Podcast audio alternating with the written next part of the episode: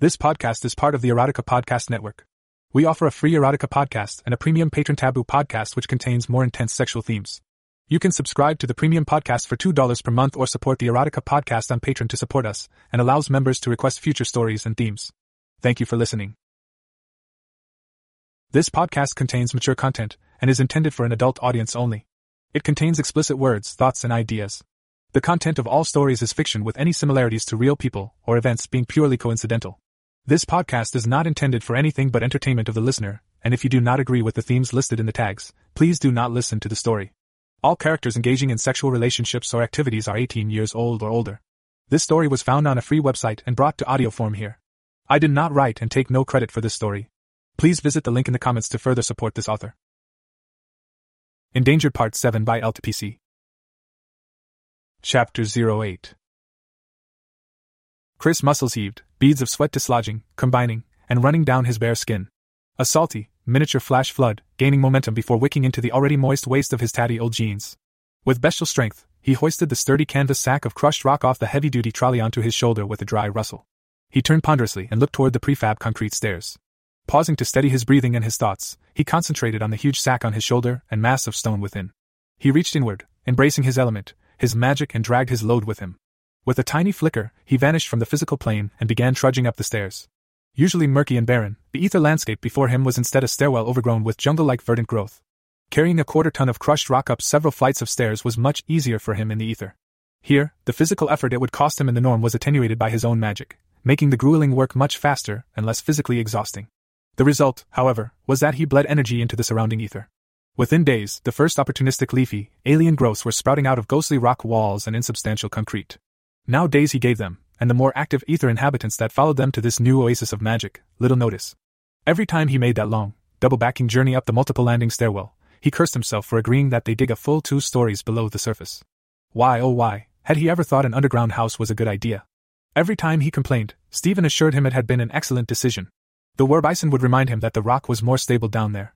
It would provide extra disincentive for anyone to blast or dig their way down. Still, in times like this, toward the end of an exhausting day, Chris questioned the sanity of this entire endeavor on a minute by minute basis. When he finally reached the top, he merged back. His breath came heavily and more sweat trickled down his back. The free flowing air of the warehouse floor was blessedly dust free and cool, soothing his bellowing lungs.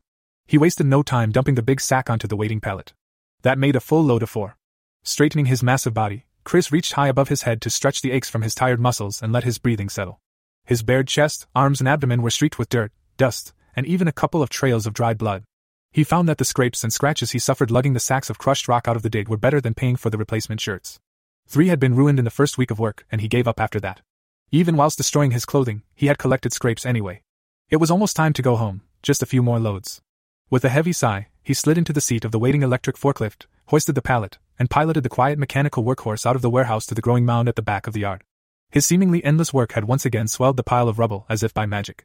It was a good thing the truck would be coming in for a pickup soon, he made substantial progress since it was here last. If he really put his back into the work, like he had today, he could haul a bit over three truckloads worth of the shit out of the depths by the end of the day. He'd been helping every day he could for over two months now, and the romance of building his own house was well and truly gone. With practiced, efficient movements, he unsealed, appended, and emptied the sacks one by one.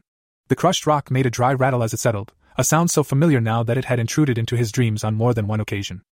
A few endeavoring rocks bounced away from the pile, colliding with the parked bucket loader's great tires.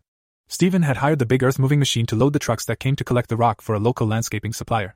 Chris had had a chance to drive the thing briefly, but the articulated steering system was a challenge to master, and the task of loading a truck was far out of his comfort zone. He only wished the loader could somehow be driven down below, cutting out the need for all his backbreaking work. As if on autopilot, he found himself back inside the warehouse, descending the wide stairwell with his empty sacks. At the bottom, he collected his trolley. He trundled back through the ominous portal into the solid rock, down the short, wide hallway which would soon be a high security entrance. Lillian had had her input there, insisting on a multi door airlock like system which would soon be getting installed.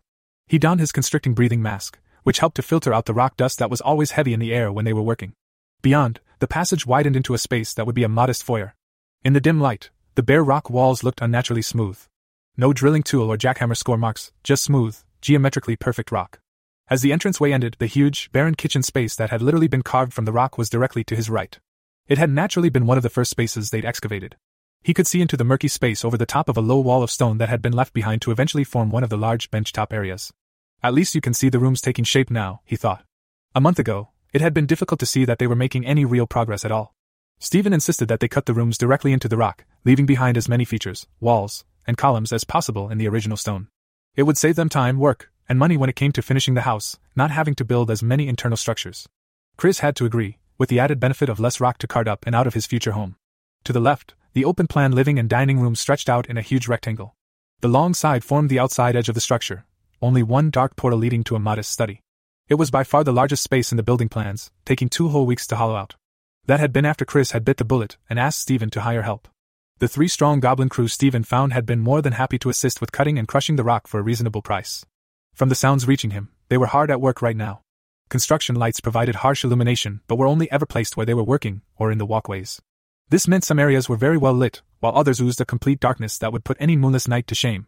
The first time Chris had experienced the encompassing blackness of being underground, he'd been very unnerved. Now he knew the rooms and passageways so well he liked to think that should the power go out, he wouldn't even bump into anything. He pulled the trolley down the familiar, dusty trail, across the reddish brown sandstone floor, past the kitchen and thick support column marking halfway in the living room. To his right, he marked off the dark, open doorways to pitch black rooms as he passed them. Laundry, storage room, and finally the large bathroom as the living room ended. On the wall to his left, they would soon be excavating his own master bedroom, but that was to be the last of the rooms they dug out. The junction of living room, bathroom, and his future bedroom was a 4 by 4 meter square. However, its position and alignment with the rest of the rooms made him think of it as a diamond. It was a strange feature but one of Chris' favorite parts of the design. The bottom corner of the diamond, where he now stood, was open to the living room. The wall to his right was also the bathroom's wall, the wall to his left would be one of the walls of his bedroom. The top of the diamond was also open, leading to two hallways which stretched off at right angles to each other but parallel to the rest of the squared walls in the house. You would walk through the middle of the diamond to access the hallways. On either side as you walked was a triangle shaped space which Chris planned to use for housing bookshelves or something like that. Inlaid in the floor, dead center of the diamond was a burnished ring of stainless steel, roughly one meter in diameter and about an inch thick. Inside the circle, one pointing at each of the compass points, were four polished amethysts. This arrangement, apart from being visually appealing, was the magical heart of the structure. It was protected by a thick cover sheet of enhanced glass which was magic to resist scuffing and scratching.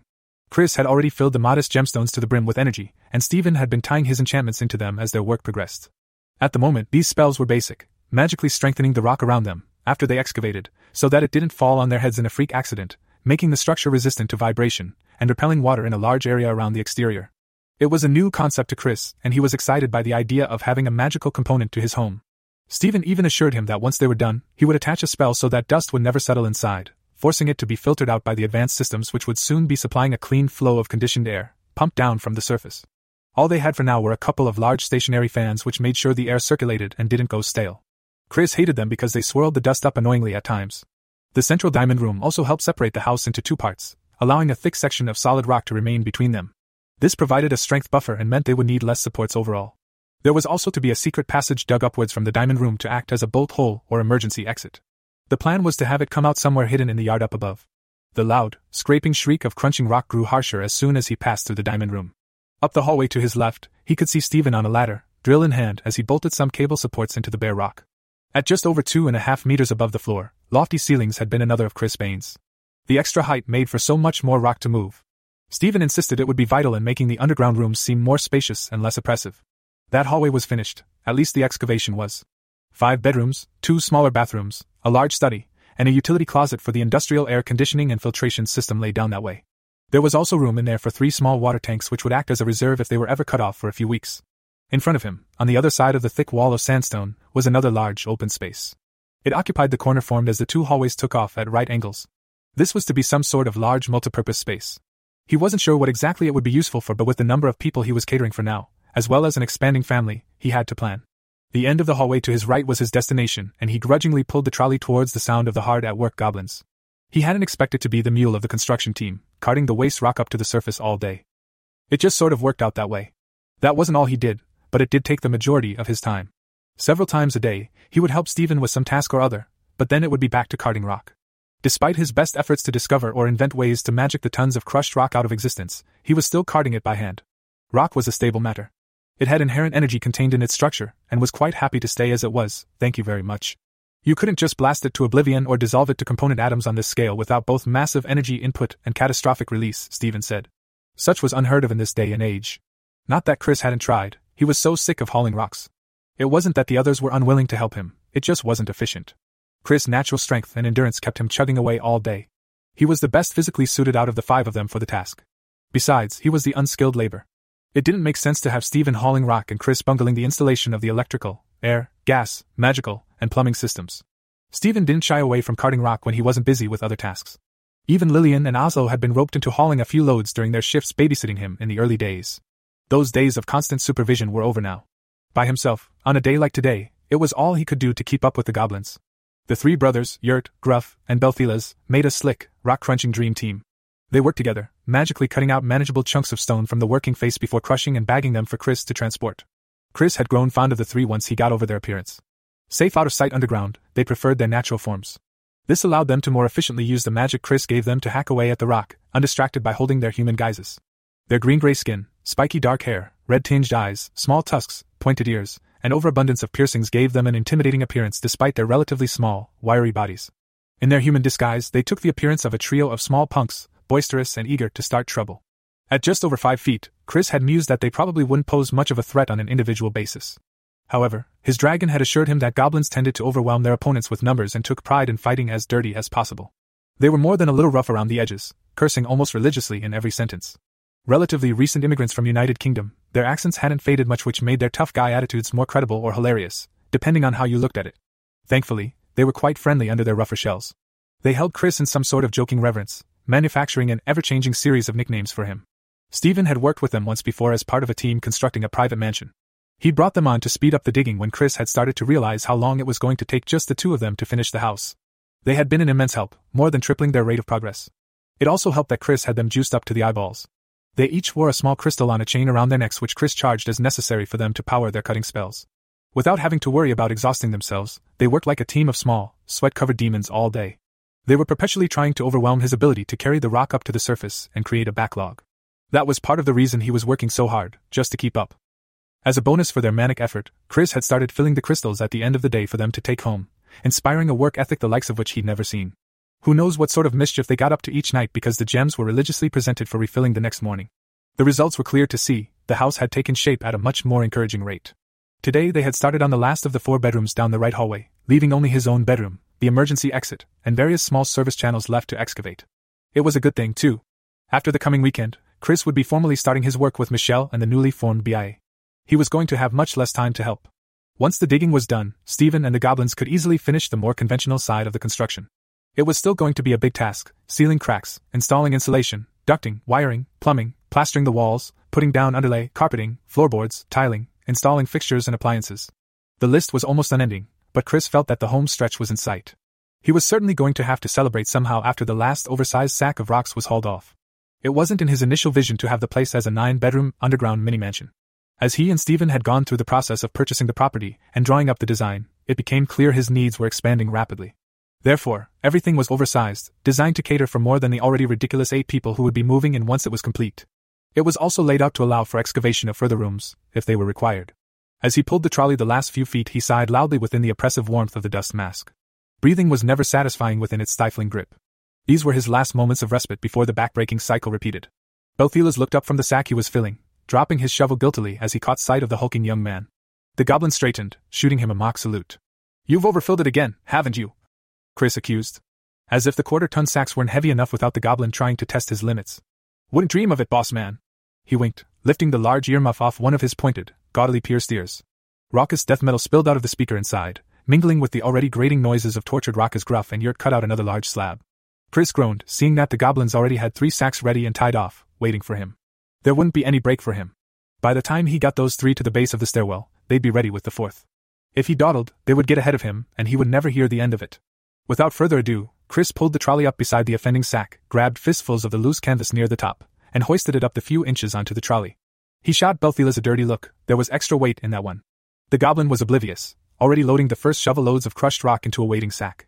He placed another fully loaded sack on the trolley before starting the journey back to the stairwell. They were dumped there while he went back for a further two. Then came the four torturous trips up those stairs, his entire body protesting all the way. It was as he started up the last flight of stairs on that fourth trip that he caught a brief wisp of her scent in the ether, so contrasting to the smell of his own sweat and the rock dust permanently lodged in his nose. He phased back early and cautiously took the last steps up onto the warehouse floor under his own titanic effort. He looked around, half expecting to be pounced on. It didn't take long to spot her sitting sideways in the seat of the forklift. One of her bronzed legs dangled down over the side, the other was pulled up to her chest, foot also on the seat. That might not have been so bad had she not been wearing a white miniskirt. Hello, Haley. His dragon lurched forward inside him at the sight of her. He managed to keep his cool and placed the heavy sack down on the pallet. Over the past two months, she'd been showing up at the construction site every few days. At first, it seemed relatively innocent, bringing her dad some lunch, kindly dropping off a cooler of ice cold refreshments for them all, things like that. Stephen teased Chris openly that she'd never shown so much interest in his work before. She was shy towards him, only exchanging a few words, but as the weeks passed, she grew bolder. Soon she was engaging him in conversation, staying to keep him company during lunch. He should have spurned her then and there, but he just couldn't bring himself to do it. He liked her. She even shared his newfound passion for understanding the working of the physical universe, only more so. She was a self professed amateur astronomer and a proud nerd. He could talk to her about the chemistry and physics he'd been studying in his own time, and she was genuinely interested, suggesting further subtopics for him to explore. It was incredibly gratifying to have his efforts shared and commended. That was when he'd realized she was wickedly smart. Stephen always crowed that his little girl was gifted. Chris had to agree, she'd already been taking online college courses in engineering for three years now. When asked about it, she'd sheepishly admitted that she hoped to one day work for NASA. Most Werbeings ended up finding a trade, like her father and Jethry. Their abilities tended towards the physical, and as a result, nature balanced them with poor magical potential.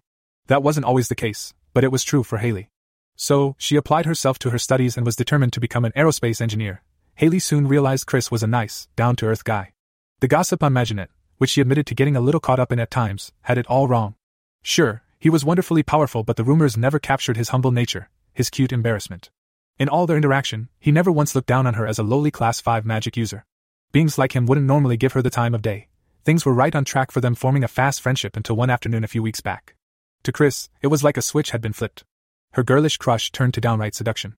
Shyness blossomed into blatant interest. Gone was the embarrassed girl who'd run back up the stairs to her room that first time they met. This determined young woman made it clear that she wanted him. She dressed up, or more often, down when she came to visit the job site. She became more tactile, taking any excuse to touch or brush against him. Her visits became more frequent, and she brought him homemade baking several times. She engineered reasons to get him alone. Apart from the awkwardness Chris felt around Stephen as his daughter openly lavished him with attention, awkwardness which did not go both ways, Chris was starting to wonder why he bothered holding himself back. Hey, Chris. She smiled up at him as he approached the forklift, skin glistening. Her bottom lip was being worried between her white teeth at the sight of his work hardened, huge frame. As Chris came around the side of the forklift, he finally got a decent look at what the svelte blonde was wearing. Good God. He couldn't help moving in close, towering above as his eyes greedily devoured her. Perched provocatively on the forklift, she was a masterpiece of toned, tan skin and womanly curves. Her pleated miniskirt was the purest white, contrasting perfectly with the bronze tone of her naturally sun-kissed skin. The way she sat, with one leg up on the seat, exposed skin all the way up to the inside of her lush thighs. Beyond that, her compact ass was clearly visible, directly contacting the well-used, black faux leather of the forklift seat. Her top was a tiny faded denim jacket, completely open at the front to reveal the stretchy gray material of her sports bra. Said bra was winning the battle to contain her large breasts, completely covering her chest but leaving no doubt that the slim young woman was absolutely stacked. What it didn't cover was the positively indecent expanse of tummy skin, all the way from her ribs, down to the hem of her clinging skirt, resting low on her hips. His eyes were instantly drawn to the teardrop shaped sapphire dangling from a delicate silver arrangement at her belly button. It accentuated her soft muscle tone and pinched waist beautifully. Chris realized he was staring and quickly looked up into her blue eyes, a lighter shade than that gemstone but still sparkling with mischief and admiration. Her smile widened and he scrutinized her lightly made up face. With a casual air, she flicked an errant strand of her cute, razor cut hair out of her eyes. She'd had it cut short about a month ago, claiming that having it long was too hot in the late alpine summer. Chris thought it made her look even more enchanting. How've you been? What brings you over this side of town? He tried to be casual as her legs moved, flashing him a glimpse of powder blue underwear. There was no way it was an accident, and his penis twitched dangerously inside his jeans. Oh, you know. I was at the gym in the compound working out, and I just thought I'd drop by and make sure you hadn't forgotten about tonight. Of course not, Haley. We're all looking forward to it. You reminded me on Wednesday, remember? It was now Friday, two days later, and Chris couldn't help pointing out that he didn't need reminding. Haley had invited Chris and his partners to her friend's 21st birthday at the cauldron. Yes, but I wanted to see you all sweaty again. She hopped up off the forklift quickly, her sprightly body coming to a halt mere inches in front of him, face upturned as she watched for his reaction. Haley, he cautioned, as her hand reached out to trace the sweaty dimple between his bared abdominal muscles. What? She said innocently as her simple touch sent a shiver or arousal up his spine. He didn't have a response. You know, Chris, it does terrible things to a girl's self confidence when she gets friend zoned by the dragon she likes. He sighed. Haley, I'm in a strange love pentagon with four other women. No, wait, make that five. A goddamn love hexagon. I really do like you, but I'm not sure it's right for us to get involved. Chris was wondering where he got the willpower to say these words while her perfect body was so dangerously close. She snickered cutely at him, as if his reasoning was completely irrelevant. I know all about that, Chris. Goodness knows it's all over Maginet. I don't want to pull you away from them. I want in. She glanced over to the stairwell guiltily and took her hand off his six pack. I should go. Let's talk about it more tonight. With that, she turned and strutted off towards her electric compact, which she'd parked just inside the warehouse. The definition of her legs haunted him all the way until she hopped into her car with a little wave.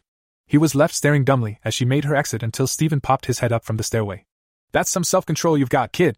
He laughed at the young man's tortured features. If a girl did that to me when I was your age. Hell! If a girl did that to me now. Chris nearly jumped out of his skin before his face blushed. However, he tried, he couldn't help being embarrassed when she behaved like that with him in front of her father. Christ, man, that's your own daughter. He tried appealing to Stephen's fatherly instinct. I know. The war bison chuckled, seeming to find great humor in the situation. It's torture at home. All I hear is Chris this and Chris that. And that's before she teams up with the wife. The girl needs to get laid, you'd be doing me a favor. Chris could only shake his head in disgust. Hey, cheer up, it's not like she's hideous. Anyway, I need a hand with a few enchantments before we finish for the day.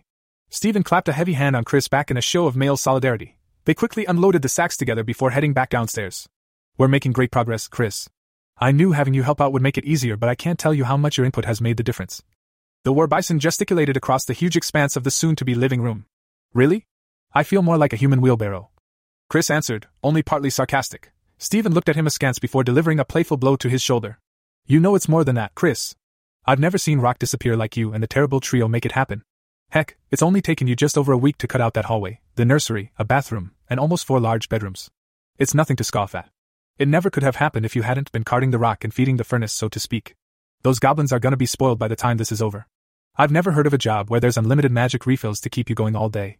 Hell, I'm going to be spoiled. Well, I'm afraid it's not going to last forever, Stephen. Come Monday, you'll be on your own three days a week. You'll be missed, for sure, but I've come up with a solution to keep us all topped off while you're gone. Besides, we won't need your help as much soon, and the boys are eager to stay on to completion. Before you know it, you'll be moving in. Imagine that. Chris let out a tired, wistful sigh. You'll have damn well earned it, too. Stephen said as they rounded the corner onto the diamond room, Chris instantly noticed that the glass cover stone was removed, sitting up on a protective sheet of cloth. There was a small pile of crushed rock to the side of the ring, and a corresponding hole had been dug right in the center of an inlaid burnished circle. What's going in there? Chris asked. Well, I had sort of wanted to keep this a surprise until a bit later. I've got a housewarming present for you. Stephen admitted with a huge smile on his face. You know me though, practicality comes first, and we could really use it while you're away. Use what? Stephen, you don't have to get me a gift. Chris felt a little uncomfortable with the idea. Stephen was the one doing him a favor by taking on this huge job. Yeah, but I wanted to. Hold on just a moment, I'll go get it. With that, the war bison disappeared off down a hallway and popped into the darkness of one of the excavated bedrooms. He emerged moments later, a rough gray ovoid nestled in the crook of his arm and a large plastic bag in the other. The thing was a foot and a half long and just over half a foot wide, tapering at both ends, one of which looked like it had been cut clean off. What is that thing? Some sort of weird egg. Chris asked warily. He would have wondered if it wasn't a dragon's egg if he didn't know better. The thing looked like it was made of stone. No, no. Stephen chuckled. Nothing like that. It's a magic well, or it's going to be. I read about them in an old book on castles. Back in the day, they used to use them to power the magical defenses on all the best keeps and fortresses. Of course, no one bothers nowadays too hard to fill them up. That's where you come in. He handed Chris the magic well, who accepted it with all the tenderness deserving of an unknown magical artifact. As he rolled it over, it became clear that it was indeed made of rock. It was heavy, but not as heavy as he felt it should have been.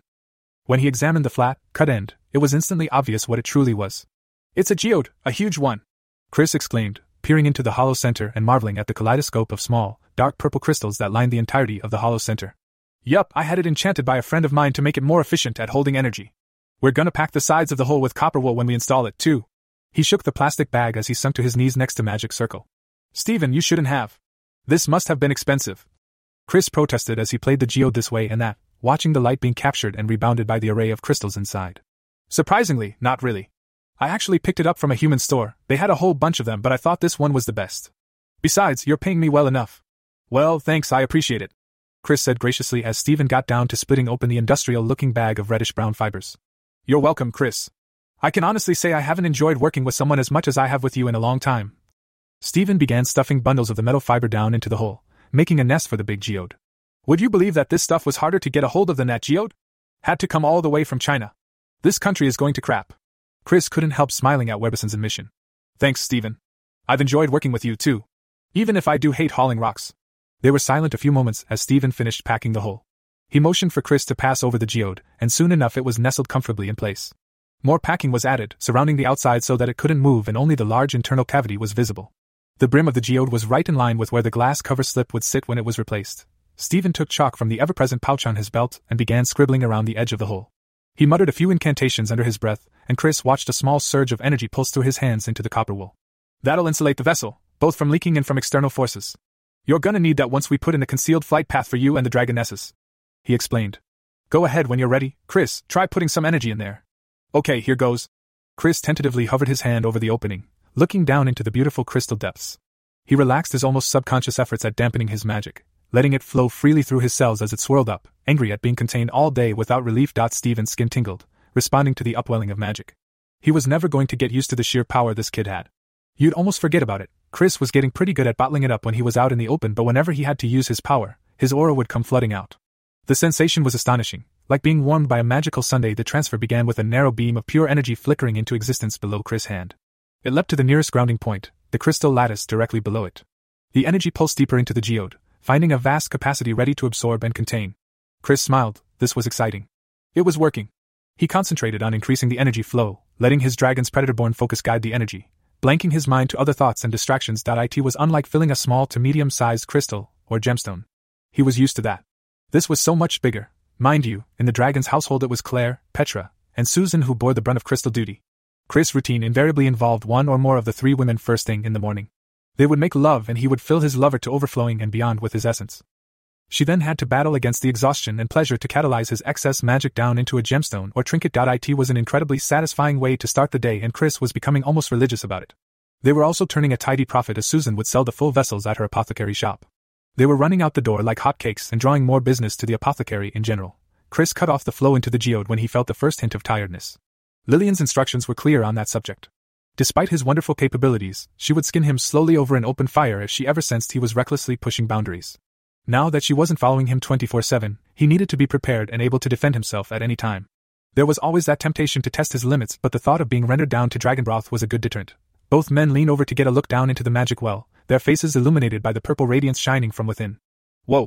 Chris murmured, watching the small, shimmering pool maybe an inch deep in the bottom of Geode. I didn't think it was going to form a liquid. That's what allows it to store so much magic. Stephen explained. The crystal not only absorbs the energy but creates a stable container, meaning you can fill the inside with incredibly dense magic. Cool. Ever fascinated with the new concepts and experiences thrown at him, Chris couldn't hide his sense of wonder. You're darn right it's cool. Stephen enthused as they moved aside and the cover slip was lowered back into position. That will easily keep us going until you can come back to top it up. I can use this for any more enchantments I need to set up while you're away. Also, it should be easy to link the existing ones into the well, so they draw directly from it. If you keep that thing filled, this house is going to be damn near impenetrable once I'm done. This was a perfect gift, Stephen. Awesome and practical. Thank you. Chris smiled as they stood and began clearing the area of errant copper wool, the small pile of excavated stone, and a couple of plastic bags. Don't mention it, Chris. I've got to make sure my baby girl will be perfectly safe when she's over here. The war bison's grin shone as brightly as the dragon's aura as he watched the kid give him a guilty look. Chris rose to his full impressive height, closing his eyes and taking a deep breath through his nose. He let the embarrassment flow out of him until his barrel chest began to shake gently with laughter. That was Stephen for you. There was no use fighting, you just had to go with it. Chris dutifully messaged Lillian on his Maginet phone as he left work at 5:30 p.m. on the dot. Ever since she had started weaning him of her constant guardianship, he was required to report any change of location or status, as well as checking in with her every 2 hours. The change had come about a month ago. She was satisfied that he had progressed with his combat training to a point that he could defend himself almost as well as she could defend him. He missed her, having become used to her constant specter and sarcastic teasing. Sometimes he sensed her, flickering into the periphery of his awareness during the day, checking up on him. They still saw each other several times a week. The vampire was leading his morning training regime, and she sometimes hung around on guard duty at night, or if they went out as a group. However, her freed up time was being spent on the revelation now that he didn't require her constant babysitting. There was much to organize on the being side of things, and given her position in Rayla's security team, Lillian was invaluable for the preparations. She was also keeping tabs on the level of dissatisfaction in the broader community.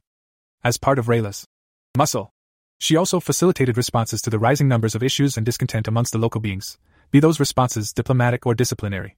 Her age, strength, and the respect she garnered within the Denver vampire community was vital to Rayla's reign. Chris said his goodbyes and weekend wishes to Stephen and the Goblin brothers as they parted. He walked out onto the gravel yard, waving to the truck driver who was just scooping up the last of the day's crushed rocks. He smiled when he received a friendly salute in return. Rounding the rear corner of the warehouse, he began walking along the side, back towards the street. Lillian was on his mind as his feet guided him along his regular short walk to pick up Susan. Work had kept her away too long. Over the last two months, there had been several incidents around the globe where beings became restless or disillusioned with the new restrictions. The memory alteration charm had been used on multiple occasions, forcing the Synod to bring down the full force of their disciplinary power. Other incidents included a mass kidnapping by a vampire coven in New York, a rather high profile werewolf attack in Germany, a string of ongoing gruesome murder slash rapes in Central America, and various suspicious disappearances of both beings and humans. Worse still, the entire being territory of Indonesia went dark last week. It was thought that the Lord of Jakarta had renounced the revelation, and that it was back to business as usual for beings there. Feedings, the memory charm, abusing humans, it was all happening again, and the Synod was almost powerless to do anything about it. That part of the world was extremely hard for them to infiltrate, and, short of a mass invasion, impossible to rein back in. Already, the five man delegation sent there by the Synod to negotiate was unaccounted for, presumed dead. Most of the information they received now was provided by human operatives. It was not good. Lillian said that her kind were especially discontent and the mutterings were getting worse. One of their main pleasures and vices in life had been cut off overnight. The ecstasy of the hunt. The wealthy and powerful were fine, of course, having centuries of experience to master their self control as well as stables of familiars, established before the new restrictions. They could still feed directly from their familiars. Although there had been several cases of familiars seeking asylum from their masters, some had since returned to their old lives now that the issue of their rights was being considered once again. It was the young vampires who suffered most, and that showed in the number of incidents Lillian responded to. There was enough blood to go around, just, but blood from a box held little lasting satisfaction to the younger vampires who saw delicious meals in every passing human, the human governments had recently allowed the incorporation of a legitimate, private blood bank, backed by the Vampire Council and the Synod. It was an effort to make sure the supply stayed secure and vampires could feed themselves peacefully. Clinics in several major cities were already coming online, offering grocery store credit in reward for blood donations and replica of a food stamp system. The high reward prices were drawing some attention and confusion from the unaware human populace. Lillian told him that some vampires and other beings were so discontented with the situation that they were leaving the hub cities to spread themselves in the less populated areas, making their continued illicit behaviors that much harder to detect and respond to for the territory leaders. There had also been several sightings of beings by humans. One was prominent enough to become an internet sensation and make it onto a breakfast TV show for a brief moment of fame. Thankfully, the shaky images that depicted what appeared to be a flying gargoyle in the early dawn sky had been relegated to hoax status by some quite pressure from the higher up. Chris knew it was all one disaster away from blowing up in everyone's faces. Throughout it all, no one could tell him squat about Radek. Where was he? What was he up to? There hadn't even been any progress identifying the man, though he suspected Rayla was holding something back from him on that subject. It was frustrating, he got the impression the Synod weren't focusing much effort on tracking him down. Admittedly, they had their hands full, but the man was dangerous and being allowed time to regroup.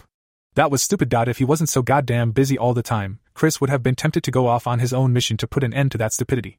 Between helping with the building, training both physical and magical, for amorous ladies and a growing sprite, and Michelle's evening tutelage, there was scant time for anything else. She was coaching him on various systems and procedures he would need to understand in his upcoming role as a security consultant. Chris' musings were interrupted as he suddenly found himself outside Susan's workplace. He took a sheepish look around, half expecting Lillian to clip him over the head any moment for inattention to his surroundings. The expected punishment was thankfully not forthcoming, so Chris sauntered up the steps to Edith's apothecary and slid the tinted glass door aside on quiet rollers. It was a small, unobtrusive building attached to the front of an older warehouse like his own. He made sure to duck his head as he entered the dark interior of the storefront. The damn door frame was like a vengeful American Indian with a tomahawk. A real scalper. A quiet tinkle sounded deeper in the warehouse, alerting Susan to his arrival as he took a few moments to appreciate the weirdness of Rowan Eddard's life work. Firstly, the place always smelled heavily of incense. That wouldn't have been so bad except that Susan always came home with the scent on her skin and clothes, which Chris Dragon instincts couldn't tolerate. You would be forgiven for wondering if the place was closed or left accidentally deserted, for there were no lights on, as always. Only an ancient chandelier holding real candles stood guard above the entranceway, but he was yet to see it lit. Ancient wooden shelves lined the walls, going all the way to the ceiling with glass jars packed together in no discernible pattern. Most of them were filled with dried, pickled, or tinctured plants, fungi, and insects. There were also the obligatorily grotesque preserved animals scattered around the shelves in their glass tombs. Snakes, rats, octopi, bats, fish, lizards, frogs, and even what he swore was a chihuahua all stared down at him in creepy judgment. Display counters took up the center of the room, topped and fronted with large panes of glass. Susan, or more usually old Rowan, would dispense the more valuable magical items and ingredients stored there when the counter was manned. All sides of the display counter were filled to the brim with trinkets, vials of potion, crystals, sprigs of rare magical plants, charms, samples of pure elements, oils, various powders, the list was unending. There was even a refrigerated section which kept some of the more sensitive potions alive longer, Every time he came in here, his eyes were drawn to the web like structure of ropes which crisscrossed the ceiling just above his head. Perhaps it was because it felt like the bundles of dried plants hanging from them were always skimming his hair. He still wasn't comfortable with his height, and eyed the bundles warily. Six feet six inches was just so damn tall. His nose guided his attention back down towards the counter, which was tastefully decorated with beautiful displays of live indoor plants. Some tiny white blossoms from a moss like plant were releasing a pleasant scent into the incense thick air. Susan had quickly established these tasteful additions to the display when she started working. Chris even recognized a few of her beloved night heart plants, whose dark red leaves tolerated the permanent low light. Perhaps the gloom and eeriness were cultivated on purpose, for if you wanted a cure, potion, remedy, or even something a little more nefarious, you got the impression you were in the right place. The growing clacking of high heeled steps had Chris watching the bead string covered doorway at the rear of the shop. Soon, Susan sauntered into view, flicking her dark hair luxuriously as the beads parted over her body. She greeted her lover with a brilliant smile, rushing over on some impractically tall heeled black sandals to wrap her arms around him and lean up for a kiss. Chris couldn't help admiring the attractive witch. She was aglow with vitality. He'd been feeding magic into her at an alarming rate for over two months now. Despite her initial protestations, the results were clear. She looked radiant and somehow a little more youthful. She'd slimmed very slightly, her pale skin vital with health. Her eyes twinkled delightfully as she squeezed him close, and her lips were oh so sinfully plump and soft as they smashed against his own. Not only that, her magical presence was growing. Just last week she'd requalified from class 4 to a low 3. She'd made incredibly passionate love to him that evening, crying out her devotion for him over and over. He couldn't help chuckling at the memory, which broke their kiss. Dot He held her tight against him, her dark green, backless sundress a scant barrier as his hands roamed her sides, hungrily taking hold of her plump rear end. Heels, Mom? Chris asked, wondering why the usually practical woman would be wearing such potentially dangerous footwear around the store and warehouse. I know, honey. It's silly, right? I just wanted some practice before we all go out this evening. I got these things yesterday, but I haven't worn heels like this in years. Susan explained as she ran her hands over his broad shoulders admiringly. I'm not complaining. Chris smiled down at her. You look gorgeous. Thanks. Susan beamed as her nose started taking note of his powerfully masculine scent. Are you sniffing me, Susan? He teased her as she tentatively buried her nose in his chest. She blushed, squirming coquettishly in his arms. Maybe. She looked up at him a little guiltily. Can't a woman appreciate the scent of her hard-working man? Anyway, how was your day? It was fine. Chris shrugged, still squeezing her against him. Stephen got me a great gift for the house. I'll tell you about it later. Are you ready to go? Susan bit her bottom lip naughtily with a slight shake of her head. You know how I've been working on a stronger brew for canceling your pheromones? Well, I thought we might want to take some with us tonight if we're going to the cauldron. Susan's tongue flicked out across her lips, drawing attention to the freshly applied coating of dark red lipstick. I'll need a fresh sample to brew with, of course. Chris' shit-eating grin was all the response she needed, so she tiptoed for a brief peck before freeing herself from his arms. She clacked her way over to lock the front door, before beckoning Chris to follow her through the beaded doorway into the warehouse. He followed quickly, unwilling to lose sight of her legs in those heels and the expanse of soft skin her backless dress exposed. They passed through a short hallway with a few storerooms and a bathroom off to the side, then they were out under the lights of the nursery. The contrast from the gloomy shop was staggering. Vast arrays of bright lights hung from the ceiling, catering for the needs of the rows upon rows of waist high stainless benches, absolutely covered with potted plants. Susan had moved her personal collection here from Laramie last month, swelling the nursery to capacity, the inside of the warehouse was completely insulated against the cold winters and the industrially white walls reflected a lot of the light, making things almost uncomfortably bright. Susan turned right and led him over to her spacious pavilion in the corner. It was a sturdy frame of hardwood beams, covered on the sides with flowing black fabric. The roof of the structure was mostly open, to allow steam from her cauldron or experiments to waft into the greater warehouse. It served to provide her some privacy and refuge, a space to relax and practice her magical arts. She often needed that after working for hours on her feet, tending the plants or managing the store. She brushed aside the fabric acting as a doorway, giving him a come hither look over her shoulder before sauntering inside. Chris followed like an excited puppy. Come sit down, honey. She was waiting for him just inside, ready to guide him down into a deep cushion lined wicker chair. Do you want a drink before we get started? Sure. Thanks, Mom. Chris replied, already feeling his eager cock twitch inside his jeans. Susan poured him a large glass of lemon water from a pitcher and handed it to him. As he took a big sip, she collected the other items she was going to need before checking on the simmering copper cauldron in the center of the room. The potion was coming along nicely, a light yellow brew bubbling away happily, and she judged it ready to receive the final, key ingredient. This version did not rely on using silver and was therefore compatible with vampires. Theoretically, it was also stronger and longer lasting. Susan had been tinkering with the recipe for a while now, and this was showing real promise. Her newfound magical strength allowed her to exert her magic over more complex reactions. This unlocked the efficient use of potent and rare ingredients without wasting them. She could now tackle more intricate recipes and pull them off.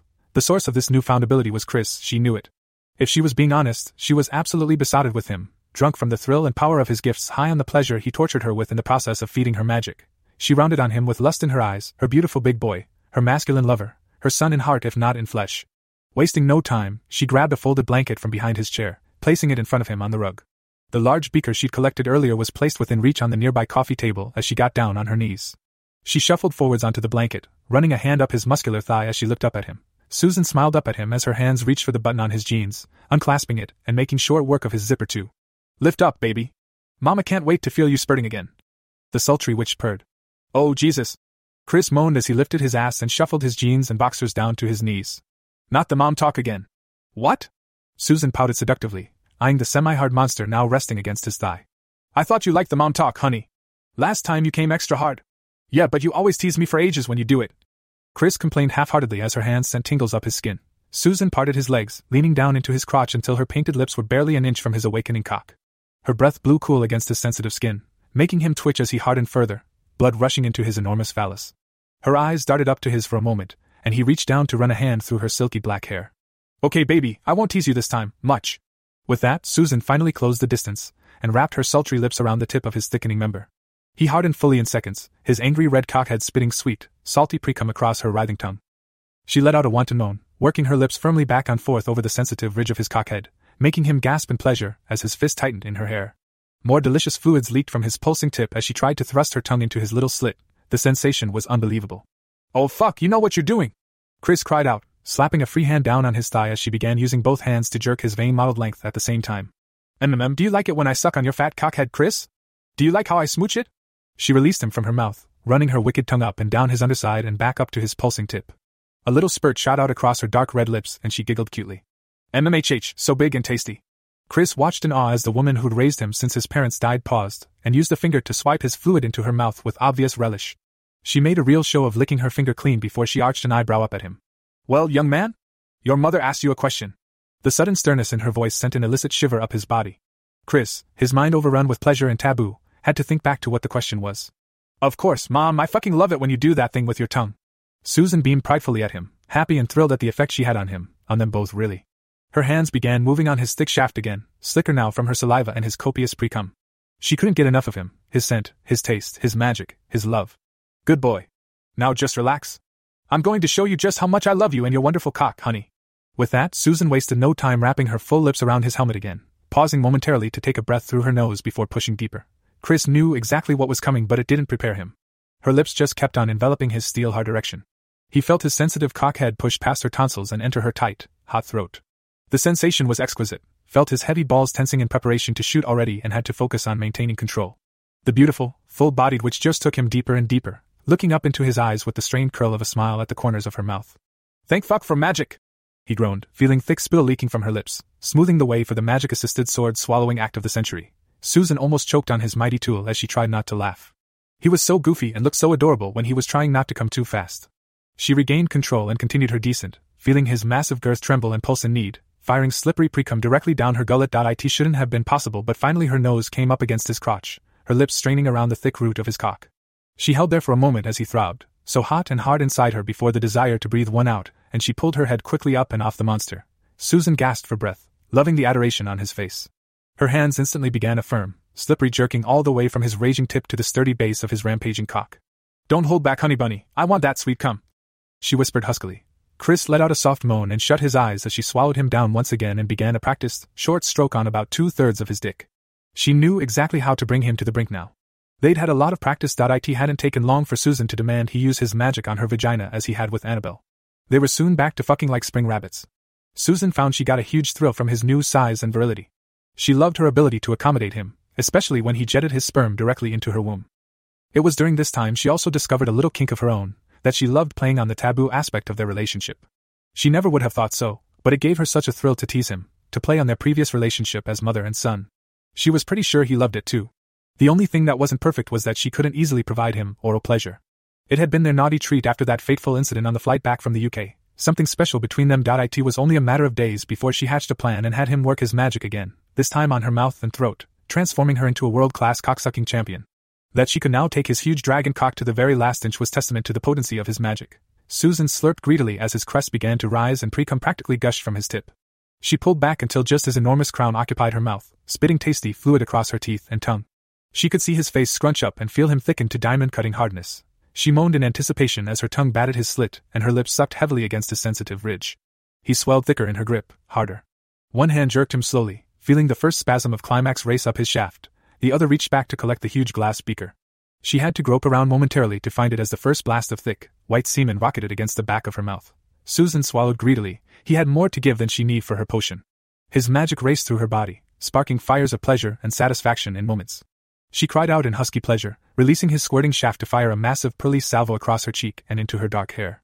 Her hand took a firm grip at his root and wrenched him downwards until his hugely inflamed helmet met the cold glass of the beaker, ready to collect his precious load. She laughed delightedly, feeling the huge ropes of magic rich spunk race up his shaft into the rapidly filling receptacle.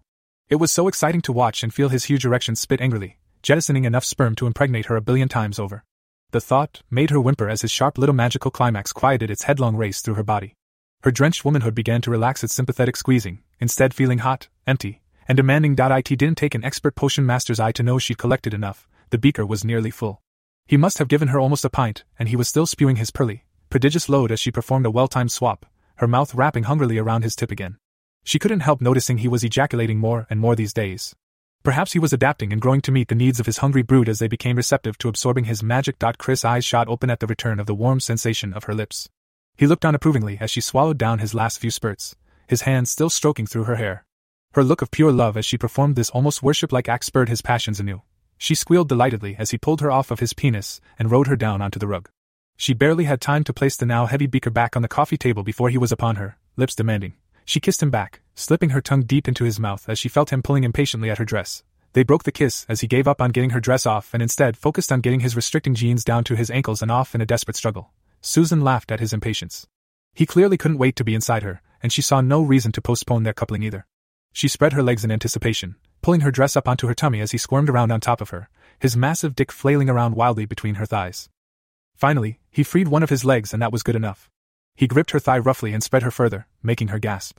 His hot knob butted against the slick gusset of her rather practical underwear. He pulled those roughly aside too, exposing her engorged vagina, her forest of soft, dark, pubic hair slicked down with her own thick, leaking lubricant. His enormous head split her easily, sliding quickly into her gushing quim. They groaned in unison, eyes meeting again as they both felt the wonderful heat and instinctual satisfaction of their mating. Susan's back arched upwards, thrusting her heaving breasts into him as his great spear conquered her once more.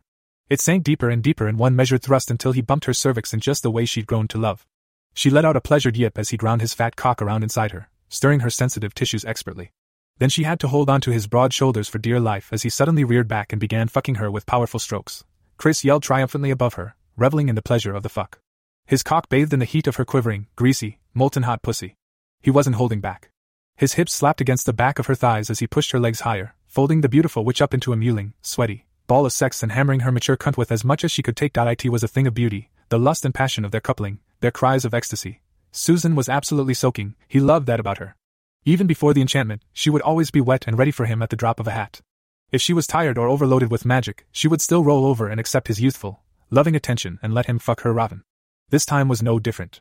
As they fucked, her thick pussy cream and his own precum worked into a oily white lather, paving the way for his plundering erection.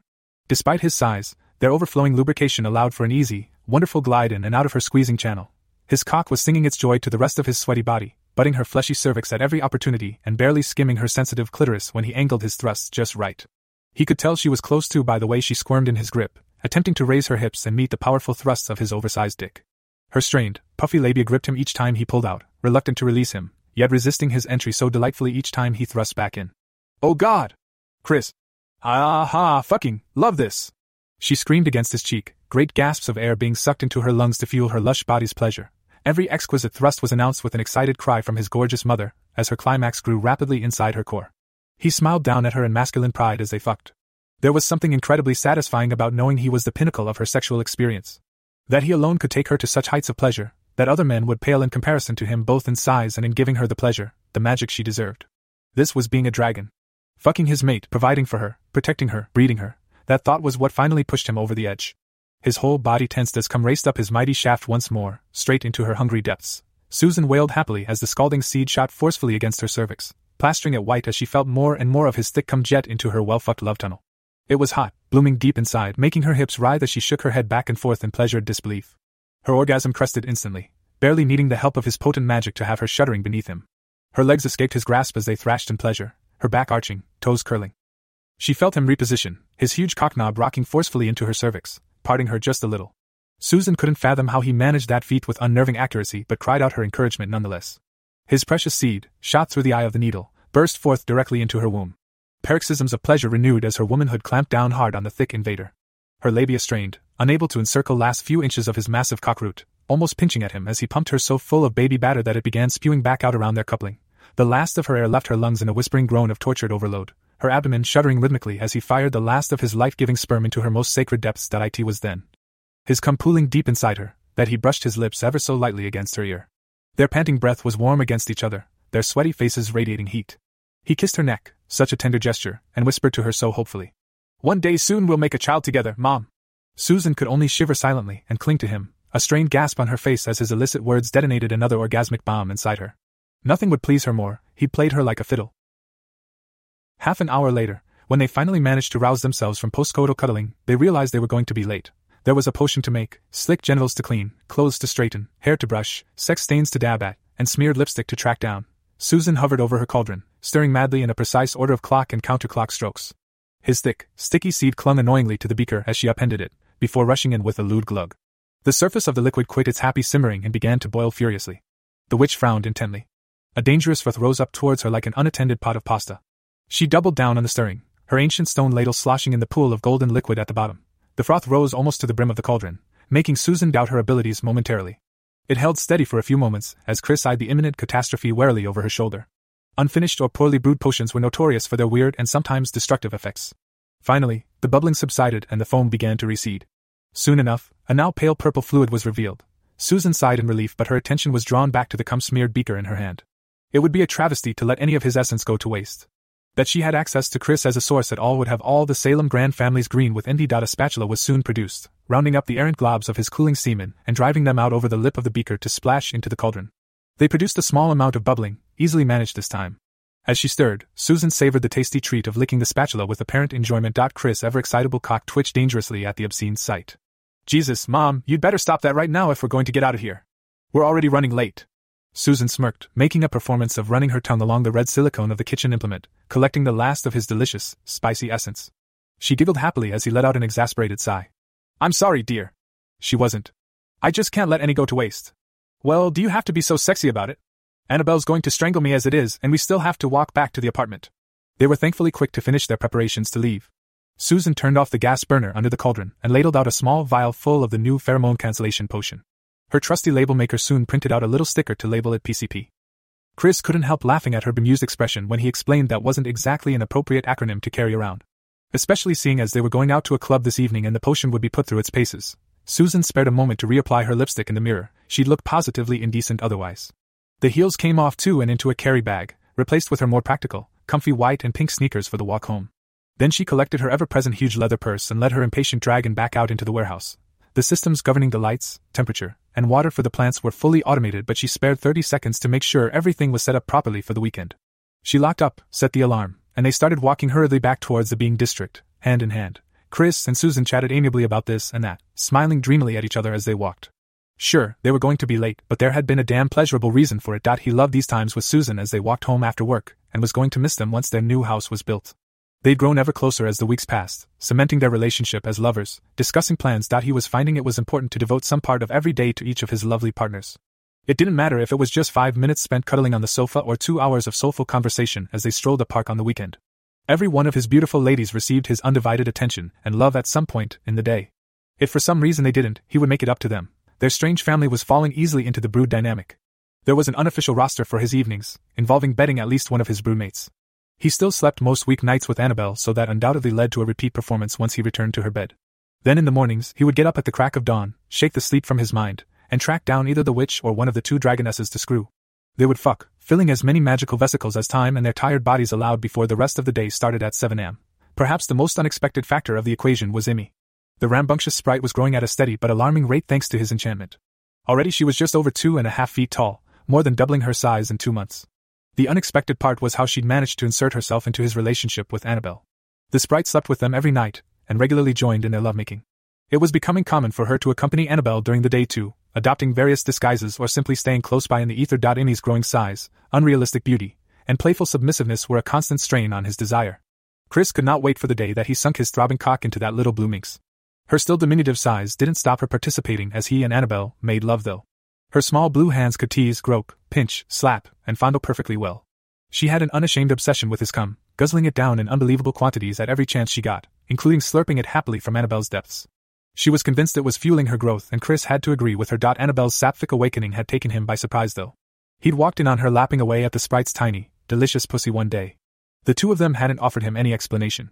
His dragon tendencies accepted that readily enough, especially when he'd mounted Annabelle and found her already glistening and ripe for sex. He should have expected it, really. Emmy's girl cum, whilst delicious, was a potent aphrodisiac and euphoric, bordering narcotic.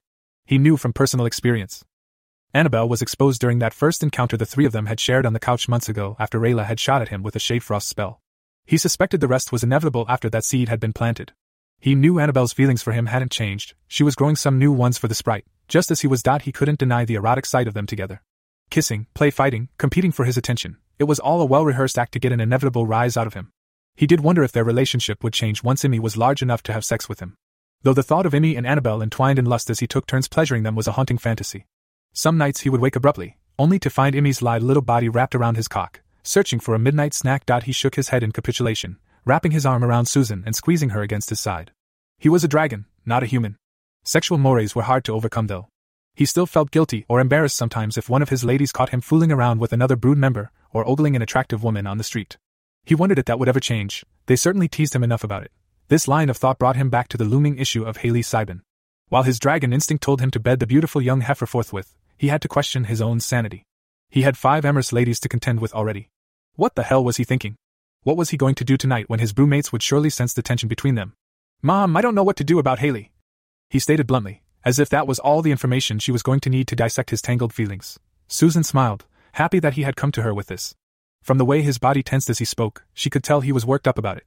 Well, that depends, dear. I assume you like her, otherwise there wouldn't be an issue? She asked. Yeah, Chris admitted. I do, but but what? Geez, Mom, I don't know. It's like I feel guilty when I'm talking to her. Like I'm being unfaithful. Susan squeezed his hand reassuringly. That's very touching, Chris. I know it must be difficult for you to come to grips with your nature. You should do what feels right to your dragon.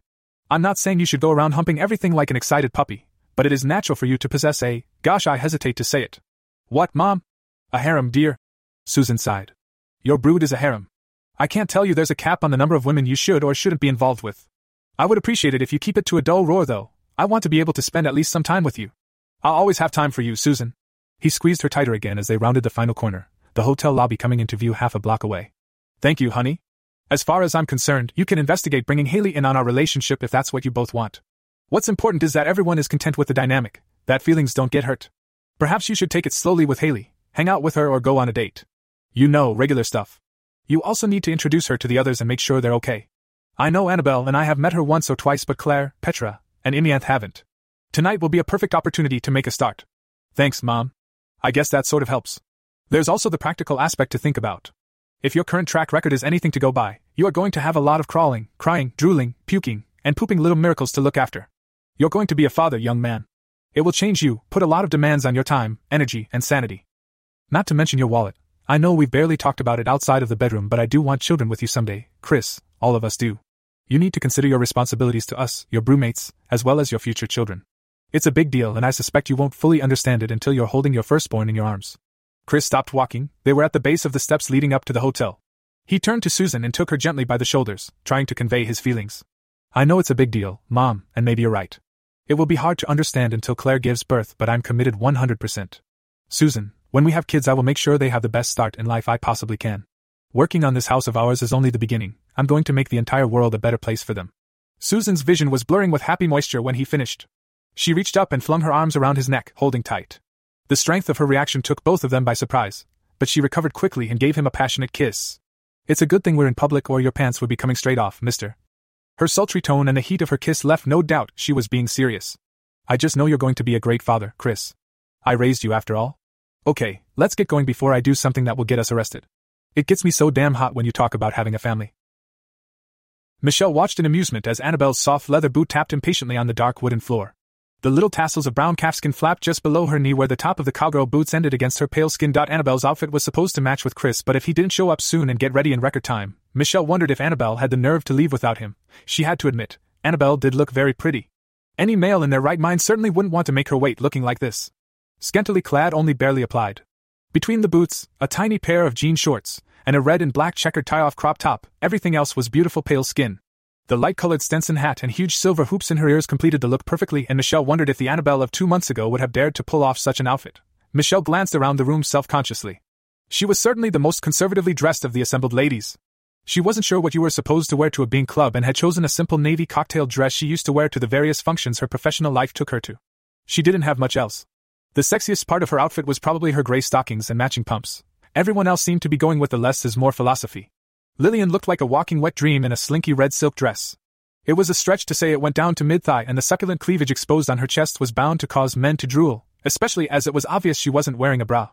Her rich brown hair flowed luxuriously around her shoulders in beautiful waves, framing her refined features and suggestive makeup. Lillian was supposed to be on duty tonight, but clearly, she planned on enjoying herself, too. The two dragonesses were over on the couch, engrossed in their tablets. Both wore matching charcoal gray crop tops, but the material was very elastic, and long sleeved, too. The overall effect was quite revealing as it clung to their curvy bodies and exposed most of their tummies. If you looked closely, you could just tell that the proud mothers were beginning to show by the tiny bulges low on their bellies. Below that, they both wore short skirts. Petra's was a lovely blue and green tartan, pleated all the way around. It looked great against her black stockings. Claire, however, was a little more daring than her mother and wore a form fitting white number that looked like it was made from some sort of leather. It had several slits cut into the material for ease of movement, exposing even more flesh. Her toned legs were on full display, a lovely light tan graced her skin and offset her scarlet hair wonderfully. Chris was surely in for a treat tonight. Michelle looked up as Annabelle let out an exasperated grunt. I'm going to call him, she announced. Lillian cocked her head, listening with for a moment. Don't bother, they've just gotten off the elevator. About fucking time, Annabelle complained. The invitation said to be there by 7:30 for dinner, that's in 10 minutes. Surely you're heard of being fashionably late? Lillian poked. Annabelle only muttered something and glowered at the doorway, knowing by now that the vampire was just trying to get a rise out of her. The keycard reader bleeped happily and Chris was bustled inside with Susan bringing up the rear. The culpable looks on their faces told everyone in the room exactly why they were running late. I should have known. Annabelle shook her head in surrender. I'm sorry, dear. Susan patted the younger woman's shoulder affectionately. If it's any consolation, I've brewed up a stronger batch of the pheromone cancellation potion. It might be useful tonight if you want to take him out on the dance floor. It's fine, Susan. Annabelle sighed before looking at Chris. You. Shower. Right now. Yes, ma'am. He came to attention and snapped out a crisp salute, making Michelle and Lillian chuckle. Annabelle started forwards with retribution in her eyes, so Chris quickly hurried away toward the bedroom. He wasn't expecting to receive a playful swat to his rear end from his fiancée and let out a startled yelp when it connected, sparking another round of laughter. As he passed close to Michelle, he paused, looking her up and down. He'd never seen her put so much effort into her appearance before. The ever practical NSA agent usually liked to blend in as much as possible. You look lovely, Michelle. I'm really glad you decided to come along tonight. It was true, her navy blue dress looked fantastic on her athletic figure. Her short black hair was up in a bun with two decorative sticks holding it in place. Her makeup looked great, eyeshadow and mascara giving her a provocative, almost come hither look. Thanks, Chris. I thought this could also be an opportunity to celebrate you finally coming to work with me at the BIA. It's been two months in the making, and I know you've been struggling through your training modules. All that effort is about to pay off. Sure, I'm sort of looking forward to it, actually. And not just because it means I won't be breaking my back at the warehouse five days a week. I'm excited to see what you have in store for me. Chris explained, glanced over his shoulder towards Annabelle. Anyway, I'm already skating on thin ice, so I'd better go jump in the shower. He was waylaid again in the bedroom, finding his little sprite twirling on top of Annabelle's dresser, admiring her own reflection in the big mirror. She chirped excitedly when she noticed him, flapping over on her bat like blue wings to cling around his neck, her feet now dangling down just past his belly button. Oh, master! Do you like my new dress? Annabelle picked it up for me today and it's just perfect. She gazed up at him adoringly. You do look beautiful, Emmy. Does this mean you finally decided to start wearing clothes? Chris asked, the tiny black garment in question was a custom number that Annabelle had commissioned for this very occasion. She'd had it made in the style of the original slinky black silk dress Chris had bought for her and paid for in dragon gold. Mary was only too pleased to take on such a unique request, especially on behalf of the dragon. It was like designing a sexy doll's costume. I don't want to wear them unless I have to. Mistress says that I won't be able to get away with it much longer. She says I'm getting too big and too distracting. A cute frown crossed her brow. Well, I think she's probably right, little one. You don't see any full sized women strutting around with assets like yours, do you? No. She meeped. Hey, cheer up. We're going out tonight. He reached up to cup her juicy little bum, taking the weight off her arms. If her current form was anything to go by, Amy was going to have an ass to seriously rival Annabelle's. Her wings settled delicately as he held her up and gave her a quick kiss. There's gonna be food, new people to meet, drinks, and dancing. You'll love it. Besides, if you're well behaved, I promise that when we get back, you can strip down to nothing again. You can even have your favorite. My favorite. She suddenly cheered up. Her innocent joy at the prospect did terribly arousing things to his dragon's brain. You promise? I promise, my dirty little piglet. Chris couldn't help smiling at the nasty thought. None for mistress? Imi questioned accusingly. Well, last time you couldn't handle it all yourself, Imi. Chris teased her. Annabelle was just trying to help out. She shares with you all the time. No! You promised. This time it's mine. I want to feel the whole lot shooting up inside me. I don't care if there's too much, I want it to look like I'm about to spawn. All. Mine. The greedy sprite demanded, her little talons starting to extend in anticipation and prick against his skin. Okay, okay. Chris chuckled at the wound up, pint sized little succubi. The claws did tend to come out when his semen was involved. Time was on his side now. It was only a matter of months before he would have his way with the rambunctious, long eared, little devil woman. If anything, he would have to be the one to show restraint. Amy was bound to insist they fuck before she had truly grown enough. I don't hear the shower. Annabelle shouted from the living room, startling Chris from his sexy debaucheries. I've been a little bit bad, she does hate being late. Chris explained as he deposited Imi back on the dresser and stripped hurriedly out of his clothes. He had the quickest shower in history, not even bothering to let the water warm up before he jumped in and began lathering up. It was especially good to clean his groin, Susan's fluids and his own still clung to his skin in a fragrant, sticky residue. It wouldn't be very polite to show up like that to a party where any number of beings would have enhanced senses of smell, especially Haley. His clothes were dutifully laid out on the bed. A skin hugging pair of black jeans, chestnut brown boots with slightly pointed toes, and a cotton shirt of the lightest blue, almost white. He ran a hand through his still damp hair whilst looking in the mirror. He gave up on any attempt to coax the short, blonde mop into any sort of order after a few moments. It would just have to do. It turned out that he could have taken his time in the shower. Susan took a fair while longer to emerge from her bedroom than he did, clad in a sensuous, flowing teal dress that accentuated her figure wonderfully. The deep V of soft cleavage left uncovered by the garment had Chris reliving the frantic rut they'd shared just an hour ago. All the ladies looked radiant. His eyes were spoiled for choice, though they tended to be drawn back to Lillian's Amazonian perfection again and again. It was a rare treat to see her dressed to impress, and in red, Chris couldn't help drawing a comparison to a buxom cartoon character. She certainly had the figure and effortless sexuality down pat. It might take a little bit of liquid courage, but he was going to have to ask her to dance tonight. Chris glanced at his phone when they were all ready to go. Only 20 minutes late, that wasn't too bad. Annabelle at least had been mollified by a stint sitting in his lap. Soft kissed apologies, tender petting, and shoulder rubs went a long way. All right, let's go. He announced. They met in the space between the kitchen and living room on a big patch of open floor. In a maneuver practiced only once before, they joined hands in preparation for the teleport. Before we leave, I just want to say that you all look incredibly beautiful tonight. He was met with beaming smiles all around. Even me? Amy squeaked from her perch on his shoulder. Hm, maybe not all of you. He teased the sprite who dutifully fell into a pout. Mean it. She accused, her bottom lip looking about twice its usually petite size. Of course you too, Amy. Chris reached up to pat her reassuringly. What I was trying to say is that I feel incredibly blessed to have found all of you, to be making a family with you. Petra broke the ring and strode forwards, wrapping herself around his solid frame with a heated growl and mashing her lips into his heedless of the jubilant sprite who cheered them on from his shoulder. We feel the same way, Chris, all of us. She purred when she finally released him. Chris took a glance around as everyone huddled in for a big hug. Only Lillian distanced herself, a thoughtful smile unconsciously betraying her to the dragon. Come on, Lillian. He beckoned her over light-heartedly. We'll just go like this. The vampire met his eyes and took his hand in hers. Already, his energy was flowing out to envelope the group hug, giving him an intimate awareness of their presence. He held that feeling and extended the effect down his arm towards the beautiful vampire. Her eyes met his again, and her mouth flashed open in an unnecessary intake of breath at the sensation of his magic flowing over her skin, enveloping her. Then everything went gray. Chris took his bearings momentarily as they merged into the ether, noting yet again that the native flora was growing out of control. It was almost like a botanic garden inside the apartment now. His aura was providing ample energy for the plants, fungi, and even a mysterious coral like polyp to grow in abundance. Susan looked up at the ceiling in wonder at the smorgasbord of rare and valuable ingredients wafting their leaves lazily in some light, unseen breeze. Oh, Chris, that's. She started. Yes, Mage Wirt. Chris interrupted. I could really use a little to jack up the potency of my transmogrifying potions. Okay, Mom, I'll get some for you over the weekend. In fact, you can come back in here and hack away to your heart's content. It's getting a little overgrown. Okay. Everyone ready? A chorus of yes were murmured back at him. Most of them were looking around in interest at the lush grow of alien flora. It wasn't every day you got a free trip into the ether after all. Here we go then. Chris hooped, releasing his energy and feeling the ripple wave translate out around him, guided by the energy field he'd used to pull the ladies into the ether. There was a strange moment of incorporeal nothingness. Like his consciousness was put on hold, and only the passage of time remained in his senses. Then they were standing in a darkened alleyway behind the cauldron.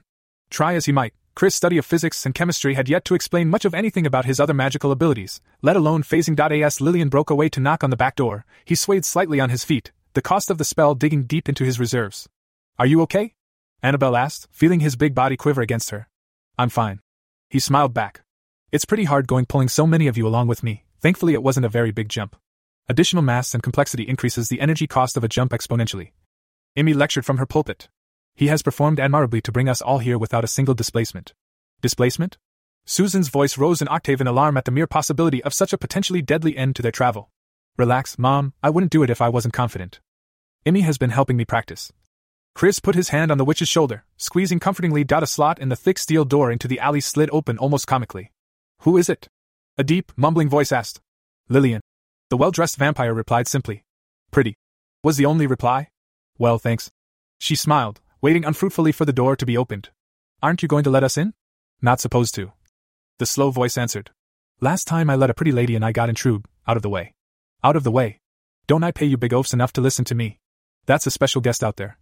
Rufus Veldier's frustrated voice leaked out into the gloomy alley. There was a shuffling noise and a thud as something was knocked over. Then a deadbolt was pulled aside with a satisfying shake and the excited club owner was suddenly in front of them. Ogres he exclaimed by way of explanation, gesturing over his shoulder at the hulking bouncer lurking inside the doorway. While Chris might be a little taller, the huge being in his human form was like a walking tank, so bulky with muscle and fat that it ruined any chance that he would ever pass as normal. Hello, Rufus.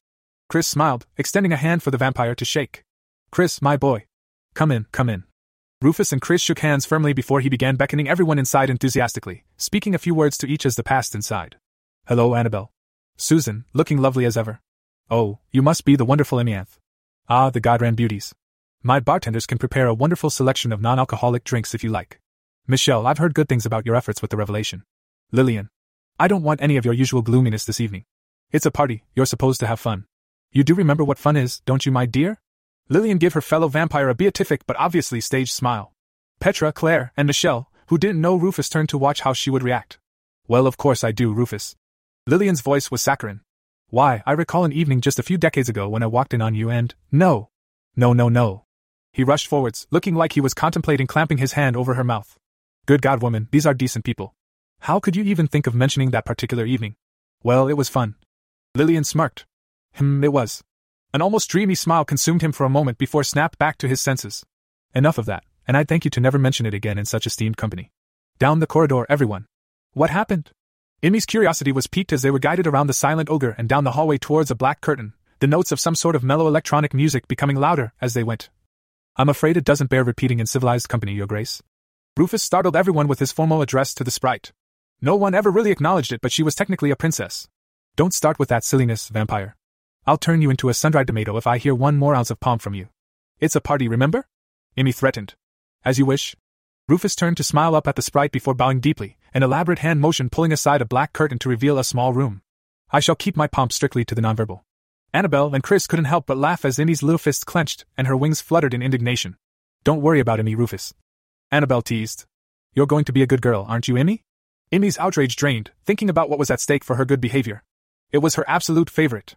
Yes, mistress. She peeped, her shoulders slumping in resignation. Funnier still to both Chris and Annabelle was Rufus' open mouthed shock. Lillian tapped it closed for him on the way past. Chin up, cousin. Who do you think's having more fun, Rufus? You. Or me? Once they emerged from the back of the coat room, Chris remembered Haley's instructions and headed around the bar towards the roped off stairs. It was still early and there were mostly the regulars around, beings perched near the bar or in quiet booths. Their party drew interest as they passed, but no one approached. Someone did point as they whispered to get their friend's attention. Are you sure the enchantments here will be able to disguise Imi? Annabelle wondered aloud. This bar is run by a vampire, it can handle it. Lillian assured, the stairway to the VIP area, which had been rented for the party, was unguarded this early in the night, so they climbed on up the richly carpeted steps. Chris' assumption to follow his nose toward the delicious scent of food turned out to be the right move. Chris. Haley rushed up to them, slowing as his brood followed through the doorway, fanning out around the dragon. It made quite a formidable sight to the hopeful young war bison, but she was met with smiles and even a genuine twinkle or two as she met their eyes in turn and introduced herself. Hi everyone, I'm Haley. Hopefully, Chris has at least mentioned me a little. Of course he has, Haley. Susan assured. I think you've met everyone before except Claire, Michelle, and Petra. Hi, Haley. Thank you for inviting us tonight. We haven't really gotten out all that much recently. This is really nice. Claire said. Yeah, thanks. Annabelle agreed. Sorry for being late. I hope we didn't cause any trouble. It's fine. Haley assured them, pointing across the room to the line of people waiting with plates in hand. The buffet only arrived a few minutes ago. Rufus organized with the restaurant next door to provide dinner, and it's supposed to be really good. It certainly smells delicious. Susan agreed. Why don't you introduce us to the birthday girl before Chris starts salivating too much? He hasn't had anything since lunch, and you know how your father works him. It's how you've been working him I'm worried about, Susan. Petra joked. Susan smiled wickedly and slapped playfully at the dragoness. Meanwhile, Haley led them over to a professionally set table where several people were seated. Chris couldn't help glancing down at her figure. The only part of the outfit she changed since this afternoon was the addition of an elegant pair of white, high heeled strappy sandals. They did wonderful things to her petite frame. A very athletic looking young woman sprung up from the table when she noticed who was approaching. Her jeans were painted on and her red crop top contrasted nicely with her medium length straight black hair as she bounced excitedly next to Haley, waiting for an introduction. Oh my god. Haley. I was almost starting to think you were full of shit, but it is him. She made no attempt at tact. Hi, happy birthday. You must be Lauren. Chris extended his hand politely. Thank you, Chris. I'm really happy you all made it. Lauren replied, when Haley mentioned that she'd been hanging out with you, I thought it would be a wonderful way to introduce you to some of the younger beings here in Denver. There really aren't that many of us, so we've got to stick together. Yeah, I've noticed that actually. So, if you don't mind me asking, what sort are you? Of course, I don't mind. I'm just a boring old werewolf. Lauren smiled. There's nothing boring about that.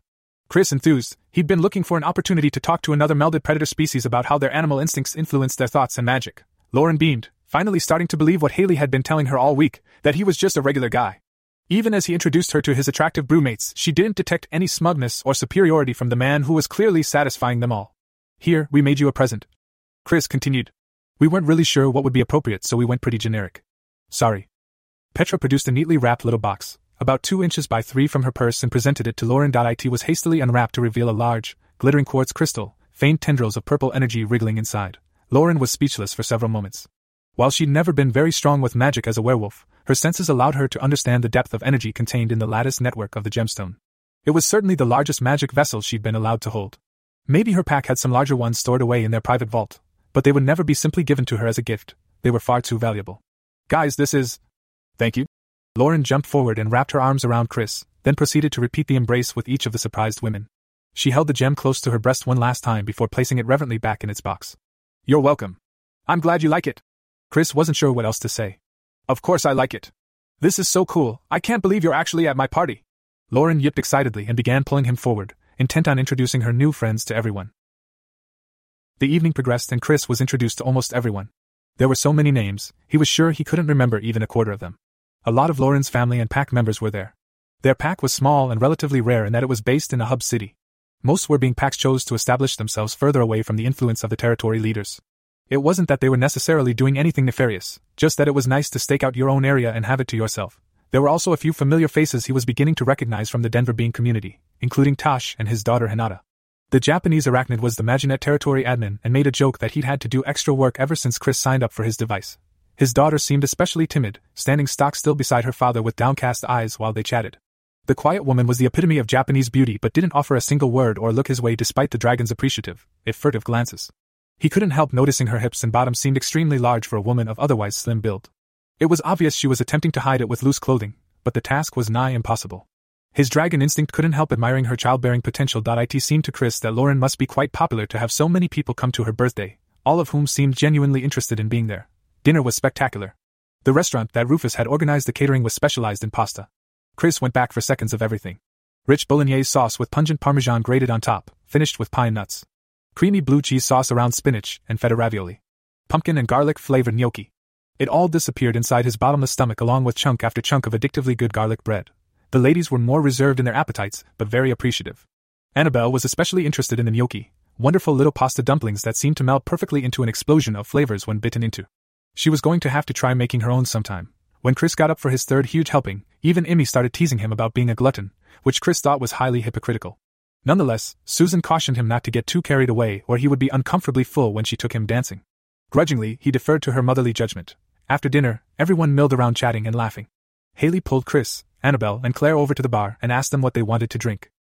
They were already familiar with Rufus' rather lax attitude towards the younger beings having a drink or two, so Chris had a beer while Haley and Annabelle each had a glass of white wine. Claire had trouble making up her mind but eventually ordered a non alcoholic watermelon mojito mocktail. Then Haley led them over to the big glass window at the end of the room which looked out over the club below. Things were starting to heat up downstairs. Although they couldn't hear the music being played due to some rather magical sound dampening in the VIP area, the sea of bodies jostling and writhing on the dance floor made it clear that there was an enjoyable time to be had. That does look fun, doesn't it? Haley asked, looking hopefully towards Chris. Yes. He smiled back. We can go down there, can't we? Chris, are you asking me to dance? The young Were Bison teased. Ah, uh, yes? His face started turning beet red and he shot a guilty look towards Annabelle. Like fish in a barrel.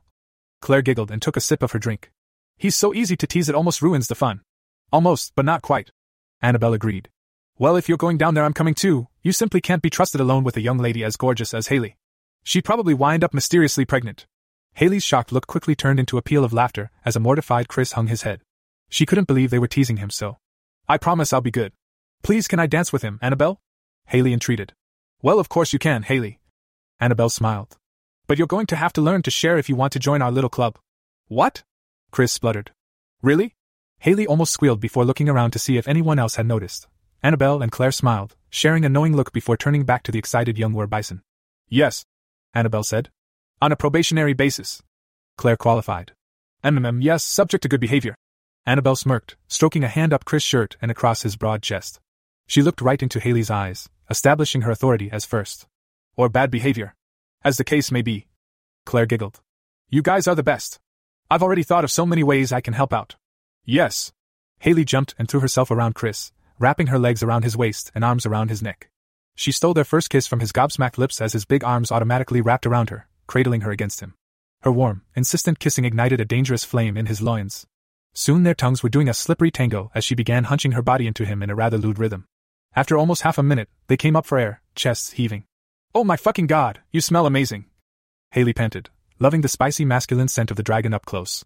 Yes, he certainly does, but Haley, we think it would be a good idea to take things a little more slowly than some of us have done in the past. Claire looked to Annabelle. Ha! Annabelle chuckled at the dragoness. That won't be hard. She'll be taking it slow if they wait another ten seconds before getting down and dirty on the floor. He's my mate, Claire said unapologetically. It's instinctual, I had waited so long to find him. I know, I'm only teasing. And we have this wondrous little love bump to be thankful for because of it. Annabelle placed her hand reverently over Claire's lower belly, feeling the slight bulge of her swelling womb. I think going slow is a good idea too. Chris' mind finally caught up enough to offer up a coherent sentence, and he placed the reluctant Haley back on her feet, mindful of making a scene. Seriously, you guys, I was only just talking with Susan this afternoon about how I was conflicted about my feelings for Haley. How did you know I was thinking about her joining our brood? Well, you're always talking about her. Annabelle explained as Haley looked up at him reverently, blue eyes huge with admiration. You do? Haley asked happily. Yeah, and Lillian kept us in the loop on all your little tricks and seductions, young lady. Claire tried for sternness but couldn't keep her face straight. I'm surprised Chris here had the willpower not to pounce on you. Sorry, I did feel a little bit bad about that. Haley apologized. It was sort of thrilling though, like I was tempting him to stray. I know I'm signing up to share him though. Unbelievable. I know there's supposed to be magic involved with keeping a dragon's brood unified and loving, but this is getting out of hand. Chris was yet again astounded that Annabelle and Claire seemed to be simply absorbing Haley into their little group. And you're complaining, why? Annabelle cocked an eyebrow. I'm not, it's. He sighed, unable to articulate his feelings. I've got this one, girls. Haley spoke up. Chris, it might seem strange by human standards, but there's nothing wrong with your relationship with your brood. It's natural for a dragon. I consider myself lucky to have an opportunity to join you, and I know a lot of other beings would, too. Haley's right. Claire said. We've talked about this, Chris. You might be blended with your dragon fully, but you still haven't accepted everything that comes with being a dragon. You need to stop fighting your instincts. Alright, alright, I get it. He surrendered. Just go with the flow, huh? All right then, Haley, let's go downstairs and have that dance. One dance turned into several, and Chris was soon intimately aware of the exact dimensions of Haley's petite frame as she gyrated in sync with the beat. He tried keeping up with her movements, and she didn't seem to mind his hopeless flailing. In the end, Chris wound up just holding her soft hips and rump possessively, their eyes staring lustily at each other as people writhed and boiled all around them. After a few more songs, Annabelle and Claire pulled them over to the downstairs bar for a breather. Rufus saw them and beckoned them over to his private booth, introducing them to another vampire called Claus, who seemed the quiet type. Chris was a little wary of the strange vampire at first, but soon warmed up to the man as Rufus began regaling them with stories of how he and Claus had met across the trenches during the First World War. Other people from the party began trickling downstairs, and soon the rest of the ladies joined them at Rufus' booth. Lauren and a few friends were in tow. The effervescent host ordered a round of champagne, toasting first the birthday girl and then the expecting dragonesses. Then it was Chris' turn to be passed around for dances with Lauren and her friends, but not before Susan doused them with a little of her pheromone cancellation potion on their exposed skin. There were a few mild protests that she was ruining the fun, but it was generally taken well. By now, he had a mild buzz going on and was feeling pretty damn good. The warm, happy feeling was distracting, his dragon restless and eager for action. So too was the thumping music and the press of bodies in the dim light. Especially Lauren's as she bobbed her ass backwards, bumping his crotch before pulling away, smirking over her shoulder. He wasn't aware his hold on his concealment was slipping until it was too late. He grasped at his chest, tipsily trying to battle his essence back down into the core of his tummy where it would be imprisoned. He'd gotten so good at it lately that he barely had to think about it. Now it was rebelling, rioting inside him whilst he was inebriated and unable to cork it back up. It was no use. His magic settled comfortably in his solar plexus, radiating through his body and outwards, saturating the air. He let out a huge sigh, closing his eyes, his muscles relaxing into the glorious feeling of his full magical potential arcing between his cells. It felt so right. Why did he have to contain it all the time? Why couldn't he just be himself? Lillian's sudden presence broke his half drunk reverie, and he opened his eyes. She wore an inquisitive, almost concerned look as she placed her hand on his forearm. Lauren had taken several steps back, looking almost reverent as his magic washed over her, inner wolf wagging her tail like a happy pup. What's wrong, Chris? Lillian had to come close, leaning into his personal space to make herself heard over the music. Her scent hit him like a truck, affecting his inebriated dragon brain on an instinctual level. That He found his arms slipping around her waist, pulling her close in that little red dress.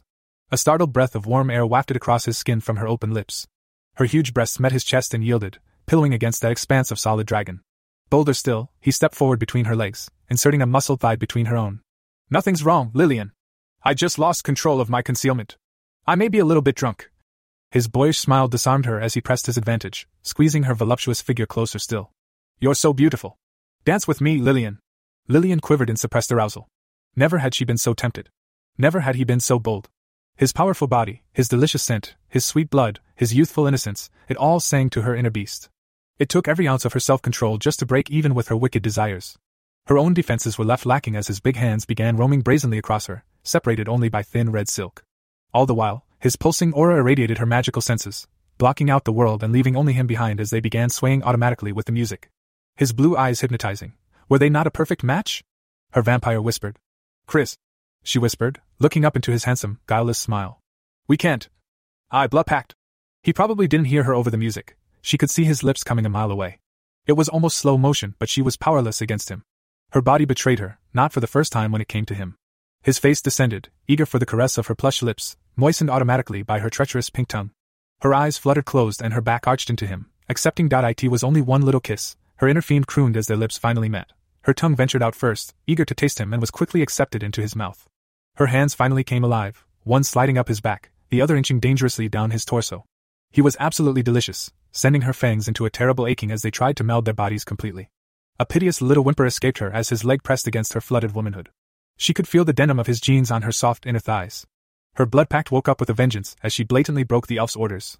Chris couldn't believe he was finally kissing her and smiled into her full lips, breaking their kiss unintentionally. He found his roaming hands had done admirably while his brain was occupied by the beautiful vampire. One had a firm grip on the left cheek of her big silk covered ass, greedily assessing her marvelous flesh. The other was in the beautifully scented russet hair at the base of her neck, holding her close. It was refreshing to be looking almost directly into her brown eyes. She was perfect. Chris, we shouldn't. Her hand came between them, pressing a little more insistently even though their lips were still barely touching. Her blood pact was insistent against her insubordination now, tugging like an imaginary choke collar, cutting off her breath, searing at her skin. I want you, Lillian. You don't know what you want, you're too young. She couldn't hold his piercing gaze as she denied him. His look of hurt was too much. I could never leave if you changed your mind. Besides, I'm indebted to another. She resisted when he cupped her chin, but he wouldn't have any of it, exerting his considerable strength against her. She could have answered with her own and fought him easily enough, but it would be childish. He waited until their eyes had met for several moments before speaking again. I know exactly what I want. Everyone tells me to stop fighting my instincts, here I am. I would do anything for you, Lillian. You are a beautiful, caring person underneath your mask. I will buy your debt to Rayla, even offer myself instead if I must. I've missed you every day that you aren't with me this last month. I want you, Lillian, and I know we'll be perfect together. What was left of her jaded, human heart broke. All her promises to ensnare him, to taste his blood, to fuck him, to steal him away for her own and break her bond with Rayla came flooding forward. Her chance was now, offering himself without condition. But she was a wicked, evil creature. She was the spawn cast aside by the dark aggressors of that ancient war. Her inner beast snarled in rage as she exerted her will into a resolution against everything that she was. This pure creature of unimaginable magic and goodness would not be tainted and destroyed by her. He would certainly not be allowed to offer himself to Rayla in her place. That would be unacceptable, for she knew the elf would take such a deal in a heartbeat, and the dragon would be lost to her forever. I can't, not yet. It sounded weak even to her. Their bodies still clung to each other desperately, though she was starting to regain control over her base desires. Liar! He growled, hurt to have her reject him even after his admission. I can't. The steel was back in her voice, and she used her strength to step away, breaking his grip on her buttocks. I'm sorry it's come to this. Lillian. No, please. Now he sounded weak, and her already throbbing heart felt like someone had thrust a silver knife deep inside. His feelings were genuine, she knew this. He truly wanted her, vampire and all. It nearly broke her resolve to see him like this, so ruined. She had to get away, was on the verge of flying back into his embrace. We can't be trusted with each other. It is the only way. I will demand a replacement from Rayla tomorrow morning. We can say goodbye, but after tonight you won't see me again. The very thought of never seeing her, never hearing her adorable Russian accent, never being close to her again sent anguish to sear his pounding heart. Tears formed in his eyes, blurring her. He blinked them away hurriedly, afraid she would use her magic to disappear altogether. He reached out, but her telekinetic power stopped him in his tracks, used against him for the first time outside of training. Lillian! He almost choked, his throat was constricting painfully. Enough! She barked harshly. I will see you safely back to the hotel this evening, and then you and I will be done. It is for your own good. Now get a grip on your concealment before someone shows up. She was gone, pushing past him and fading in his senses, invisible. I won't give up on you. He hoped desperately that she was still listening. Lauren led the heartbroken young dragon back to the others. Having witnessed the entire thing, from the panty soaking first kiss to the spiraling abyss of rejection, she should be jumping with joy. The juicy gossip she could share would have her entertained for weeks, but she just felt too bad for the sweet young man. Already, she knew she would be keeping this to herself. His beautiful entourage quickly surrounded the distraught dragon, extracting a stammered version of events even as he was still struggling with excessively moist eyes. Thankfully, no one was tactless enough to suggest collecting the dragon's tears, though Susan would have had to admit to being a little tempted.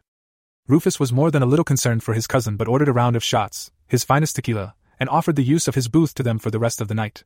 Hosting complete for the time being, he went off to have a word with his cousin. He wanted to hear her side of things. Surely giving the young dragon a roll in the hay would be easier on everyone than this disaster. He knew Lillian wasn't averse to a casual fuck. If this somehow came back badly against vampires, there would be hell to pay. The Vampire Council was very interested in this particular dragon.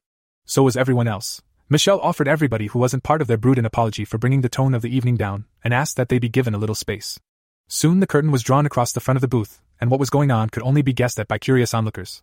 Inside, everyone took turns trying to console him, and he soon enough pulled his shit together externally. Internally was a different story altogether. His shit was all fucked up, a huge shit tornado plowing through his feelings. It felt like he was being torn apart from the inside. His dragon was keening sorrowfully. It was so tempting to just phase out of there and fly away. Petra and Claire would come, keeping pace with him as he fled from the wreckage of his unrequited love. A glance at the two dragonesses only made him feel worse, their support and concern practically radiated around them both. All of his brood shared his pain, sending their feelings of love and comfort his way, even little Emmy, who hugged as much of him as she could get her arms around. Only Annabelle's face betrayed her anger, which he quickly worked out was directed at Lillian, not himself. He was so lucky to have them. Flying away to escape would be so unfair. Perhaps the cowardly act could wait until tomorrow and simply be used to distract him and dull his hurt. He wasn't sure what to do, should he leave now and abandon Lauren's party? Should he wait until they were the last people in the joint so no one else would see him? Should he teleport them all to Antarctica and live out the rest of his days as an honorary emperor penguin? In the end, he took a shot glass of the offensive smelling liquor from the tray in the middle of the booth and downed it. He never did manage to get his concealment back up. The club was winding down when they did finally leave. Chris was starting to sober up, which didn't help how he felt. The numbness of alcohol and comfort of holding his loved ones close had acted like a band aid, which was now being pulled off rather slowly. They would be walking back to the hotel. Obviously, Chris was in no state to be attempting a teleport. Emmy was already squeezed into a backpack Rufus had lent Annabelle. Safe from prying eyes for the journey home. As they approached the main entrance of the club, he could sense Lillian, waiting for them in the shadows, ever mindful of her duties. Chris wondered if Rayla would really remove her as his guardian. He almost hoped she wouldn't, but that would be too cruel a fate for the vampire. Despite the animosity between the two powerful women, he feared that if it really came down to it, Rayla would have to give in or lose Lillian as an asset altogether. If only that stupid blood pact could be nullified, maybe he and Lillian could. He had to stop. She had made her choice, he could respect that even if he didn't agree. Please come out, Lillian. I won't make a scene. I promise. He spoke softly to the patch of darkness he knew contained her. Her form appeared silently, and any tiny hope he'd had that she'd miraculously changed her mind was shattered forever. Her features were deadpan, showing no hint of emotion whatsoever. Thankfully, Annabelle managed to keep her anger bottled up tight, and the rest of his brood looked almost sympathetically at the vampire. She'd been a part of their family, a friend. It hurt to lose her. Let's go. Was all Lillian said before turning and walking out the door onto the well lit street, looking as devastating as ever in her skin tight red dress. Chris sighed heavily and followed, mindful that a group of tipsy humans were waiting behind them to get out. Something tickled in the back of his mind as his foot came down on the sidewalk. He stopped. The hairs on the back of his neck stood on end, and he looked up sharply. Lillian also had her hackles raised, watching tensely for anything amiss. His arm shot out backwards, warding off Annabelle as she came through the door. Something was wrong, His dragon knew it. Chris Wa. Annabelle asked. Tires squealed slightly as a vehicle came to life and accelerated hard from down the street. He couldn't see it in the path of any street lights. Chris watched as Lillian turned her head towards the noise. He saw the intent, predatory focus on her face. The side of her head exploded. A dull thump whistle followed, sounding loud in his enhanced senses as his world closed in. It couldn't be real, her body losing its life, falling limply to the concrete. A deep, bone aching cold settled upon him. Lillian! Annabelle screamed, watching horrified as a mist of blood and gore began to settle on the sidewalk. Lillian, his friend, his teacher, his protector, his family. His brood. She was his brood, and she was dead. Anger warmed him dangerously, like the hot exhaust of a weed whacker in the middle of a summer drought. His chest burned hot with fury. Thankfully, the vampire's days of training began kicking in, he assessed. He had to do this quietly, no big scene. The club's enchantment should protect his actions at least a little bit. Strange, he sensed no magic other than that first tickle when they'd walked out into the street. Stay back, all of you. Annabelle, shield. Like we practiced. He rushed forward to crouch near the fallen vampire, heedless of his own safety. Oh fuck, oh fuck. Annabelle tried to concentrate on sending her thoughts to Bartholomew. It didn't help that she was still a little tipsy. And Lillian. Lillian was gone. She'd been so angry with her after what they'd shared. She'd thought it had been clear she would join them eventually. Screams echoed in the club as someone behind, curious at the commotion, caught a glimpse of the blood splattered pavement. Annabelle hoped to God that the enchantments around the club would hold up to this level of pressure. What she was about to do could get them all in serious trouble. Lillian's body lay on its side, not even twitching. Chris could see the wound, blood and brain matter seeping into her hair flecks of broken skull arrayed like a macabre jigsaw puzzle. No one would be putting this one back together. Michelle stuck her head out of the doorway for an instant, assessing the situation.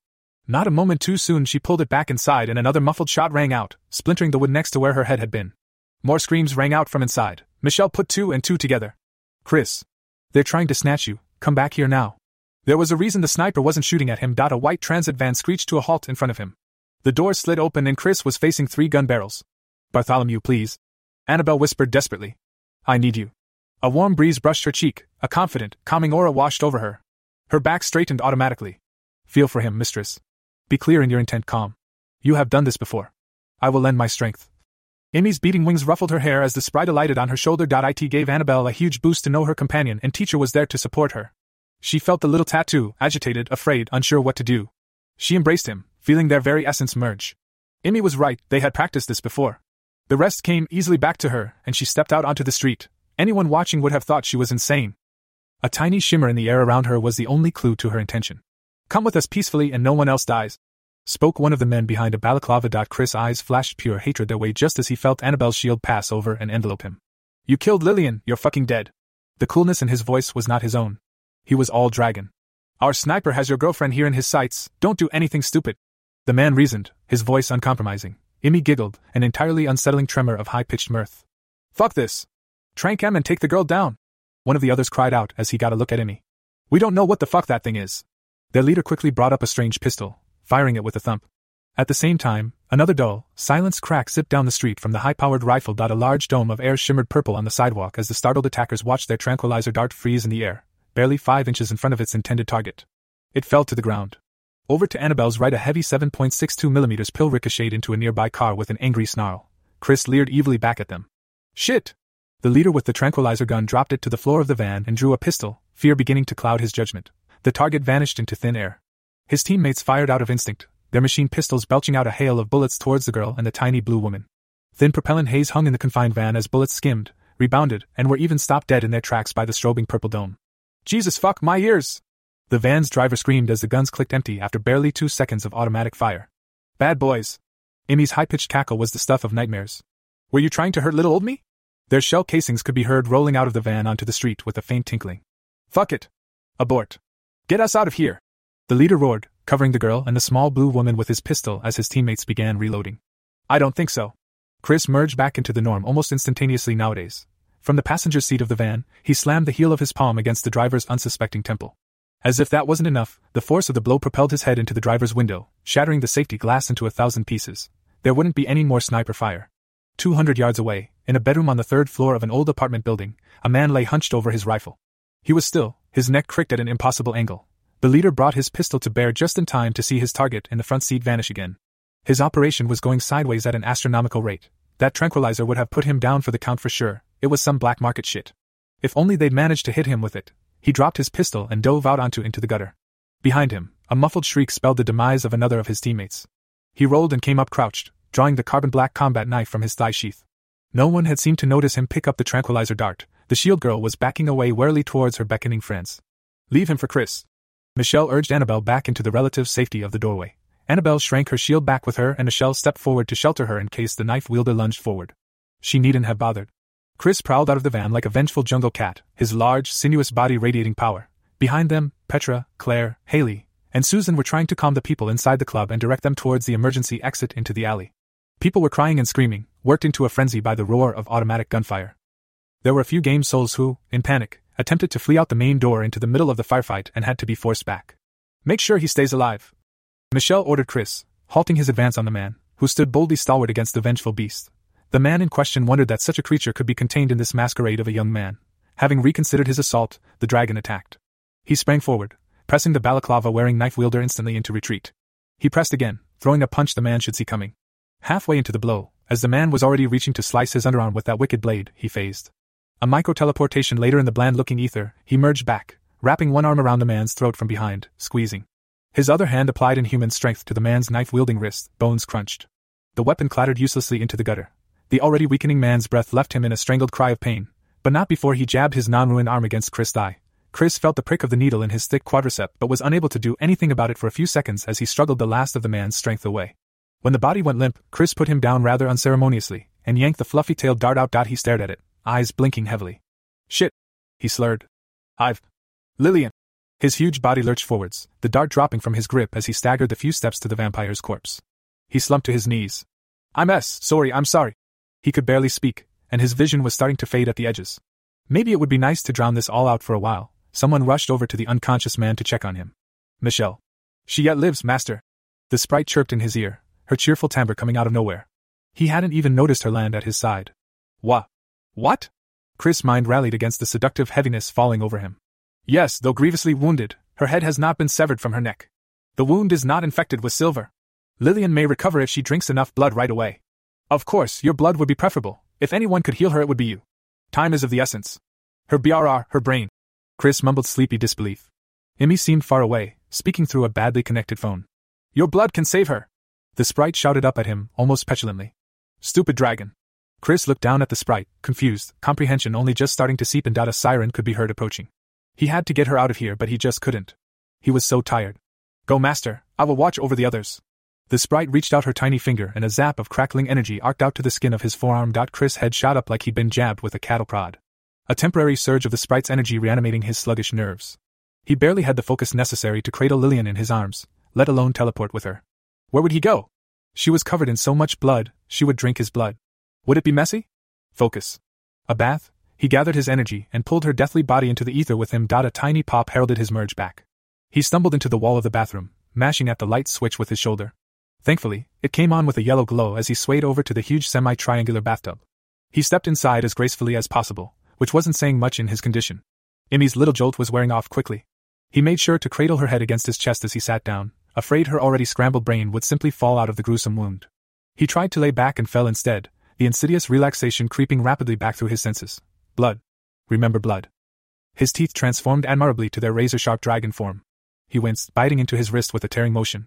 The thought made him feel queasy for a second before that feeling too was lost to the creeping darkness. He held the wounded wrist above her mouth, watching his rich lifeblood splatter down onto her bluing lips. He held the seeping cut to her mouth as he cradled her to his chest.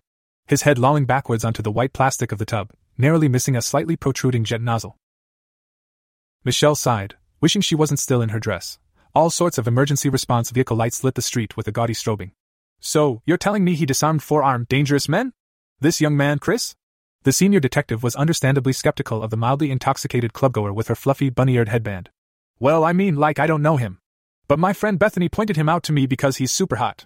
But yeah, I caught a glimpse of him fighting this terrorist guy in a balaclava and totally putting him in this awesome sleeper hold.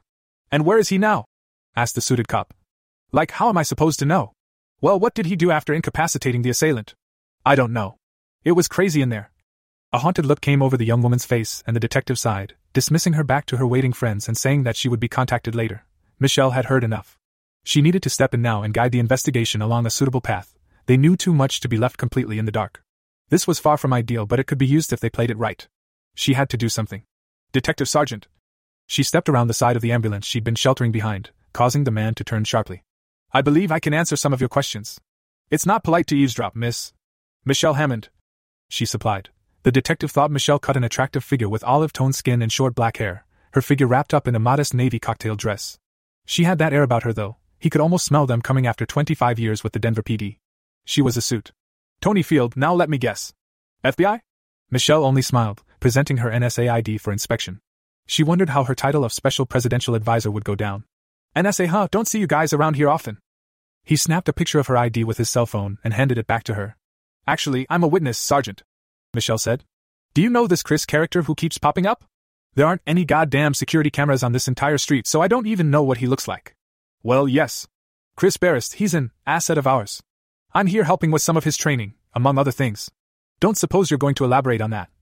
The detective shook his head in disgust. Don't suppose I will. Michelle beamed cheekily back. There was just something about being higher on the chain of information that Michelle couldn't help enjoying. Cheer up, Tony, you've got one heck of a story to break to all those reporters over there. They're going to gobble you right up. Whatever, so you've got some hotshot kid in your stable who knows how to handle himself. What about the gunman? What can you tell me? Actually, this one came out of the blue on us. I'm pretty sure it was targeted at our asset, but I'd appreciate it if you kept that to yourself. I'd owe you one. Chalk it up to another act of random, senseless violence. Michelle spun her magic, asking them for a favor always seemed to work. Most people have difficulty saying no. So, this is not a terrorist attack? Tony needed to be crystal clear about this part. The safety of his hometown was paramount to the desires of some cute NSA spook. It was all very well to keep the media's noses out of things, but he had to be sure this wasn't the start of something bigger. No, we don't believe so at this time. Michelle said. We don't believe so at this time. Tony parroted. Nice. I might use that. And your asset, Christopher, where is he now? There are also a few accounts of a woman lying shot on the sidewalk. I'm sure forensics is about to have a ball cataloging all the blood on the sidewalk. Ah, yes. There was a woman shot. Christopher took her to get treatment before you arrived. Her name? Tony followed up. I'm afraid I'm not at liberty to discuss that. Michelle hoped her smile would smooth out this last big wrinkle. Jesus. Tony stewed. You've got to be kidding me. You know I can't just throw the whole goddamn thing out the window when you bat your eyelashes at me. We've got almost 80 shell casings in that van and bullet holes all over a downtown building. That doesn't just magically disappear when you snap your fingers. People want answers. What a fucking headache. I can help. Michelle pulled her card from her wallet and passed it to the disgruntled detective. I'll have someone call your station tomorrow morning and everything will be fine. We'll take the two surviving gunmen off your hands too. If the FBI gives you any stick, send them my way. In the meantime, I need you to get ahead of the story. Can you do that for me, please, Tony? What do you want me to say? He sighed, accepting her details. Why don't you paint a nice little picture of our hero fighting off a deranged, mindless, and hateful attack before rushing a wounded woman to hospital, possibly injured himself? Can I use his name? Tony was tapping away in his phone madly. Sure, but leave out any mention of my agency. Perhaps the girl you were talking to earlier could be approached by the media for her comment. Of course. The detective's sarcasm was palpable. What if something comes up? Don't worry, Tony. I'll be keeping an eye on things. What? You gonna work your spook magic? Tony chuckled gruffly. Suits, they were so full of it. Something like that. She smiled, if only the poor detective knew the half of it. But for God's sake, don't mention anything about the sniper when you find him. Sniper? The detective spluttered, looking cautiously up at the surrounding buildings. This was the first he was hearing about a sniper. Michelle was already turning to walk away and simply pointed down the street at an old apartment building. I can't believe it, Dad. Why would anyone want to hurt Chris? He's so nice.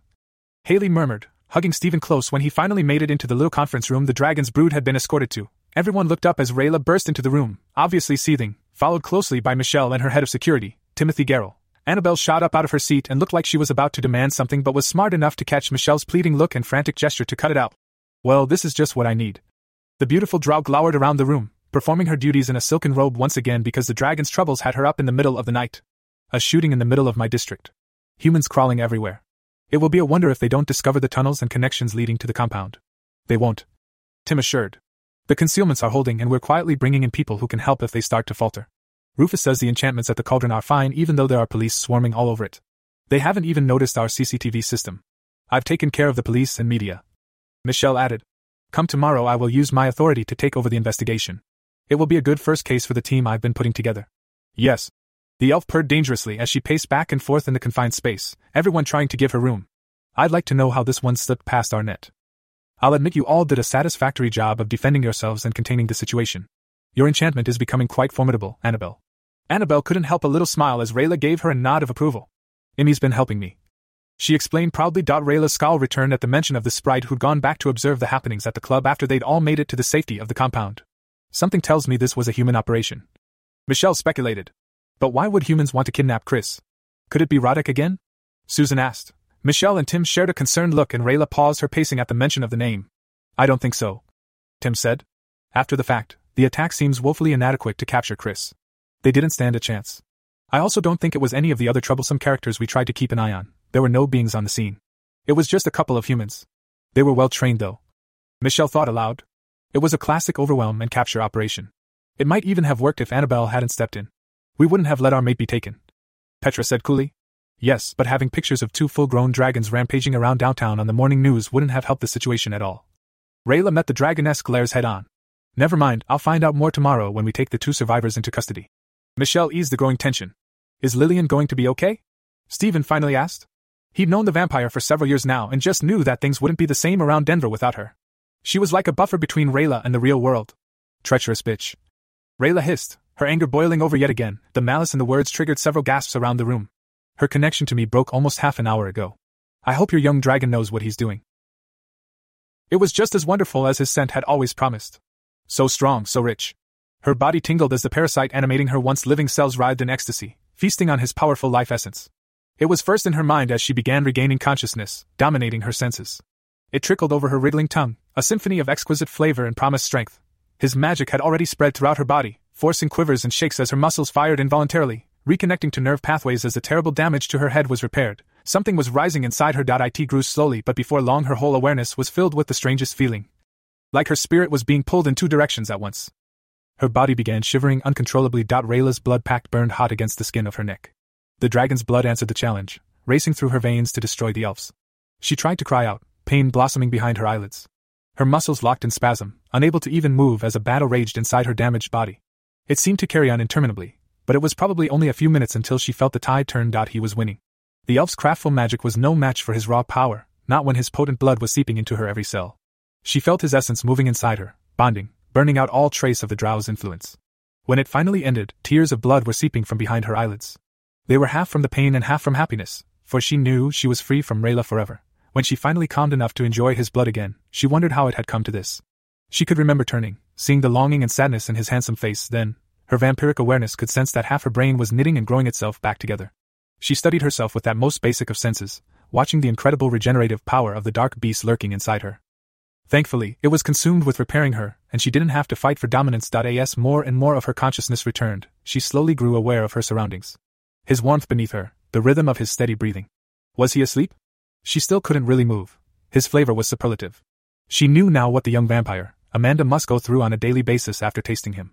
She had been right to warn Lillian, there was no way she could willingly return to human blood after tasting his rich, incredibly satisfying flavor.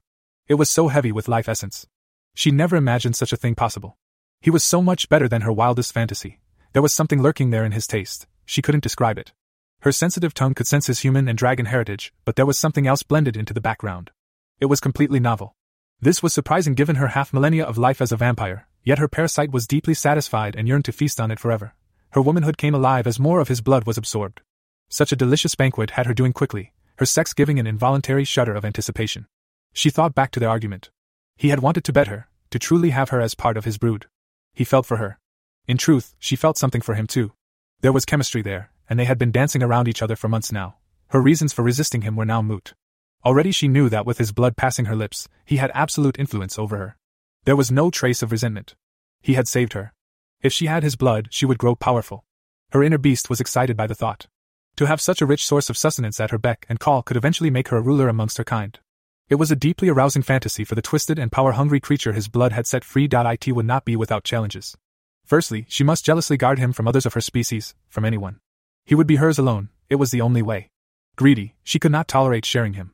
He would have to be lured away from his little flock of leg spreaders. How? With her body, of course. The beginnings of her wide smile twitched the corners of her mouth. It wouldn't be long now, her body was warming, becoming more responsive again. The poor boy wasn't going to know what hit him, he was dealing with a professional. A warm, pattering sensation intruded into his sleepy, dreamless mind. It felt so far away, so detached, yet still warm and pleasurable. The sensation rose up his body, accompanied by some sort of caress. He smiled stupidly, his mind foggy. It was water, he decided as the sensation splashed warm across his face, into his hair. A hand followed behind, massaging his scalp and making him groan in satisfaction. He felt his cock twitch, eager for the same treatment. A faint feminine coo reached his ears and a warm weight settled on top of him, squirming sensuously against his bare skin, lips on his shoulder.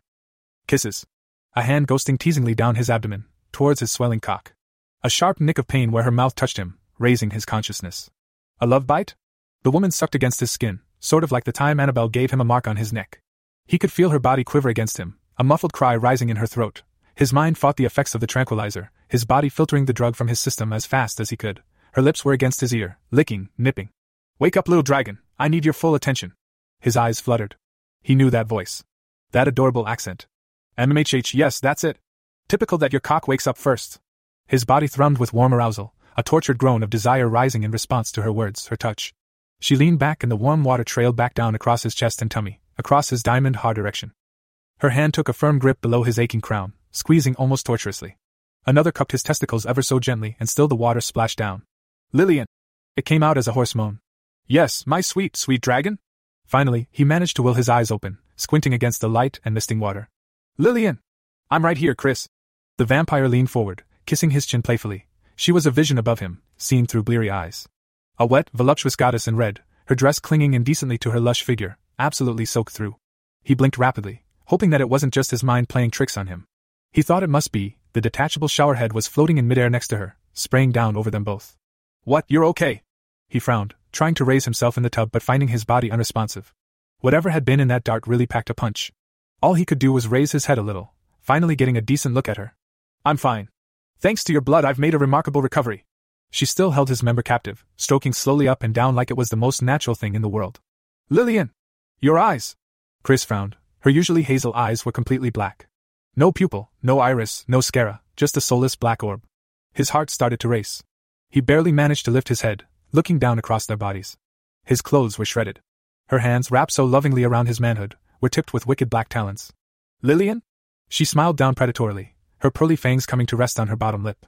Her hands didn't release his throbbing cock as she leaned in, sniffing him, brushing her lips above his now thundering heart. Just like a little scared little rabbit.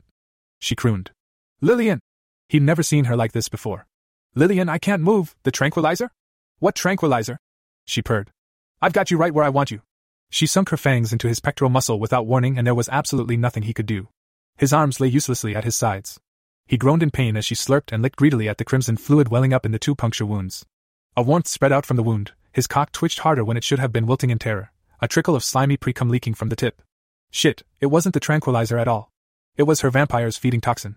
She had paralyzed him, and now she was going to fucking eat him alive. Lillian, please! It hurts. He croaked. She giggled, a sound he was sure he never heard from her before. The vampire abandoned her meal to rise above him once again. His own blood stained her lips, running down her chin and onto her pale neck. Her dead eyes gave nothing away. No sympathy, no remorse, no emotion whatsoever. What's wrong, Chris?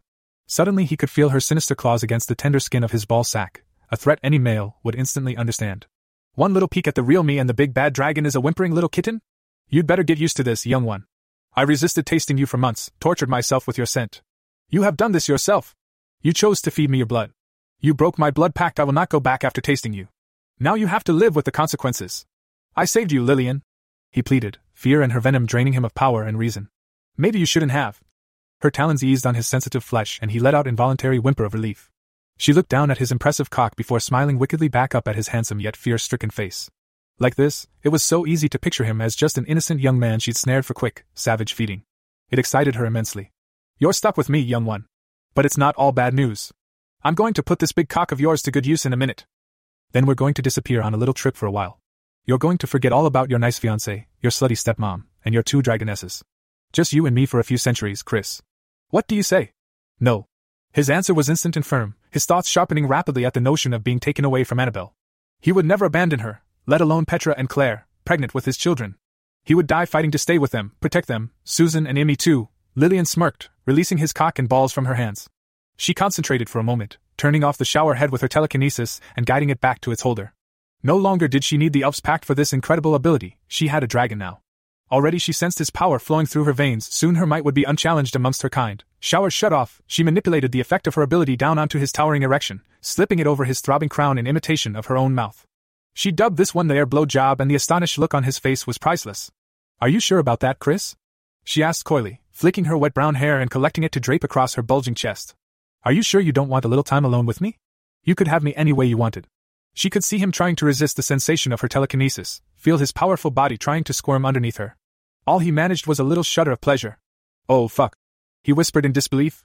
He could swear a plump pair of lips were working the sensitive ridge of his cockhead, but there was nothing there. Then she added a tongue to the equation, and it was all he could do to stop himself exploding.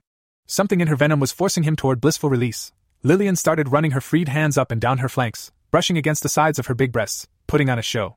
The damp red silk of her dress did absolutely nothing to hide her figure, or the erotic sight of her jiggling assets as she took up a sensuous writhing in his lap. You know, Chris, back when I was a human, I had an interesting profession. In my line of work, there was one immortal rule. She toyed with the little strap holding the gown on her pale shoulder. Nipples strained against the soft, clingy fabric. He'd never imagined such voluptuous perfection. He groaned at the erotic torture his cock was enduring, unable to move a muscle below the neck as she swayed above him with practiced grace. She was so goddamn hot, but so terrifying. He was powerless, and all the while she teased his manhood mercilessly with her unnatural ability. It doesn't quite survive the translation from Old Russian, but rule was basically no free samples. You see, Chris, I was once a whore. Her hands cupped the underside of her proud breasts as if weighing them. Lillian, sure. It's true. I was very, very expensive, but a whore nonetheless, a courtesan. Her grin widened, almost too big, black eyes fixed on his cock. I'm going to fuck you like you've never imagined, Chris. You can have me however you like, whenever, wherever, but you'll be paying in blood. Your sweet, warm, delicious blood. Her fingers brushed upwards, finally hooking black talons under the little spaghetti straps of her dress, teasing them over her pale shoulders. The fabric caught on the wet swell of her breasts, holding itself up. Chris was mesmerized as she smirked down at him, tugging lower. Slowly, her magnificent tits were revealed, and the red silk slumped around her hips. His cock spat a little precum in appreciation. They were huge, perfect teardrops, big nipples upturned, calling to his tongue. Jesus, they swelled wider than her torso. Gravity had them sagging only a little, weighed down by so much exquisite flesh. Despite the danger of the situation, he couldn't help but be incredibly excited. He'd been lusting after these since day one, so pale, perfect, and mottled almost blue with hints of veins. Her areolas were pebbled in obvious arousal, each a light brown, inch wide, glistening magnet for his hungry lips. Then she leaned forward and put her hands on his chest, squeezing her breasts together between her arms in an extravagant display of endowment. His cock slid along her soft tummy as she lowered herself, grazing the bottom swell of her tits.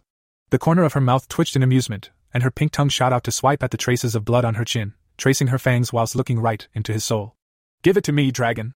She purred, doubling down on the strength of her magical cocksucking, extending the sensation tortuously down his throbbing shaft. His cock swelled fatter, harder. An exquisite tightness grew in his root as his balls tensed in anticipation. He exploded. There was little he could do her telekinetic caresses, her venom, the dark expanse of cleavage, the danger. He cried out, his eyes squeezed shut in pleasure as thick spumes of sticky cum shot out, firing again and again with great spasms of his abdomen. He couldn't move at all, helplessly spraying his seed up onto the voluptuous vampire's epic boobs and soft tummy. Lillian squealed in delight, the deluge of semen showing no signs of letting up.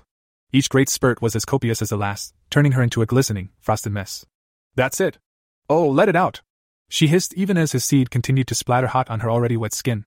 The thick white ropes merged like the tributaries of some great river to flood the deep valley of her cleavage and drip back down onto him. She never let up on her telekinesis, now enveloping the entirety of his mighty spear, coaxing everything he had. I want to enjoy this cock properly, so we'd better let all the tension out of these precious balls. Just think, the power to save a species, but I'll be keeping it for myself. So wicked. Lillian, fuck. He groaned in protest as the last of his prodigious load finally spurted weakly from his tip. His cockhead was almost a livid purple, throbbing, and incredibly sensitive between them, trapped in her unyielding caress. My god, look at it all! Lillian was honestly astounded at the volume of pearly baby batter covering her tits and both of their tummies. She'd never seen anything like it. She laughed, playing her fingers across her snowy breasts, making his seed run down and off the tip of her nipple. When she was sure he was watching, her finger rose to her plump lips. Her body stiffened as her tongue got its first taste of his spicy essence, rich with magic. The greedy digit quickly made a return trip, then another. It is true. Lillian whispered huskily, her pussy thrumming in anticipation, a high performance engine revving on the start line. Lillian, let me up, please. Oh, no, you don't. Her hands came to rest on his muscled chest, and she hunched her hips into him. He could feel her sharp black claws threatening to pierce him. We're barely getting started. I can't wait to feel you fetching off inside me, Chris. Jesus, it's a good thing vampires are sterile. He had no response, still recovering from his orgasm. Her cum splattered boobs wobbled above his face as she began pulling the hem of her little red dress up over her wide hips. Lillian was an incredibly voluptuous woman. Tall, with a very pronounced hourglass figure. Seeing her thick, soft upper thighs come into view had his breath hitching in his throat. Her skin was so pale and perfect he could now see the hints of the veins all over her thighs and torso. He wondered if it was his own blood circulating inside her now. Those black orbs gazed down at him, impossible to read as she teased him with her body, rocking back and forth against the base of his dick but keeping her womanhood from his view. She released her mind grip and took his cock in hand, jerking his thick length slowly. She held him up against her tummy, rubbing him on the soft, comflex silk. This is one big dick, Chris. She murmured appreciatively, feeling him twitch in her grip. I absolutely love a large one, but this is, well, it could be a little too much of a good thing. And you're still hard, what a stud. Are you going to make me squeal, Chris? Are you going to fuck me like you're paying for it? Let me up and you'll find out. Defiance rose up in him to answer her challenge. Hmm, nice try, young one, but I'll be the one doing the fucking today. I think I'll wear you out a little more before I let you have at me. Besides, I need a chance to get used to this monster. Lillian rose up off her knees, getting her feet underneath her in preparation to mount his stallion like cock. Chris could only watch, catching glimpses of her inflamed womanhood as she jostled around above him, boobs jiggling this way and that, his sticky cum still clinging gallantly. Finally, she hiked her dress up and out of the way, holding him upright. Jesus, no panties this whole time, she was completely hairless, her juicy lips squishing out between her squatting thighs. He could see her glistening, leaking a clear, slippery fluid. She held herself suspended, slapping the angry red head of his cock against her leaking petals.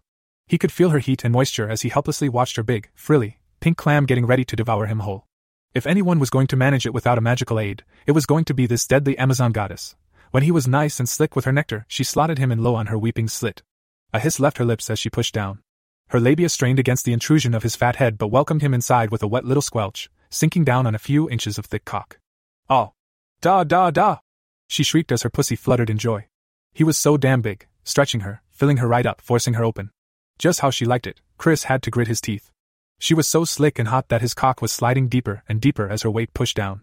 Her thick thighs were shaking as her vagina strained to welcome him in, over half of his huge erection finding a warm, gooey home inside her. Her black claws pricked his skin, drawing little droplets of blood to the surface as she threw her head back and screamed in wordless ecstasy. The pain mixed with the pleasure of her clutching pussy, confusing his brain between the two intense sensations. So deep, so fucking deep. She chanted as she rocked down on the last few inches of dragon cock. No one's ever. Fuck! A firm bump in her core made her stiffen in pleasure, fighting against the rising climax in her tense body. She couldn't believe he just bumped her cervix, that was insane. Oh fuck, Lillian, the whole thing!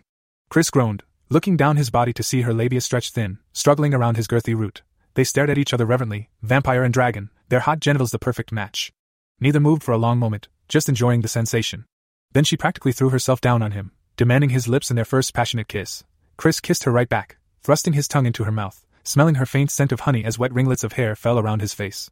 He could feel her slick boobs pressed firmly into his chest, pancaking as she tried to eat his face. Their tongues fought for dominance. It was no surprise that he lost against her experience. She harried him back inside his own mouth and promptly claimed victory by pricking his bottom lip with her razor sharp fangs. Lillian, that fucking hurts. He tried to move his head away. She giggled, uncaring, and held him still in her deathly strong grip. The vampire captured his bottom lip between her own and began sucking gently, forcing blood to well up out of the little pricks. Any further protest died instantly as her lower body began gyrating, her pussy squeezing him rhythmically along his entire length. He'd never felt anything quite like it, his whole cock encased in velvet soft pleasure, being milked with the sort of strength he'd come to expect from her on the training mats that he was going to come. There was no way around it. Even as she sucked his blood and held him paralyzed in her thrall, he could feel an unstoppable orgasm rising inside him. His cock was thickening, his tummy tense. He was being ridden into oblivion by a half millennium old vampire courtesan. How was any 19 year old supposed to deal with that? She was barely even thrusting, only coming about an inch off of him as she writhed her hips about in a tight circle. It was like she was trying to tie a knot in his cock. Relax, young one, let me have it. She released his beleaguered lip to croon directly into his ear, her fingers stroking lovingly through his wet hair. She nibbled his lobe teasingly as she worked his cock over, breathing heavily in exertion. I'm close too, you feel so good. It was true, his cock was rubbing absolutely every surface in her experienced cunt. Pleasure was rising rapidly as she squeezed down with her internal muscles in a practiced rhythm. He was so goddamn big, her cervix was taking a pounding from his fat, apple like head. Mashing the two spongy tissues against each other was a sensation she was growing to appreciate very much. She pushed down hard, forcing them both to distend. A quiver of unadulterated pleasure raced up her spine, arching her back, mashing her chest further into his. She wasn't supposed to be losing control like this, but he just felt too good, stirring her insides into a flurry. Dot. He gave an involuntary shudder. Was she as close to losing control as he was? His cock twitched, swelling. She was breathing hard into his ear, kissing, holding him close. He was only seconds away, she circled her hips faster. She was right, he'd never been fucked like this before. Yes. Oh fuck! He cried out, his release upon him. The bloodthirsty demonette mounting him only hummed happily in response. His orgasm crested, seed rushing up the length of his shaft. Her writhing pussy didn't stop as the first great salvo of batter shot point blank into her cervix. He could tell she was enjoying the sensation by the way she began screaming into his ear in fluent Russian. He relaxed into the wonderful sensation of seating her, releasing great shuddering pulses deep inside her furnace hot cunt. She came apart above him, forced into her own climax by the magic in his semen. A smug, happy grin grew on his face. She might have him trapped, outclass him when it came to sexual skill, but she still couldn't handle his pleasure inducing spunk. Lillian couldn't believe what was happening in the depths of her gushing nethers. His seed felt like it was scalding her, spurting forth again and again from his thick weapon. She felt every magic rich throb as her pink insides cried out their joy to the rest of her body. His seed set every cell alight with bliss. She only barely had the fortitude to keep rotating her hips as a monster of an orgasm reared up and devoured her from the inside. In the throes of ecstasy, a silly thought crossed her addled mind. Which was better, his seed or his blood? Good thing she didn't have to choose, she had both. Their combined fluids, with nowhere to go, sluiced around their snug coupling. They oozed over his thighs and balls, down into the tub below as his last few shots finally splattered against the gates of her womb. Her heaving body shuddered to a halt, gulping down great gasps of breath. God damn, I fuck like a goddess! She chuckled into his beleaguered bottom lip as she kissed him. She leaned back a little to look in his conflicted, deep blue eyes, her fingers releasing the tufts of blonde hair she'd held in a death grip through her climax. Her lips descended onto his again, tenderly this time, thanking him. He had resurrected her, given his precious blood to save her. Even now, as she tried to dominate and subjugate him for her own, he gave his wonderful magic so generously. It was too much. She hadn't felt this satisfied in, well, probably since she'd been turned vampire, all those centuries ago. Her inner beast purred contentedly, curling up around the ball of magic in her core. The black in her eyes swirled, morphing back to their normal, beautiful hazel. She shivered, claws retracting as he tamed her with a heavy dose of postcoital bliss. Oh, young one, that was simply marvelous. She whispered, laying her head to rest on his shoulder. So, it's not just my blood you're after then? He asked cockily. MMHH. Yes, I want your precious seed, too. It was better than I'd even dreamed, Chris. There was no trace of guile in her voice. It was a potent blend, his blood and his seed. Her vampiric parasite was going to be busy for hours digesting his rich offering. As she hugged him close, murmuring and cooing happy little nothings against his neck. Chris felt the magic of her venom waning. He lay there in the tatters of his nice clothes, biding his time. The water she'd washed him with was cooling, but her skin was warm against his, his cum gluing them together. Her slushy, cream filled pussy twitched hungrily around his sensitive cock every now and then, her body shuddering in little aftershocks. His sticky cum was reluctantly leaking from her, lathering their hot, moist coupling. He had to agree with her that it probably was a good thing vampires were sterile with the amount she'd managed to coax out of him. Regardless, he hadn't had a chance to bite her with his itch yet. It would be some poetic fucking justice when he did, though. Despite his initial fear of her startling behavior, dead eyes, and paralyzing bites, he couldn't deny the surge of satisfaction he felt after having her. This was what he'd wanted, wasn't it? Yes. It was just a bit of a shock to wake up paralyzed. That was steadily changing as the seconds ticked by. If she didn't bite him again in the next few minutes, he was confident he could regain control of the situation. The way she was cuddling into him, he wouldn't be surprised if she settled down for a little nap. He couldn't help rejoicing inside, relieved that she was alive and kicking after such a grievous wound. Her vampiric side was obviously quite a possessive beast, but it seemed she could be satisfied into recession. He was sure that once she was back in control of herself, Lillian would be more reasonable about joining his brood rather than whatever kidnapping scheme she'd hatched while he was out cold.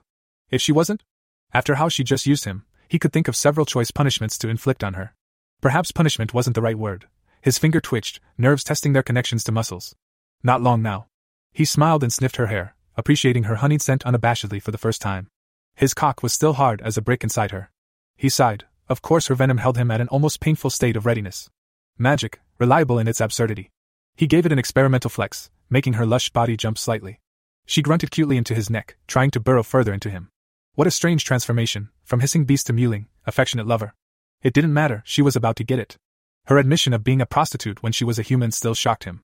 He didn't doubt it for a second after the ride she'd just given him. She never really talked about her past. He couldn't comprehend living for half a century like she had. All those memories, how did she keep track of it? She must think him a child. He supposed he still was, compared to her. His powerful thigh muscles bunched in momentary spasm, his nerve connections resetting. He was going to fucking pound her. She jacked his cock up on whatever was in her venom. He was going to give it right back. He wanted to hear her scream in pleasure, beg him for more, beg him to stop, he didn't care. He wanted her to be sore and tender in the morning, walking around gingerly so everyone would know that he'd ruined her. She'd said he could have her however he wanted. He was going to put it to the test. His cock throbbed angrily in anticipation, worked up by his little fantasies. Now or never.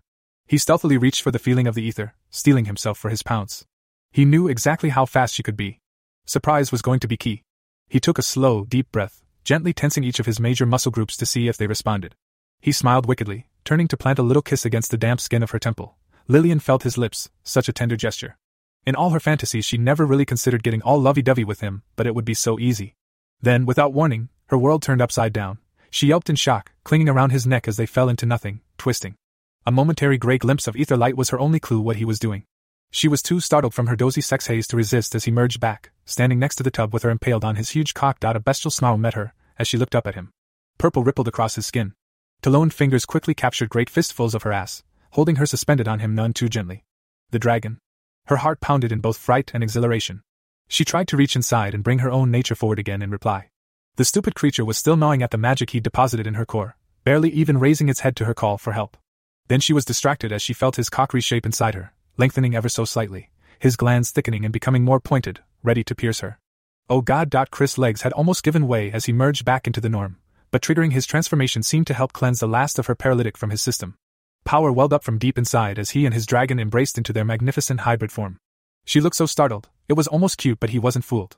He knew exactly what lurked inside her now that he took a lunging step forward with his considerable strength, then another, tackling her into the bathroom wall. A dull thump resounded as the drywall caved in around her ass and lower back, little crumbs of the brittle white material falling onto the tiled floor. The air in her lungs evacuated in a hoarse moan, leaving her winded. The dragon's cock smashed painfully into her already tender cervix, his momentum coming to an abrupt halt, her body taking the brunt. He didn't give her any time to recover, crowding her lush frame into the ruined wall, crushing her tits against his chest. Thank fuck he hadn't hit a stud. Pinned and breathless, Lillian only gave paltry resistance as he released his grip on her big rump and hooked her legs over his bulging arms. He spread her wide, elbows under her knees, as she gulped down air like a beach goldfish. Chris, wait! Was all the objection she managed. He shouldn't have been able to move at all for hours yet, she'd pumped that much of her paralytic venom into his bloodstream while he was out. His piece de resistance came in the form of his great purple wings reaching forward around his body. The strong ridge of muscle and bone at the leading edge of the great leathery membranes quickly hooked under her widespread knees and tracked upwards on the wall. Fuck! No, you're too big! She screeched breathlessly in protest, beginning to thrash about in distress as he used both sets of limbs to raise her legs until they couldn't go any further. Her knees were up by her ears, and her ass had come off the wall when he finally let up. It felt like she was doing the splits and being folded in half at the same time, her huge breasts the filling of a vampire sandwich. Her thighs trembled, and her snug channel tightened down on his rampant erection as he tested her flexibility to the limit. She bared her fangs in challenge at his rough treatment. Her arms, still wrapped around his neck, tightened with unholy strength, reeling him back into reach. If she could just bite him, he reared his hips back, his monolithic cock pulling against her clinging insides roughly. She cried wordlessly in a mixture of pleasure and pain. It felt like he was going to turn her inside out. If her pussy could have sulked, she would have. Her grip on his neck slackened in surrender. For all she'd ridden his cock with abandon, she wasn't quite ready to be fucked by it, and he knew it.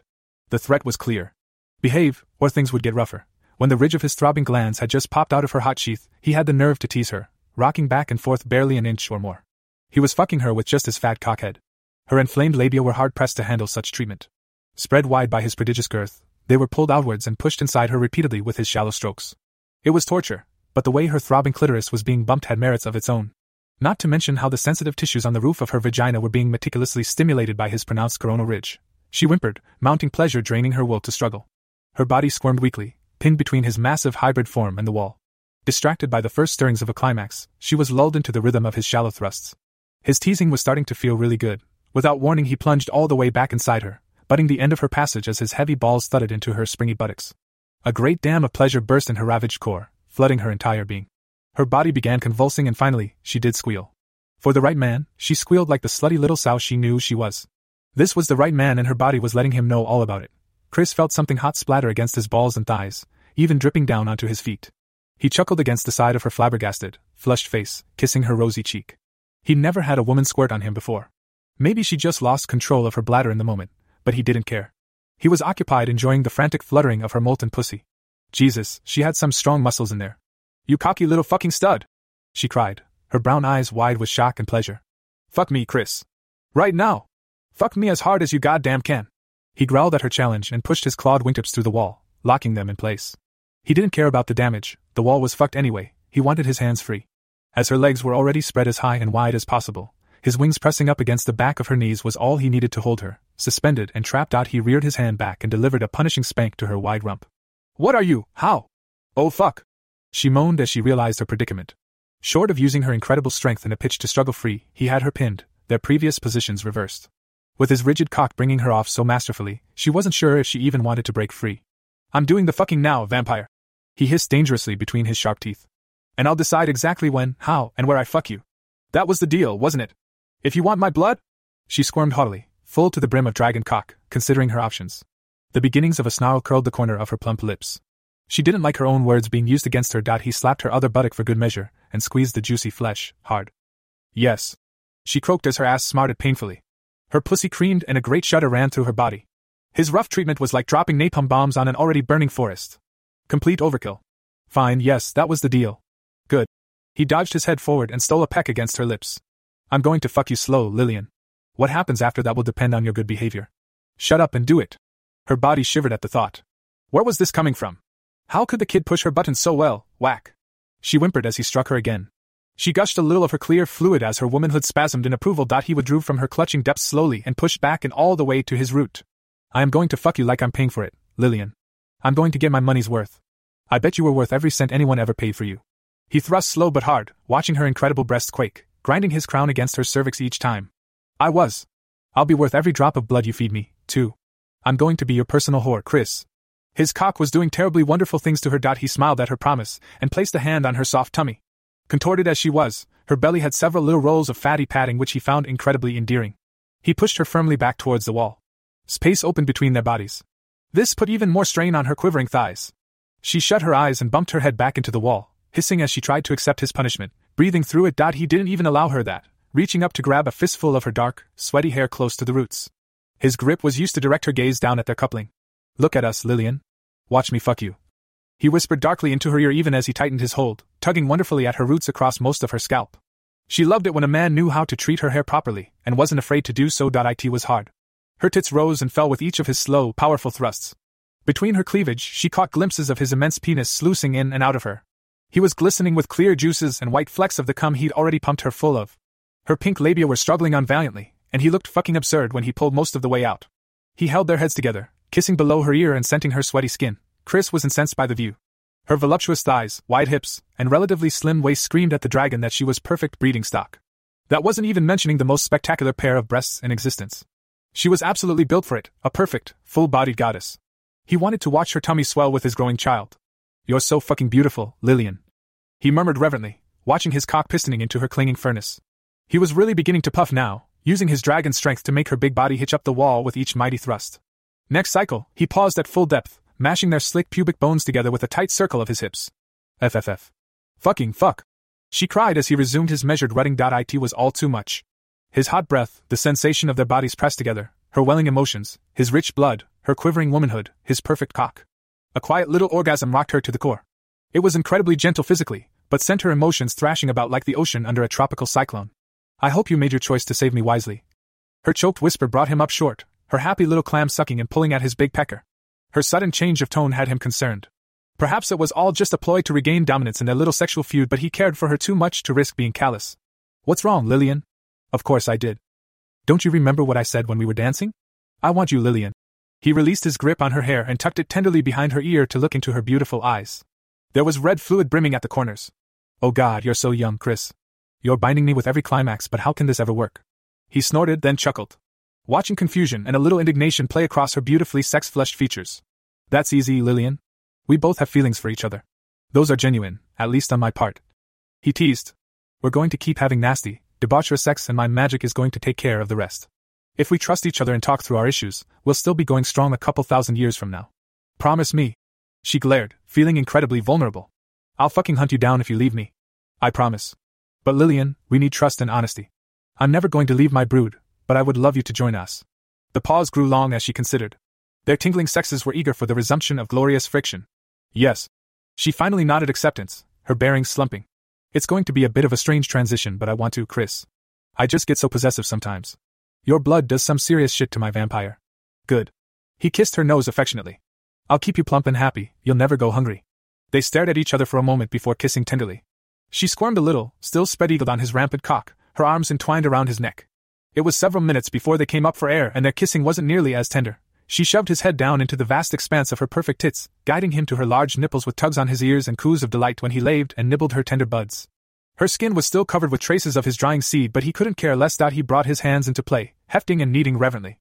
Her pale, vein latticed boobs looked so sinfully perfect spilling out of his big, purple hands. He soon learned that she liked it a lot when he traced his talons delicately over her flesh or burrowed his face under her big jugs and sucked at the soft skin there. With his cock skewering her to the wall, they explored exactly how sensitive her magnificent breasts could become. It wasn't long before she couldn't take it anymore. Let me down, Chris, I need to make love to you. Her soft tone whispered of untold delights. Not a fucking chance. He rumbled into the soft skin of her neck, easing his cock tenderly in and out of her. You've been so well behaved, but I know what you really want, Lillian. Is that so? She cocked an eyebrow at him. You've got a lot to learn, young one. He surged forward, his thrust suddenly kicked up into 12th gear. Her eyes bugged out and she let out an inhuman shriek as he began jackhammering her into the wall. Her vagina fluttered in protest for the short span of five thrusts from his giant dragon cock before seizing like an overheated engine. Her lush frame shook violently as her shriek died into a gurgling hiss of pleasure.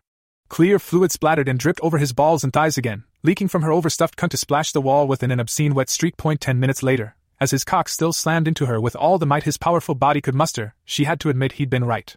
He knew exactly what she needed.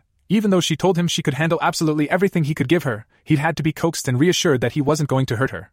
He'd finally ramped up to the pelvis shattering strokes he was currently giving her, bringing her off twice already in the process. She'd screamed his praises for the whole city to hear each time, raking her claws across his tough, tiny scales. In retaliation, he'd roughly mauled every feminine curve her lush body had to offer. It only drove her to loftier heights of pleasure. The boy dragon could fuck like a god, it was perfect. Her vampire had finally awoken when he really began throwing down the righteous dicking. He'd offered her his shoulder, and she dined on his delectable blood once again. That had triggered her latest climax.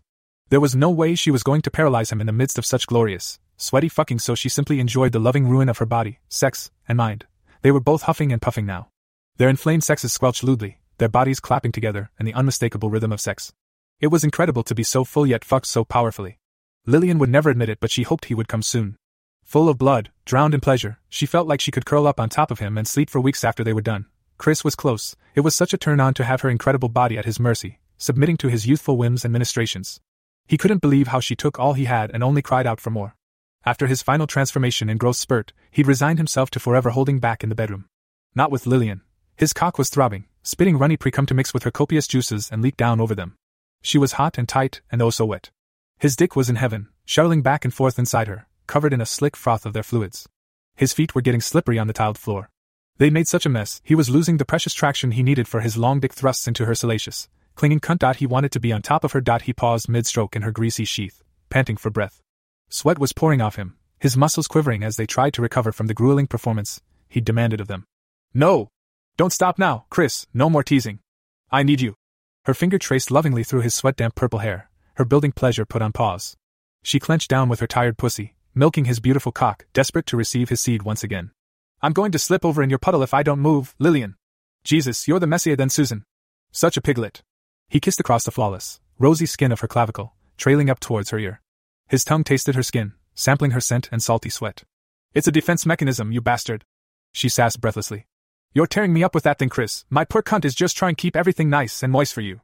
Bullshit, you love every second. He nipped her earlobe cheekily. You know I do, young one. She smiled indulgently. Now, for the love of God, shut up and get back to work. This pussy isn't going to fuck itself. Yes, madam. He smirked. Hold on. He supported her weight by cupping the gloriously glowing cheeks of her full bodied rump and pulled his wings gingerly from under her knees. Both winced as muscles relaxed for the first time over half an hour. He lowered them towards the floor, never withdrawing from her warmth.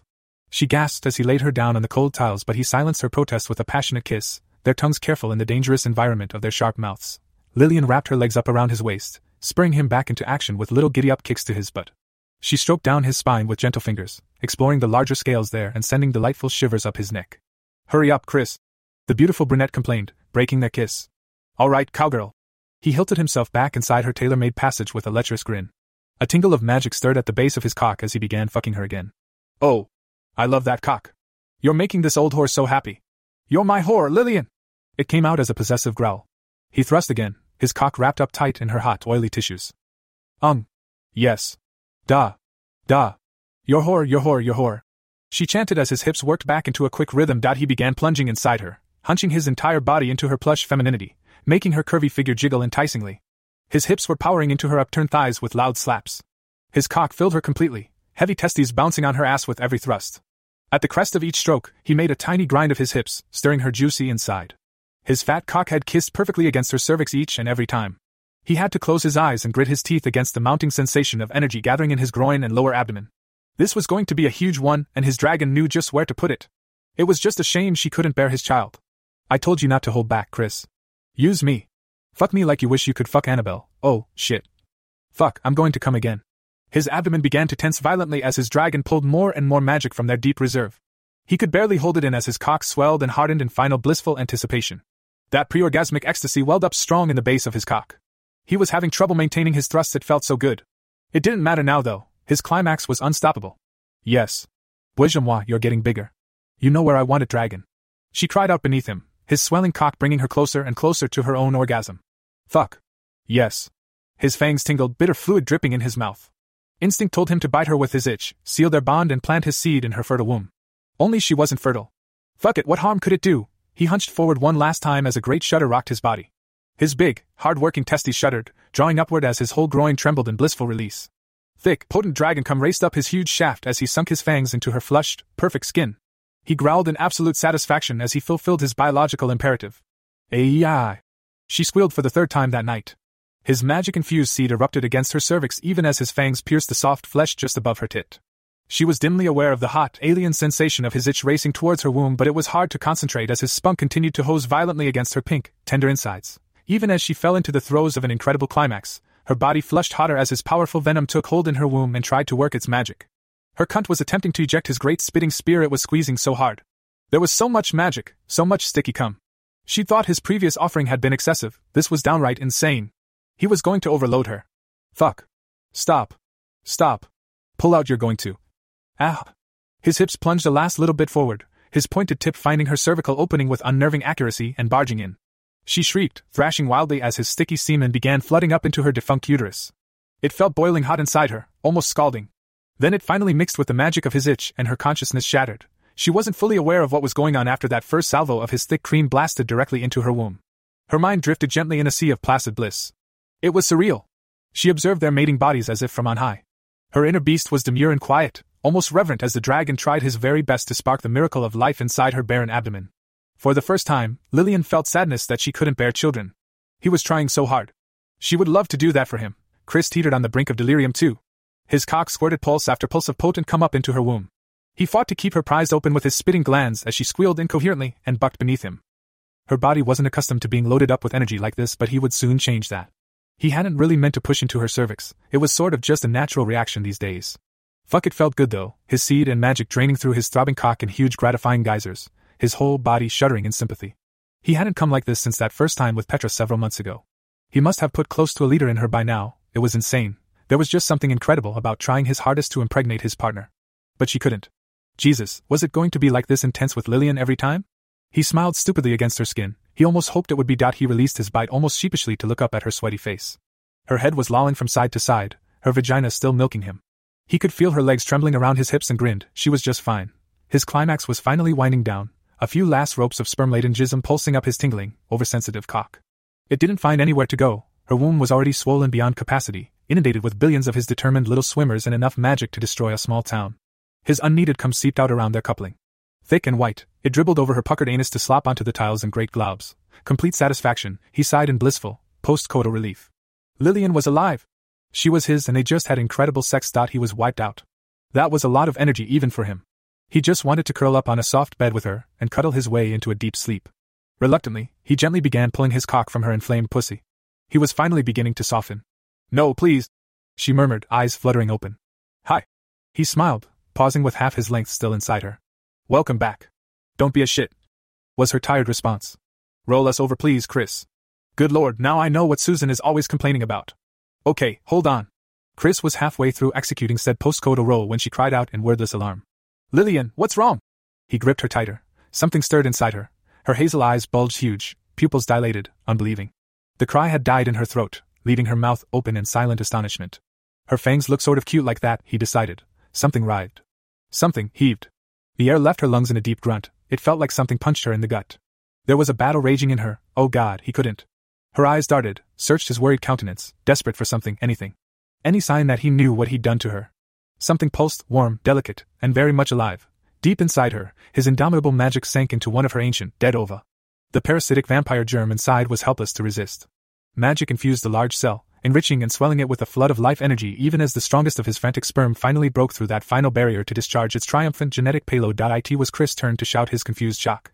An all too familiar wave of energy blasted into his awareness. It was so powerful, stripping him of his senses to lay sprawled on the floor with her in disbelief. The impossibility shook his magical being to the very foundation like some huge earthquake. At the center, her tummy. His dragon wanted to both cower and crow, knowing that what they had just wrought should not possible, but wanting to roar his triumph to anyone who would listen nonetheless.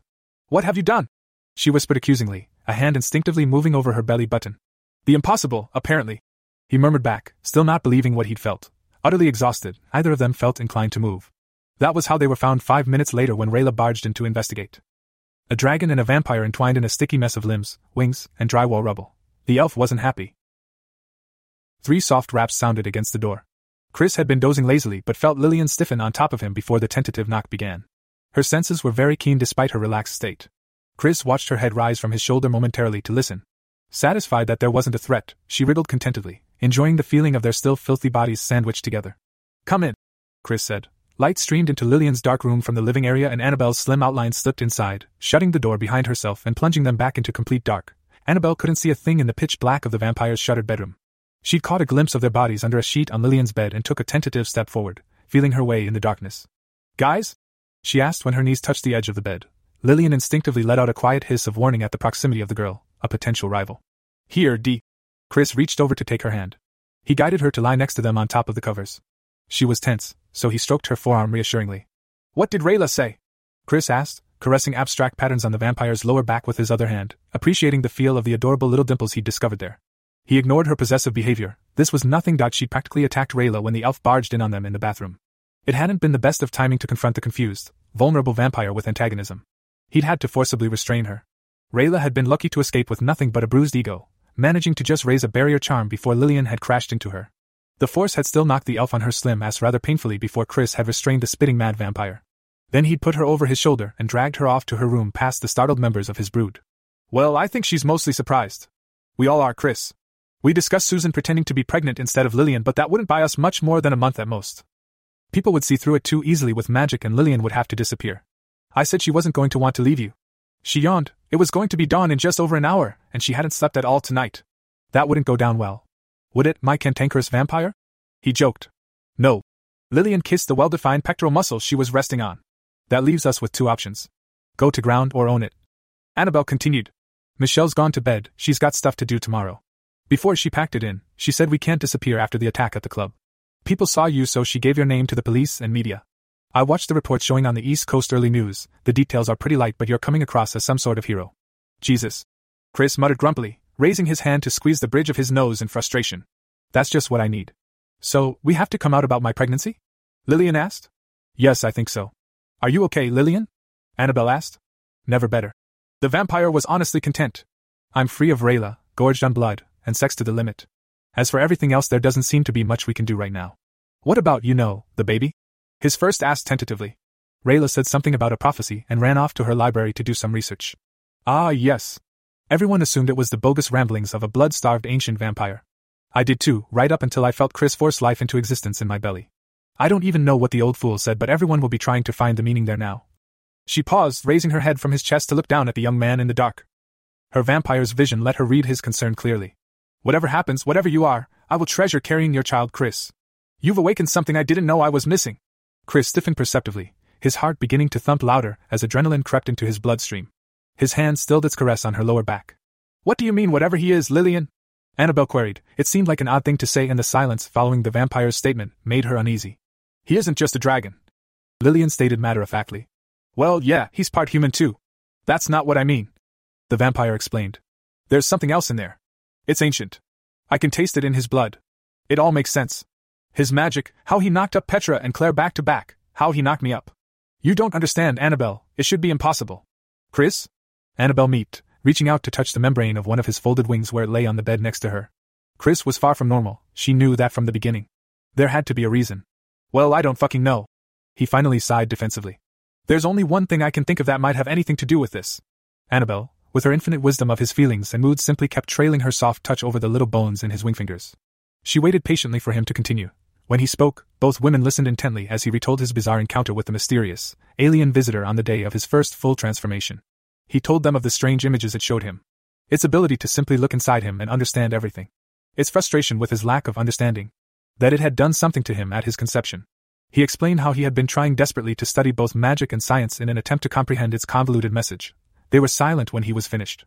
See, it doesn't explain anything, just opens up a boatload more questions. He was frustrated with his lack of progress. This is important, young one. You were right to keep this to yourself. Lillian finally said. It will be better if everyone thinks you're simply a powerful dragon. It isn't a lie, just not the whole truth. We're going to be under the microscope from now on. All your other magical quirks and achievements can be explained away, but impregnating me will draw serious attention. Rayla may only be able to help us, if she would decide to help you. I don't know if you should tell her or not. She has a right to know. Annabelle said. Despite being a bit bitchy, she's done a lot for us. Who knows, if we tell her, she might be able to figure it out.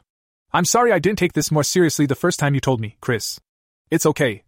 He reassured her. Don't mistake Rayla's help for being a selfless act, Annabelle. Lillian warned from her warm perch on top of the dragon. She is always calculating, playing an angle. She would take Chris from you if she thought she could. I think we should tell her, I need help on this. Chris blurted. We should tell Rayla and the other women, but keep it at that for now. Okay. What about Haley?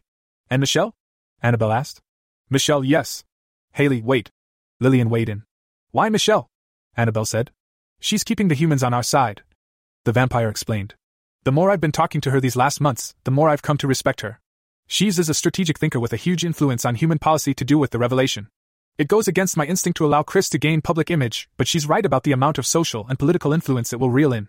She needs to know the full picture so she can guide us in the right direction with the humans. That makes sense, I guess. Annabelle agreed a little reluctantly, yawned, and continued. We'll wait with Haley until you two make it official. Thank you both. Chris kissed into Lillian's hair, then pulled Annabelle closer to repeat the loving gesture. I can't tell you how good it feels to finally have someone understand how strange that encounter with the presence was. It's been looming over me for months. It's okay, babe, we'll figure this out. Annabelle snuggled closer to his warmth, inadvertently bumping Lillian in the darkness. Sorry. It's fine. The vampire only felt the tiniest flicker of possessiveness as the girl curled up against the dragon's side. Strange. Anyone else and she'd be fighting not to attack, his magic, she realized. Here she was, impregnated and reduced to a willing little leg spreader just like the rest of his flock. Why did it feel so perfect then? Um, Lillian? Annabelle whispered. With her enhanced vision, Lillian could see the hopeful, almost desperate look on the young woman's face as she prepared to ask something. Yes? Do you think I could? Can I sleep in here tonight? Just sleep. I don't want to, yes.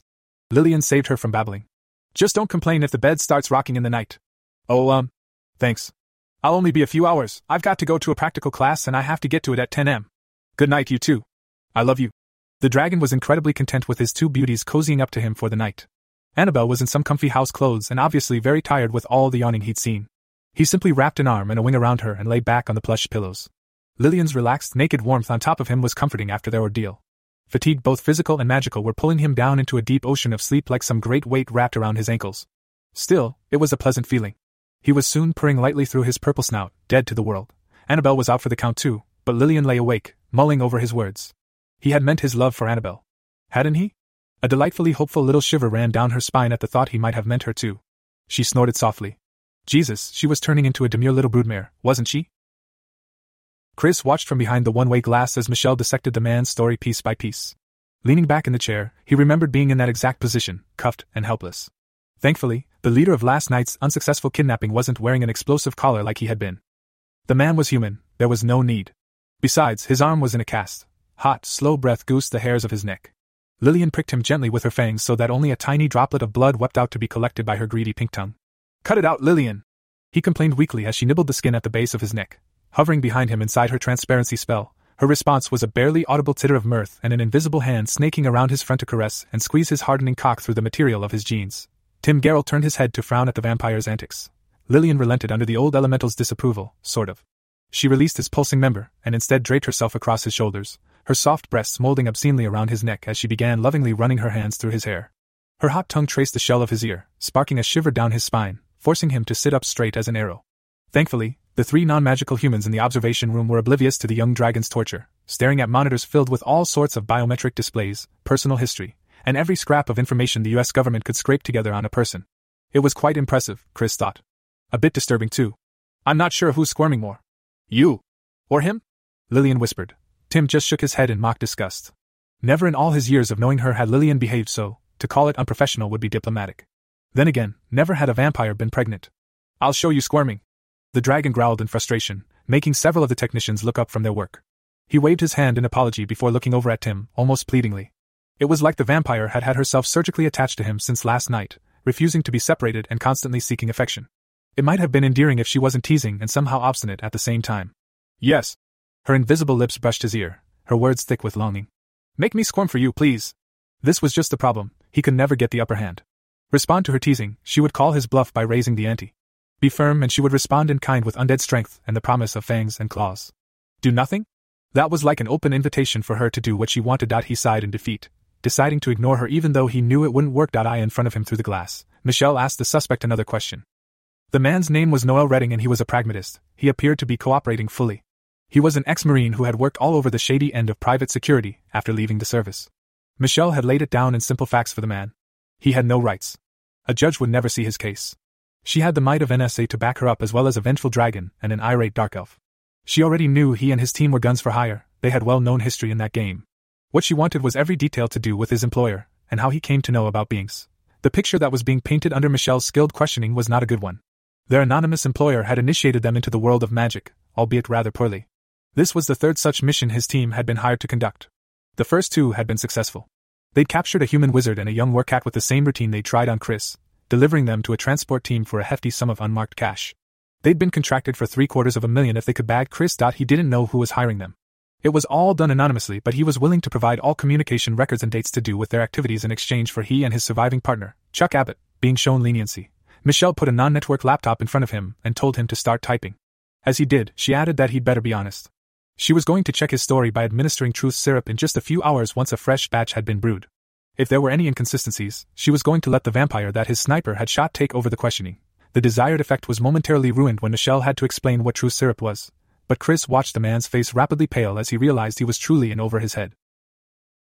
Chris shuffled from the kitchen back to the dining room table, plate in hand. With a tired sigh, he took a seat opposite Michelle. She was intently bent over her laptop screen, exactly how he'd left her ten minutes before. Would you like half a sandwich? He offered. What? Michelle looked up as if startled to see him. Oh. No, thanks. You must be hungry after the day you've had. You're also suffering the effects of blood loss. Eat up. The dragon only paused momentarily with the huge sandwich in limbo between his mouth and the plate. The beautiful, feisty vampire, currently exiled to a comfy recliner in the living room, was worth any mild discomfort. He would simply adapt and grow stronger. It had been a long afternoon downtown at the new BIA building. Of course, no one knew who had really purchased the entire red brick mid rise, but neighboring shopkeepers and tenants noted the uncharacteristically quick and efficient construction going on inside behind closed doors. After watching Michelle deal with Noel Redding, he'd experienced his own haranguing by a couple of detectives from the Denver PD about the previous evening's activities. They knew his story of events wasn't adding up. He knew he couldn't tell them anything about magic or how he'd managed to really kill three armed attackers and disarm the rest. Adding to their frustration were several eyewitness accounts of his heroics that were frustratingly lacking in any real detail. Michelle seemed to know one of them somehow, a detective field. He was reasonable. The other was like a vicious feist, latching onto him and not willing to let go. For some reason, the guy hated that the media had taken to Chris as some sort of hero. Detective Field even bore a few of the terrier like man's more cutting remarks for his apparent role in Chris' newfound spotlight. Chris supposed the detective's tenacity probably made him good at his job, except that this time he was barking up the wrong tree. He wasn't the bad guy and he didn't appreciate being painted that way by someone ignorant. Michelle, seeing Chris growing frustration as the detective tried to corner him in a lie, left the room and put in a call to her new head of department. Ten minutes later, a call from the chief of police sent the two men packing, if grumbling. Back in the police administration building, the chief was left reeling at what had just been exposed to him. That morning, his biggest worry had been for one of his undercover officers who was stuck in a dangerous situation whilst trying to infiltrate a methamphetamine ring. Now he was discovering he lived in a world of dragons and vampires. Any luck? Chris gestured as her clacking fingers brought his attention towards her laptop. No. I don't like this at all, Michelle said, not pausing her typing. I'm not sure we're going to catch them. In fact, I'm almost sure we won't unless whoever is behind this gets sloppy. In front of her, page after page of routing information scrolled across her screen tracking programs trying to chase down the elusive messages sent to Noel Redding's email address. Why? I thought you guys trawl through emails all the time? Chris spoke around his first big mouthful of smoked chicken, lettuce, tomato, and cream cheese sandwich. I'm afraid it's not as easy when the email gets routed through several countries we don't have any worthwhile electronic surveillance operations in. Our trail ends abruptly when it gets passed through Pakistan into Iran. Whoever's behind this knows what they're doing. More worrying is where they are getting their information. I suspect we have a leak on the human side of things. Someone is trying to cash in early on the revelation. The greedy bastards are going to ruin everything. The disgust in her tone was palpable. So where does that leave us? Chris frowned. The thought that someone out there was kidnapping beings did not sit well at all, and not just because they tried to come at him. Despite that, Michelle, though otherwise, he was paranoid that Radek was somehow involved. His mind was overimaginative about what the man would undoubtedly do to his captives. Nowhere. The agent looked up, noticing his displeasure. A tiny smile brightened her serious expression, pleased that he was getting invested in the case. At this stage, about the only thing we are confident of is that whoever we're after is probably human. Everything I've seen so far points that way. A being wouldn't bother kidnapping relative unknowns like Noel admitted to in his previous jobs. Also, they would never send only a few ill equipped humans after someone like you, or any class 1 for that matter. Then there's the untraceable emails, not exactly being SOP. We still have one avenue open to us, but it's time sensitive. Lillian finally spoke up from the couch seat where Chris had banished her. Her constant hovering, petting, and so called love bites, whilst initially endearing, were not conducive to a hungry man eating a well deserved lunch. All he wanted was to eat in peace for 15 minutes. That she had to be wrestled into the recliner, kissed into submission, and bribed with more of his blood was beside the point. What? He asked hastily around half a mouthful, turning to Lillian. I want to catch these bastards. A baited hook, the vampire replied. But that would make. Chris. No, I don't think so. Michelle scowled. The bait. He swallowed and grinned, looking right into his familiar's worried eyes. Do it. This is exactly what I signed up for. That's not how it works, Chris. This could be very dangerous, and I'm responsible for you if I put you in the field. She argued. Come on, Michelle. He pestered. If you aren't going to use me for something like this, what was the point in getting me signed on with the government? Did you waste the last two months' worth of my evenings on training modules for the fun of it? Okay. Okay, let me think. She raised her hands in surrender. He was right, and she was warming to the idea. The task was daunting, though. This is going to take a lot of planning. God damn it, Lillian, I hardly got any sleep last night, and you spring this on me. It's never easy around here. Do you want to catch them or not? The vampire quipped. Of course I do. Michelle shot back, her brows knitting together like tiny thunderheads at her frustration. You're not the one who has to organize this nightmare on short notice, though. Just put your feet up and let me work. I'm sure it's arduous work being pregnant over there. Lillian hissed playfully. Chris couldn't help chuckling at the banter between the two. Can I help? He offered Michelle. No, not really, just keep Lillian out of my hair. Sorry, Chris, Monday is supposed to be your first day on the job, but I'm afraid we'll be throwing you straight in the deep end. The team I was putting together around you for our Denver office were supposed to be arriving throughout the week, but we could really use them for this. I'll have to have them fly in tomorrow, and they won't be happy. Chris watched as Michelle pulled a headset out of her bag and began typing away furiously. She began muttering cutely under her breath. Sexy things like requisition order, jet on standby, satellite coverage, and armored extraction vehicle. When she started making calls and talking, her fingers continued their dance like a troupe of ballerina across the keys. When he got up and cleared his plate, she didn't even look up. He shrugged to Lillian. Want to go see Rayla? he asked. Sure, I never got to gloat last night. Lillian smirked. Please behave. Chris knew it was a hopeless endeavor, but he had to try. As it turned out, their visit to Rayla's study was relatively peaceful. There wasn't a single spell cast, book thrown, or talon drawn. Plenty of raised voices, angry glares, flared nostrils, and poorly veiled insults, though. Thankfully, Arva was there, researching the very thing they came to discuss. Chris went over to say hello as Rayla and Lillian circled each other like angry she cats, hissing and yowling. Rayla's main jab seemed to be that Lillian's true colors were finally showing, that she was an ungrateful, treacherous slut.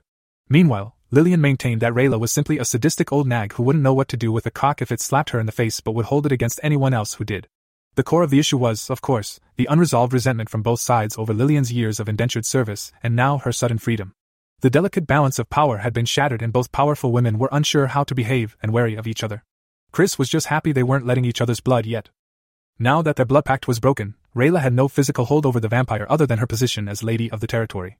In short, the elf found herself once again angry, jealous, and impotent as the dragon brought more strife to her little kingdom. If it wasn't clear that he was favored by whatever force was weaving their fates, she might have been tempted to banish him to another territory simply to avoid the hassle. It was a frivolous thought, of course, she would never let one such as him escape her influence. Truth be told, she liked the young dragon. He made her realize that her life had become stale. She was entrenched in her position, and he was a sweet smelling breeze that blew through and around her, promising excitement and adventure once again to her ancient soul. Besides, he was already doing wonders for her local economy and people. Rayla was also intelligent enough to know that she couldn't afford to lose Lillian in a time like this. She was holding the vampire community in the Midwest together. That didn't even begin to consider the vampire's impossible pregnancy. The Synod hadn't believed her when she reported the event early that morning. Several members had outright laughed at her. She could hardly blame them, but it galled her nonetheless. Lillian, on the other hand, realized that she had to keep things mostly civil between the two of them. She was tied to Chris now, which meant staying in Denver for the time being. Despite her resentment for years of vassalage to the elf, she had to live in her city. It was a cutting off her nose despite her face situation. She had connections here and she felt like she was doing an excellent job helping other vampires and beings prepare for the revelation. If Rayla treated her with a bit more respect than a servant, she already had what she'd wanted this whole time her freedom. Read this. Arvo passed Chris a medium sized tome bound with black leather while the two women settled into a tentative truce. It's the best account of the vampire prophecy I can find in my cousin's collection. Despite not being very large, the book was very dense, heavy. Chris slouched into an empty armchair next to the half breed elf and laid it on his thigh. As soon as he opened the cover, he noted the extremely thin, gold gilded pages. The paper was so thin you could almost read the letters on the next page if the text hadn't been so tiny and handwritten. Arva leaned closer across the gap separating their chairs so he could read as well, conjuring another light globe above the dragon's head so they could see the script clearly. Chris gently began turning the delicate pages aimlessly, in awe of the craftsmanship and work that went into creating such a subtle artwork of bookmaking. It begins on page 937. The elf prompted, eager to see the young man's reaction. In the two months he'd been training the dragon, he'd come to appreciate the level headed, relaxed attitude Chris exuded. Arvo would like to think they were becoming friends. On top of that, there was always something exciting and mysterious going on around the enigmatic being. This most recent upset only proved that. Here? Chris asked, pointing to a small paragraph as Rayla and Lillian negotiated the new terms of their tense working relationship in the background. That's the one. Arvo confirmed. Extract from the interrogation of Father Lucas de Vega. Accused of heresy, witchcraft, vampirism, and blasphemy. Twelfth day, fourth month in the year of our Father, 1512. After three hours chained to the holy silver cross of our Lord, Calificator Mendoza lashed the beast two score with the cat. Having no doubt that the impostor was indeed a devil in the skin of an old priest, Mendoza did not hesitate to draw the foul creature's blood.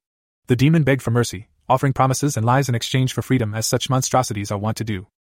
I confess weakness, for I looked away from the terrible sight when the beast's hide began to wither and crack unnaturally under the lash. The blessed silver poisoned the hideous beast, burning its skin black. Just as Mendoza had prayed, our Lord drained its Satan spawned strength and false immortality. I saw then the creature's terrible fangs as it let out a piteous death shriek. The calificator wrenched back the old man's pallid hair and demanded the location of the nest that spawned him, for it is know that such demons seek shelter from the sun together in heinous covens. There was no reply, for the man had expired. Mendoza was most dissatisfied, ordering me to cut it down and burn the corpse. I was afraid, fearing trickery, and put my boot in the creature's gut to assure myself of its demise. The head snapped upward unnaturally, looking at me with eyes of pure black. I admit my bladder failed me then, but brave Mendoza pulled me out of harm's way as the beast himself spoke through his dead servant. My very bones quaked to hear that terrible voice of darkness spoken from the depths of hell. Though I will surely try, I may never forget that horrible prophecy for the rest of my days. The barren daughter of Lilith bears fruit with the serpent. Lo, the children of that blessed union are the sacrament of a new age. Their blood, the communion. My kind will walk in the sun again. The old priest's body went mercifully limp again, and I gave thanks to the Lord for my salvation in the presence of such pure evil. I could smell the very fumes of brimstone thick in the air as Satan took his leave. It was only when I sat to catch my breath and thank God once again for my deliverance that I realized the terrible sulphurous odor had its origin in my own pantaloons. Alcade Pedro de Torquemada Chris looked up at the end of the passage. You cannot be serious. Chris arched an incredulous eyebrow. Why not? We know that Lucas de Vega was a vampire, that he was captured and tortured to death in the first half of 1512. There was also a corresponding peak of magic recorded at or near his assumed time of death. The Imperial Psychers investigated his death when it was found to relate to the spike. They came across this account of his death and added it to the Encyclopedia of Prophecy before erasing the memories of his torturers. Arville explained. Wait, who the hell is keeping record of all these magical goings on? The elves, we have always coveted knowledge, and the Imperial Court has ever been interested in any powerful surge of magic. House Lefade in particular takes interest in such things, they are ever greedy for knowledge. Your recent activities will not have escaped their attention, of course. Of course. Chris rolled his eyes. Come on, Arville, the man in the story shat himself. Next, you're going to tell me I should take the Bible literally, word for word. Ha! Yes, well, I'm surprised at the poor lad's honesty, but it shouldn't subtract from meat of the account. You're right, of course. Skepticism is always healthy, but let me play devil's advocate for a moment. How many pregnant vampires do you know of? Arvo grinned, knowing he had the argument cinched. One. The dragon admitted. Precisely, and a dragon might also be referred to as a, alright, you've made your point. A serpent. Geez, why can't a guy just bury his head in the sand and have his problems go away for once? Chris complained. Where's the fun in that? Arville took back the old book and glanced at the passage for what must be the seventh or eighth time that day. We haven't even gotten to the good part yet. The real kicker is, lo, the children of that blessed union are the sacrament of a new age. Their blood, the communion. My kind will walk in the sun again. What do you make of that? I have no fucking idea. Chris grumbled. That's not entirely true. Lillian chimed in. Weren't you planning to tell Rayla about what we discussed last night? Shouldn't Arville know as well? Know what? Both elves parroted. Rayla scowled. That he's got something other than dragon lurking in his blood. As he and Lillian made their way back to the apartment, Chris couldn't help but despair at how busy his week was shaping up to be. Now add to that list a visit by members of the Vampire Council to assess Lillian. He looped his arm through hers and let her guide him through the compound's maze of corridors as he fired up his Maginet connected phone, There were a swarm of alerts he'd been collecting all day, studiously ignoring. He had emails, voice messages, texts, just about any way you could think of getting hold of him, people were trying. They were all to do with last night's shooting. Strangers, old friends, people he hadn't even talked to in years all wanted to know his story. He honestly wouldn't be that surprised if a trained pigeon flew by and dropped a note on his head that he swiped them all away, bar one. It was a text message from Jeffrey, asking if he was okay and were the girls shaken up. He smiled, feeling guilty about leaving the old work at all alone on the little ranch. There was no reason for it, he could visit at the drop of a hat if he put in the effort to teleport out there and back. He'd just been so damn busy. With a little jolt of horror, it dawned upon him that the reality of this notoriety was only ever going to get worse. Shaking his head in disgust, he resolved that Jeffrey would have to be paid a visit sometime this week. Instead of calling, he typed out a little text assuring the work hat that he was fine and that he'd even managed to bag the hot vampire in the process. He showed Lillian before sending it off. She laughed and pointed out how jealous the horny old coot was going to be when Chris regaled him with stories about the wonders of her curves. Annabelle was just finishing her ingredient preparation in the kitchen when they got back. It looked like they were going to be having homemade pizza as his wonderful fiancée kneaded a big ball of dough into submission. From behind, he slipped his hands inside her apron, tickling her belly and proceeded to kiss and snuffle sloppily across her neck and ears. She squealed in protest, jumping up and down but was helpless to do anything with her sticky, flour covered hands. His torture was progressing well until she realized the power of her doughy hands as a deterrent. Then it was his turn to yelp in shock as she smeared one across his face and chased him out of the kitchen with harsh whip like cracks of a dish towel.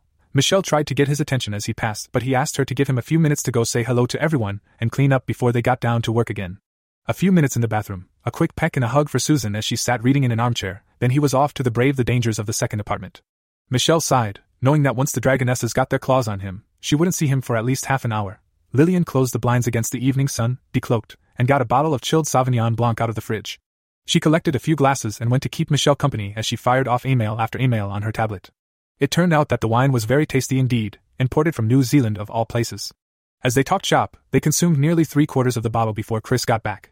His hair was decidedly rumpled. Combined with his stupid I just had awesome sex grin and the heavy musk of coitus which clung to the air around him, there was no doubt what he'd been doing. The only real question was who was the lucky lady or did he have a quickie with each of the striking dragonesses? Michelle, Annabelle, and Lillian all looked at each other then back at Chris as he strutted back over to the kitchen like some sort of conquering peacock. Shower. They all cried in unison. It was comical to watch his swagger fade to bashfulness before he beat a hasty retreat to his bedroom to clean up before dinner. They shared a laugh at his self conscious departure. It didn't take a detective to notice Lillian squirming in her seat and glancing over towards his bedroom. Michelle let her stew for about 30 seconds before taking mercy. You know, Lillian, if you've got someone. Oops, I mean, something you'd rather be doing. The vampire didn't even bother waiting to hear the end of her joke. Michelle laughed again as Lillian chased after him. It's a wonder anything gets done around here. Well, Lillian's about to get done, so that's something. Annabelle chimed from the kitchen. The NSA agent had to admit that it probably was, though the thought was troubling. What on earth could impregnate a vampire? The news of Chris' uncertain heritage had been weighing heavily on her all day. She'd been relying on Rayla to pick up the ball on that one, and it was disturbing to hear from Lillian that the ancient elf had drawn a blank. Chris' cock was still throbbing and sensitive when he stepped into the warm water of the big shower. It felt almost unbearably hot on his crown, which had just seen some vigorous action inside both Claire and Petra. He began cleaning himself up, taking extra care to lather his cock and rinse under his foreskin, the bathroom was still a mess, a big, ass-shaped hole sunken into the wall and pieces of the white, crumbly material strewn across the tiled floor. Who exactly was going to fix that was a mystery. As he grabbed the soap and began lathering up, he supposed he should make a call to the front desk and fess up to the situation. That would be the responsible thing. Distracted with running through scenarios of how that call might play out, he didn't notice he had company until the glass door of the shower stall pushed open, letting in a rush of cooler air. He spun to behold Lillian's naked perfection as she glided in with him. Holy shit he whispered, eyes drawn like magnets to the shape of her huge, upturned breasts. Her stiff, light brown nipples and pebbled areola bobbed hypnotically as she closed the distance between them. The wicked grin on her sensual lips removed doubt about her purpose. For an unending moment, his mind was struck dumb with her voluptuous beauty. Her bust and hips were lush beyond belief, but her waist was perfectly tapered. Her skin was so pale you could easily witness the red flush of heat and the blue lattice of veins underneath. It wasn't just her physical beauty that captivated him, though. She was so confident in her desirability, her sexuality. It made him shiver in anticipation as she sashayed closer, her eyes like those of a lustful jungle predator. Her seductive smile said she knew exactly what she was doing. How was such a carnal creature even possible? MMHH, yes. I'll take your lack of eloquence as a compliment. She stopped just short of touching him. He could swear her nipple was about a centimeter away from his skin as the water began pelting down over her flawless, pale body.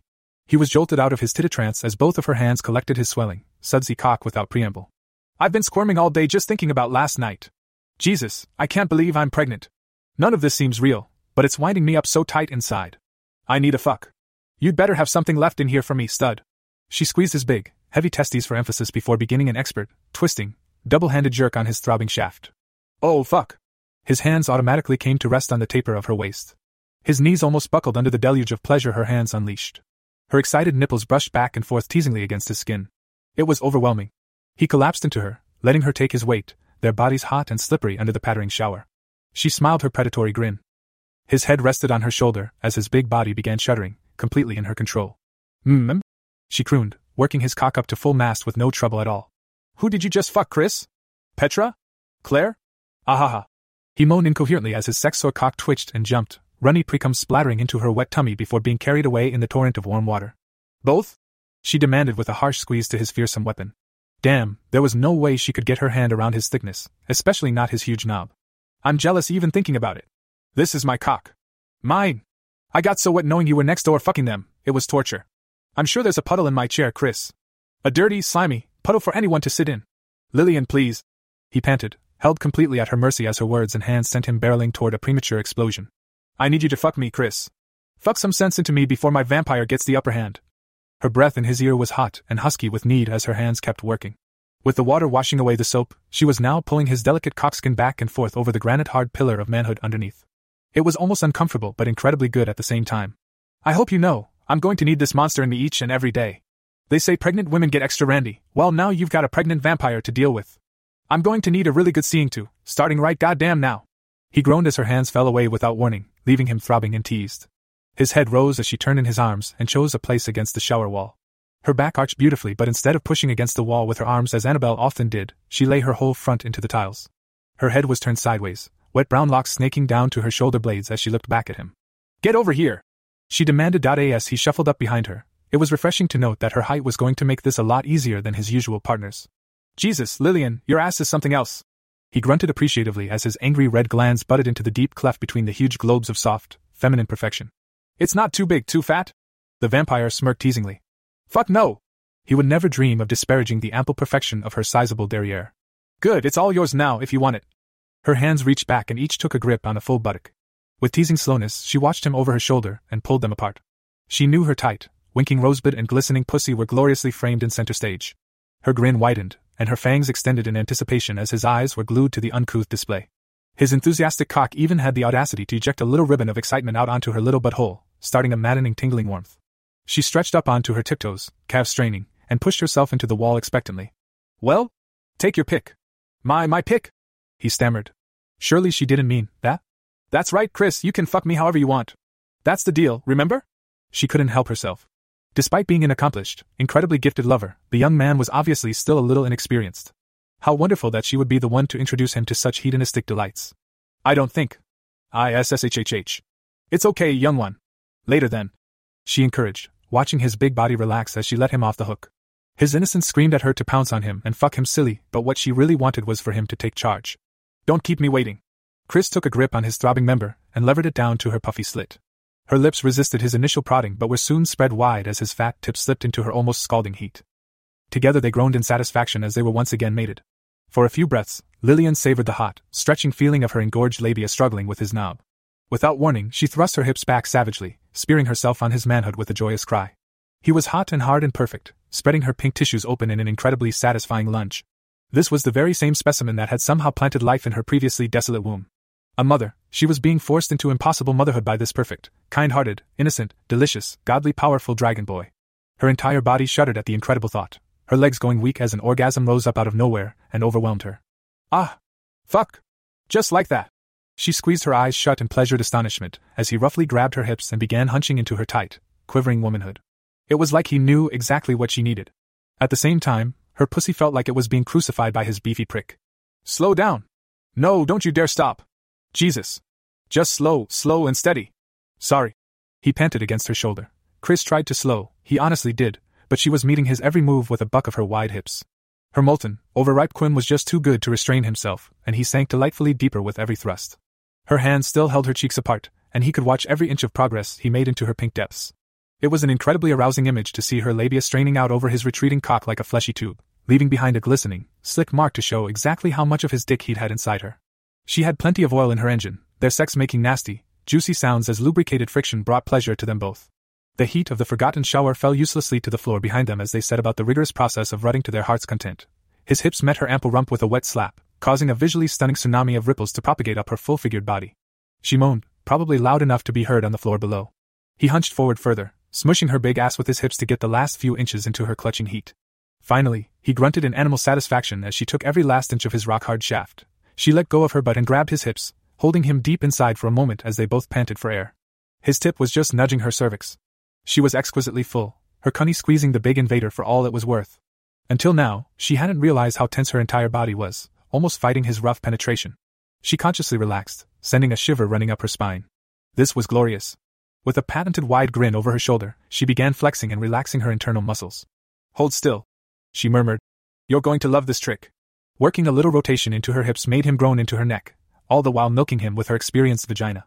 Finally, she began the practiced, circular rhythm that had earned her the regard of many a fine young nobleman centuries ago. She squeezed him hard, pulling away and twisting her hips to the right and down so about half of him slipped reluctantly from her clinging sheath. Already moaning wordlessly, she relaxed and began completing the loop to have him back inside. Her hips cocked to the left and up, pushing back against him now with a shove from her powerful legs. Finally, her back arched, she had all of him once again, stretching her to the limit. Eyelids fluttering, toned calves trembling, she did it again. Again. Again, and faster again. It was a mimic of how she'd ridden him with abandon last night, her whole body working to get him off without a single thrust on his part. She grunted sexily, huffing as she stirred herself into a pleasured frenzy. This was supposed to get him off nice and quick, show off her sexual prowess. As full as she was of his hardness, she knew it was going to be a battle to see who succumbed to pleasure first. She loved a large cock, and he was easily the biggest she'd ever tackled. Oh, that's fucking perfect. He groaned. It felt like she was repeatedly corkscrewing her incredible pussy down on him. Her hips were a wonder of bumping, clockwise rotation, her vagina a never ending maelstrom of tugs, glides, and squeezes. She was so damn soft and warm, tight and inviting. His erection was being absolutely spoiled by her talented womanhood. It was so sexy to see her moaning and glaring lusty daggers over her pale shoulder at him even as her fangs worried her plush lower lip. The telltale gathering of tension in his groin signaled his final headlong charge for release as she continued to work him over. So much pleasure in his bulbous, sensitive tip as it rubbed against her spongy tissues without even a single movement on his part. It was maddening as his abdomen began to shiver, his cock thicken. He had to contribute. With an animalistic rumble, Chris snaked a hand up and around her body, prizing her off the cool tiles to firmly cup a large breast. Her bountiful tit completely defied his attempt at containment, the pale, soft flesh bulging around his fingers as he squeezed greedily. Grip secured, his hips reared back, eliciting a breathy gasp from the sexy vampire as his great cock retreated a few inches, rubbing her sensitive, greasy folds as it went. The sharp pleasure built rapidly in the base of his cock as he began pounding home with short, hard lunges. She shrieked in delight, still gyrating, her strained labia nipping at his thick root as he once again took control of her pleasure. His free hand slipped low onto her smooth mons, spreading around their coupling to gather some of the copious fluids they were leaking. Slickened, he focused on the firm little nubbin exposed at the top of her slit. Lillian moaned in abject bliss, her body stiffening, thighs shuddering, back arching. Yes, Oh, Chris. Yes, yes, yes, yes. She trailed off into an ear piercing squeal, finally succumbing. Chris crushed his body into her plush frame with a responding growl of triumph. Feeling her come apart, he finally released the last shred of control he'd been clinging to. Hunching little thrusts drove him over the precipice, the wonderful tension of climax shattering into a thousand shivers of pure satisfaction. His enormous cock bucked violently, a viscous rope of semen racing up the bulging length of his throbbing shaft to spray forth deep into her clinging, convulsing cunt. Another profuse jet followed to help paint her sensitive pink tissues white with sperm laden dragon cum. He crowded her into the wall, as flexing with every spout of his seed.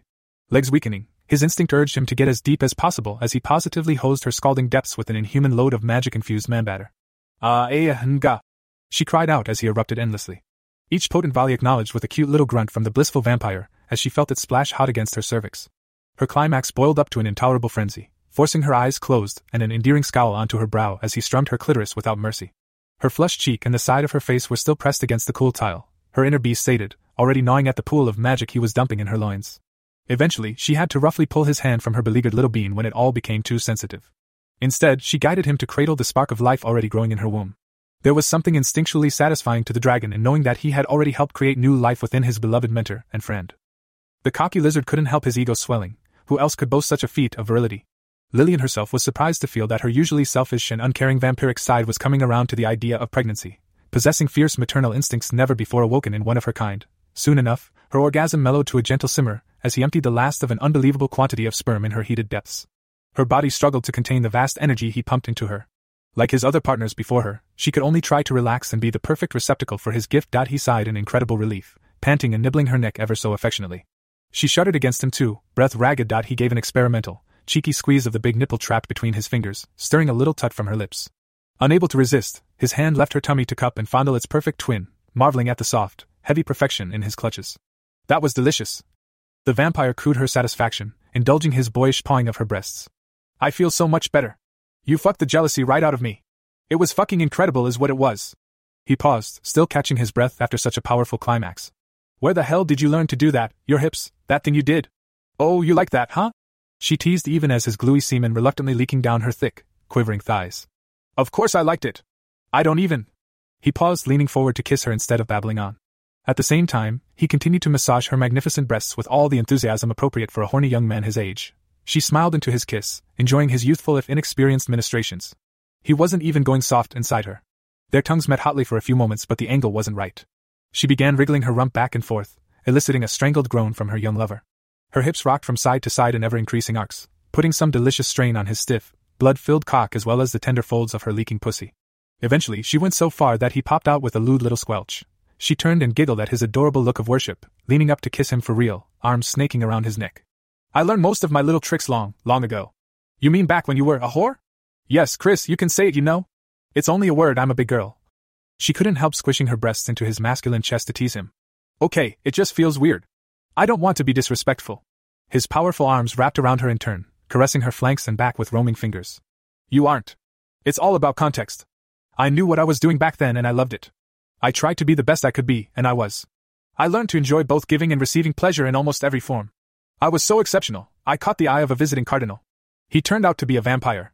The rest, as they say, is history. Now, after 500 years, you get to enjoy it all for yourself.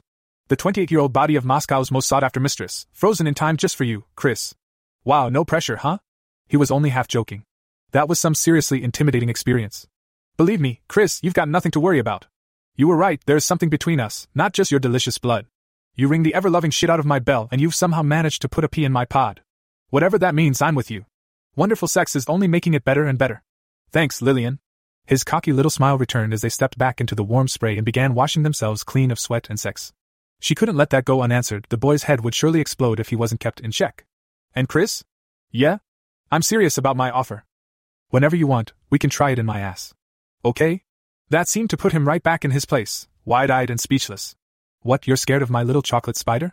Lillian smirked impishly at the stunned young man before leaning in to place a series of feather light kisses along his jaw, up towards his ear. Chocolate SPI. Oh god, Lillian. I suppose it does sort of look like that. He guffawed at her description. Really? We could try, I mean, I've never, I know. That much is obvious. She laughed kindly, her eyes twinkling mischievously. But that's for later. Now you've had your fun with me, it's time to collect. She whispered as she leaned in to nibble his neck. Her fangs extended, arms tightening around him as she prepared to feed. His body was quivering as the sharp tips of her canines scratched dangerously down the tender flesh of his throat to hover right over the thrumming flow of his jugular vein. She could feel his rich blood as her pink tongue bathed the area with mild aesthetic, drawing out their mutual anticipation. His scent was warm and powerful, only hinting at a trace of fear as he willingly gave her access to such a vulnerable area. The feeling of power was intoxicating for the vampire.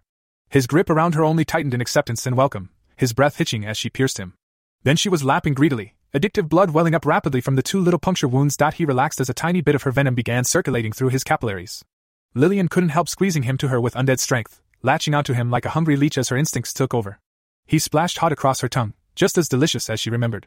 A moan of complete satisfaction welled up inside her. The parasite in her reanimated cells writhed in ecstasy, consumed by his divine sustenance. She sucked greedily at his besieged vein, swallowing repeatedly as his warmth and power spread through her already magic loaded body. Lillian. Came his quiet croak of protest. A dull ache began throbbing in the back of his head as she applied suction to increase the flow. His brain was protesting the loss of blood pressure, his cock was softening at an unusually fast rate. He couldn't help wondering if she was going to let him go, or just slurp him dry like one of her blood boxes.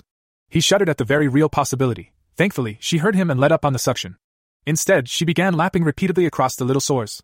The flow slowed to a trickle, then stopped entirely as his own restorative powers and the enzymes in her saliva worked together to close the wounds entirely. Out in the world, it was important that vampires left no trace. With a parting kiss to his tender flesh and a lick of her plump lips, the vampire leaned back to study this being that held such a grip on her existence simply by the potency of his lifeblood. The dragon smiled down at her, a little light-headed and goofy looking. Adorable. When she leaned in and their lips touched, it was with a passion and hot intensity that bordered on worship. Her inner beast cooed and simpered, completely devoted to the creature that gifted her such friendship, rich sustenance, delightful sex, and even the impossibility of motherhood. God damn you, Chris Barris. She rested her forehead against his as their lips finally parted. You're making me fall in love. Chris hugged her tighter. His bleary mind was trying to come up with some sort of eloquent reply, but a quiet pop and a high pitched shriek of outrage interrupted their tender embrace. I knew it, you're wasting it. You're wasting it. Emmy reached up and hammered on their thighs with small fists as water drizzled down on them all. You're a greedy, nasty, selfish pointy mouth. I knew it. Chris rolled his eyes apologetically to Lillian, who was so stunned at the sudden emergence of the sprite that she hadn't had time to even consider becoming cross at the rude intrusion on such a private moment. I'm sorry, Lillian, I'm afraid I've been spoiling our little princess, and she's become rather entitled. He leaned over and unceremoniously manhandled the tiny squirming woman into the crook of his arm, lifting her up to a more manageable height and focusing his attention on her. By now, he could almost ignore the charms of her constant nakedness. Emmy, this is exactly what we've talked about. This is bad behavior. Lillian watched on in fascination as the now glistening blue sprite scowled in frustration. But master, she's wasting it. Emmy complained. It's just dripping out of her big slutty hole and washing down the drain. All that wonderful seed wasted. It's not fair. Lillian snorted, finally realizing what the little strumpet was making such a fuss about. Her hand snaked down to her big slutty hole, she had to admit the sprite had a way with words. With a probing finger, she found herself swampy and decidedly cream filled. Chris' sticky cum was washing off her thighs but had by no means drained out of her yet. She was going to need the help of the detachable showerhead for that. Apologize. Chris spoke sternly. What Lillian and I do together is our business. If you're going to insult her and barge in on us like a little brat, there will be punishment. No more of your favorite for two weeks. How does that sound? No. Please. Master Lillian, I'm sorry, okay? Emmy's hands came together in supplication. I was just keeping watch in the ether after everything that happened yesterday, and I felt the energy when you, when you came, Master. I couldn't help running to see what was happening. I thought you and Annabelle might be, you know, and maybe I could join in. Then I saw all that tasty energy being wasted, washing down into the sewers. I just got so mad. The sewers? Is this what all the fuss is about? Lillian brought her hand into view, revealing two fingers glistening with his thick, pearlescent seed, scooped directly from the puffy folds of her sex. Emmy whimpered, starting forward at the indecent sight of the tasty morsel, but Chris held her back. Do you have to tease her, Lillian? Chris sighed. It's okay, Emmy. You really need to work on your self control and boundaries. People don't like to be interrupted in the middle of intimate moments. Who says I'm teasing? The vampire smiled. Don't you want this, you pint sized little pest? Please. Emmy squirmed in his arms as Lillian stepped to the side of the shower stream and made a show of sniffing the clingy sex residue on her fingers. Well then, here you go.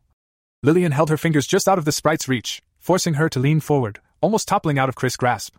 At the very last second, with Emmy's eyes hopeful and arms outstretched, Lillian whipped her hand away and quickly slipped the fingers into her own mouth. Emmy wailed, hissing and spitting like an angry wildcat. Chris suddenly had a handful of vengeful sprite to contain as Lillian's melodic laughter bounced harshly around the shower cubicle. Calm down, Emmy. Chris ordered as her not so small anymore bat like wings battered his face. In the end, he had to give her little rump a harsh spank to gain her attention. Ouch. Master, you saw it, you saw what she did. She's a meanie, a big, fat, pointy mouthed meanie. Emmy protested, reaching back to rub her smarting backside. Yes, I have to agree with you on that. Chris laughed in turn at the sprite's comical reaction. Unfortunately, there's not much we can do about that. Couldn't you hold her down for me, so I can get at her? Like you sometimes do with Mistress? Emmy asked hopefully. Lillian's eyebrow arched, and she gave one final slurp of her cum covered fingers before releasing them. Her smile was Cheshire as Chris blushed under her scrutiny. Emmy, that's private. Chris' embarrassment was obvious. No, we can't do that. Lillian is much too strong. I don't know. The voluptuous vampire teased, her magnificent breasts jiggling with barely controlled laughter. This is starting to sound interesting. What else does he do to Annabelle for you, little one? Chris groaned in exasperation as he flushed beet red, wishing that he had the confidence to not be embarrassed by her teasing. It was no use. Humph, I'm not telling you. Emmy crossed her arms and turned her head away. How about a deal then? Lillian returned her fingers to her inflamed labia and quickly scooped another healthy dollop of dragon cum out of her greasy snatch. One little scoop of this tasty treat for all the details of the nasty things he's been doing to you and Annabelle while I've been away these last few weeks. He must have been doing something because you've grown a hell of a lot. Five scoops.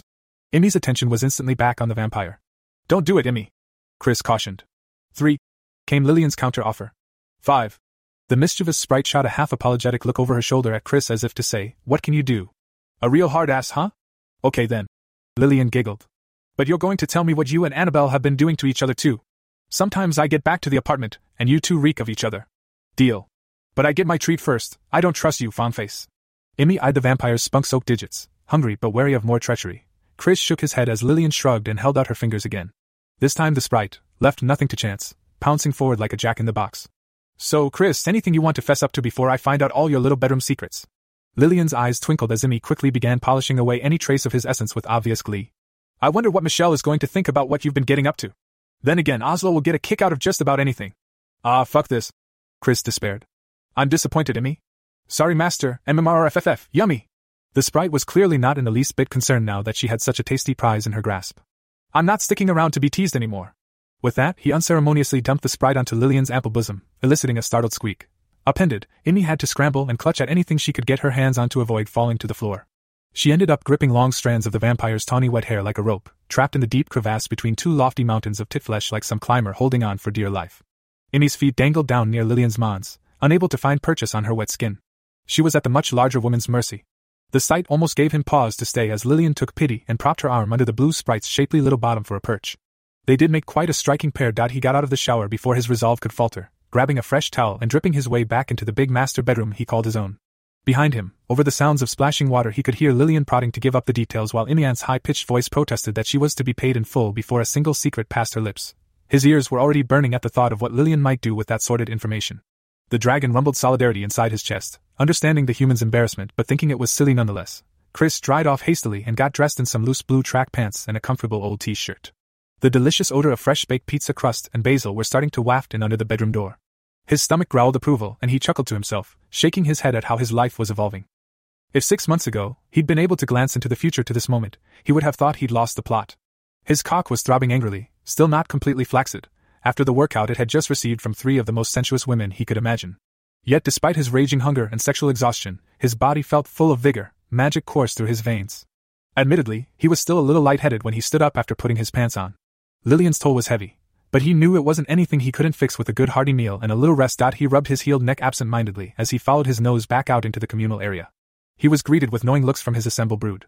Even Michelle couldn't keep a little smirk off her face, her lips quivering for a moment before slightly turning up at the corners. Annabelle was just pulling the first of the pizzas out of the oven. There were several more lined up on the bench ready for their turn to bake. It smelled amazing. He went to pester Annabelle for an early taste, but she shooed him off, telling him that if she let him tackle the molten cheese right now, he would be whining tomorrow about his burnt palate. She put the pizza in the safety of the warming drawer. Chris, admitting she was probably right, finally went over to get the update from Michelle that he'd been waylaid from receiving. She was hunched over her tablet, reading text that was far too small to be healthy. It looked like some sort of official document. The wine bottle on the table beside her computer was very nearly empty, so was her glass. He thought she looked quite haggard and stressed, and it struck him how hard she had been working for months now. Michelle, give it a rest. He spoke softly, coming to a stop behind her seat at the dining room table and placing his hands on her stiff shoulders. She startled, skittish, and unsure about being touched. However, an involuntary groan soon left her throat as his big hands began a gentle massage of her tense muscles. Oh God, that's incredible, Chris! A shudder of pleasure ran up her spine, making her sit up straight as he worked through a knot of stress just below the base of her neck. It was divine to feel his strong, warm grip and skillful fingers washing away the strain of her tired body. It had been so long since someone touched her intimately. You've been working too hard. When was the last time you had a few days off? He inched his thumbs down either side of her spine, pressing firmly through the thin cotton of her blouse. I can't. She gasped, neck relaxing and rolling back as she leaned forward to give him better access. Right there, yes. Oh my god, don't stop. Across the table, Claire smiled happily at Michelle's obvious pleasure and turned to her mother. Remember the time I walked in on Chris giving you a nice back rub? She asked Petra. Yes, dear. It was just lovely. Petra remembered it clearly. A few weeks ago, they'd been caught by her sleepy daughter early one morning as she and Chris tried to sneak in a quickie before Claire woke up. It was no surprise that they'd been caught, give the amount of noise she'd been making. Only I bet it wasn't just the massage that was lovely. I seem to remember he was rubbing a very tender spot a bit further down and much deeper at the same time. She cackled at her mother's look of disapproval. Don't pay any attention to those two, Michelle. Chris soothed. They're just as bad as Lillian these days. Tell me what you've been working on this afternoon. Claire and Petra looked at each other, smiling at the obvious affection their mate had for his familiar. They were both wondering what was keeping those two apart. Such distance seemed silly to their dragon minds. Michelle's tired eyes closed, allowing her to fully enjoy his fingers as they rose to press and knead her neck. She took Chris' advice and ignored the two dirty dragonesses as his skillfully applied pressure seemed to drain her troubles away. Well, for starters, I had to bully the police department into putting out a false statement that Noel Redding and his accomplice escaped police custody this afternoon, while in transit to a high security prison. I bet they didn't like that. Chris chuckled. No, but I came down on them pretty hard about the need to catch who was responsible for hiring them. It helps that the chief of police knows about all of this now, she gestured expansively into the air as the massage continued. I waited a few hours and then used Noel's email account to send his employer an angry message demanding payment for being misled about you and getting three of his team killed. Do people really fall for that sort of trick? He asked. Surprisingly, yes. Meanwhile, I've been trying to gather the team I was putting together to work with you at the Denver office. I want to get them here ASAP, but I've only had mild success. Two are already busy trying to pack up their lives and move here later in the week, they have commitments over the next few days that can't be missed. The other two were already here in Denver but not scheduled to officially start until next week. They were happy enough to help, I think they're excited to unveil the mystery around their new jobs. We're still going to need Lillian's help if we have to move on this quickly, though. I don't think you have to worry, it would be hard to stop Lillian from getting further involved at this stage. You've mentioned this team a few times now, but you haven't told me much. I'd like to know who I'll be working with. Who are they? What sort of backgrounds are they from? He was a little apprehensive about officially starting his role with Michelle at the BIA tomorrow. It might seem crazy coming from an Ether Dragon, but he didn't want to make a fool of himself in front of the seasoned professionals. He wanted to win Michelle's regard, to make her proud. Michelle stiffened. She'd been vague on purpose, partly because she didn't know which of the people she'd been approaching over the last two months would accept the unusual request to come work on a top secret project at the federal level. Partly because she wasn't sure how Chris would react. Well, do you remember back when you got in trouble for flying above Alaska? Sure, he replied, smiling ruefully at the memory of the incident. Part of your deal to work for the government was that you would have a high standard of personal protection and training while you were working with us. I've put together a team of four who will act as an investigative unit working closely with you at the BIA. As well, they'll oversee your safety in public situations. Okay, I mean that doesn't sound too bad. I'm not sure how much babysitting I really need though. I know that, Chris, it's apparent that you're capable of defending yourself. It's always good to have extra eyes watching out though. Lillian can't be with you 24 7. Michelle's eyes peeked open to see how he responded, even as he kept pampering her with big, dexterous fingers. I understand, Michelle, but who are they? Well, they all come from a military or law enforcement background, several have spent time in both. Michelle sighed, she was going to have to fess up sooner or later. They're all women. His hand stopped. It wasn't actually my idea, Chris, she said hastily. The PSYOPs experts who have been studying what we know about being suggested it after looking over your case. They thought it would eliminate male ego from the equation entirely. That's some bullshit, I get on just fine with guys. I think. Chris' brow creased in a deep frown. He wasn't sure why it upset him, perhaps because it suggested he wasn't mature enough to interact professionally towards both sexes. If they were worried about that, they should keep human woman as far from him as possible. What about Steven or Oslo? Even Arville? No problems there, I'd like to say we're friends. I know that, Chris, I even told the higher ups so. They weren't worried about you so much as other men working with you. Something about how it would be hard for non being men to understand your relationship dynamic and the effect you can have on women. It would be hard to avoid jealousy, even if it was subconscious. Eventually, that would undermine the team dynamic. Chris looked down at her upturned face, trying to gauge if she was pulling one over on him. She looked sincere, if upside down, as she looked up at him with an apologetic shrug of her shoulders. Okay then, let's table that for the moment. I'll admit I'm by no means an expert in such things. It's a little insulting, though. He resumed her massage, running his fingers absent mindedly up into her hair, stimulating her scalp. Did you get a reply from the email you sent? I did. Michelle purred, delighted that he'd resumed with a decadent head rub. She especially liked it when he took big handfuls of her black hair near the roots and applied gentle, consistent pressure for a few seconds. It was like the kneading paws of a cat. Melting down into the chair seemed like a real possibility in that moment. And? he asked. It basically said, no goods, no payment. I had to be cautious about spooking them. So, I told them to fuck off and go to hell. About five minutes later, I sent another saying I had cooled down and was willing to attempt another grab at you with the caveat that if I was successful, the payment would be double. I'm waiting for a reply, but I'm hopeful they will take the bait. If they do, we will hand you over and track you down to wherever they're hiding. Sounds simple enough. Simple? Michelle complained. I've been doing paperwork and tracking down the resources we'll need all afternoon. Enough. Annabelle announced, coming to wrap her arms around Chris' big chest from behind.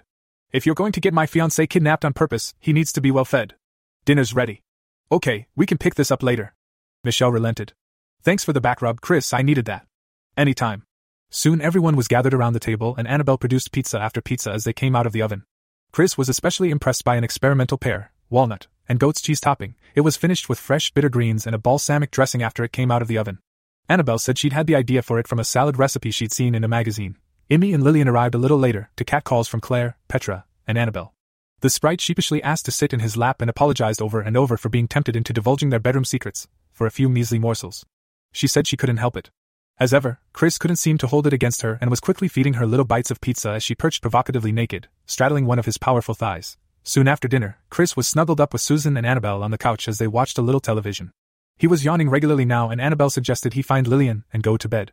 Initially confused, she explained to him that she and Lillian had arranged for him to spend the first week of their new relationship together, exclusively. It was a privilege she hadn't even extended to Claire or Petra.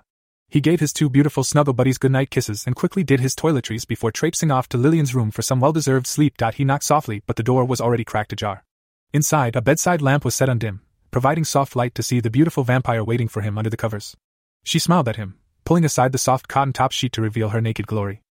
Chris couldn't help the answering grin on his face as he bounded over like a playful whelp and slid in next to her.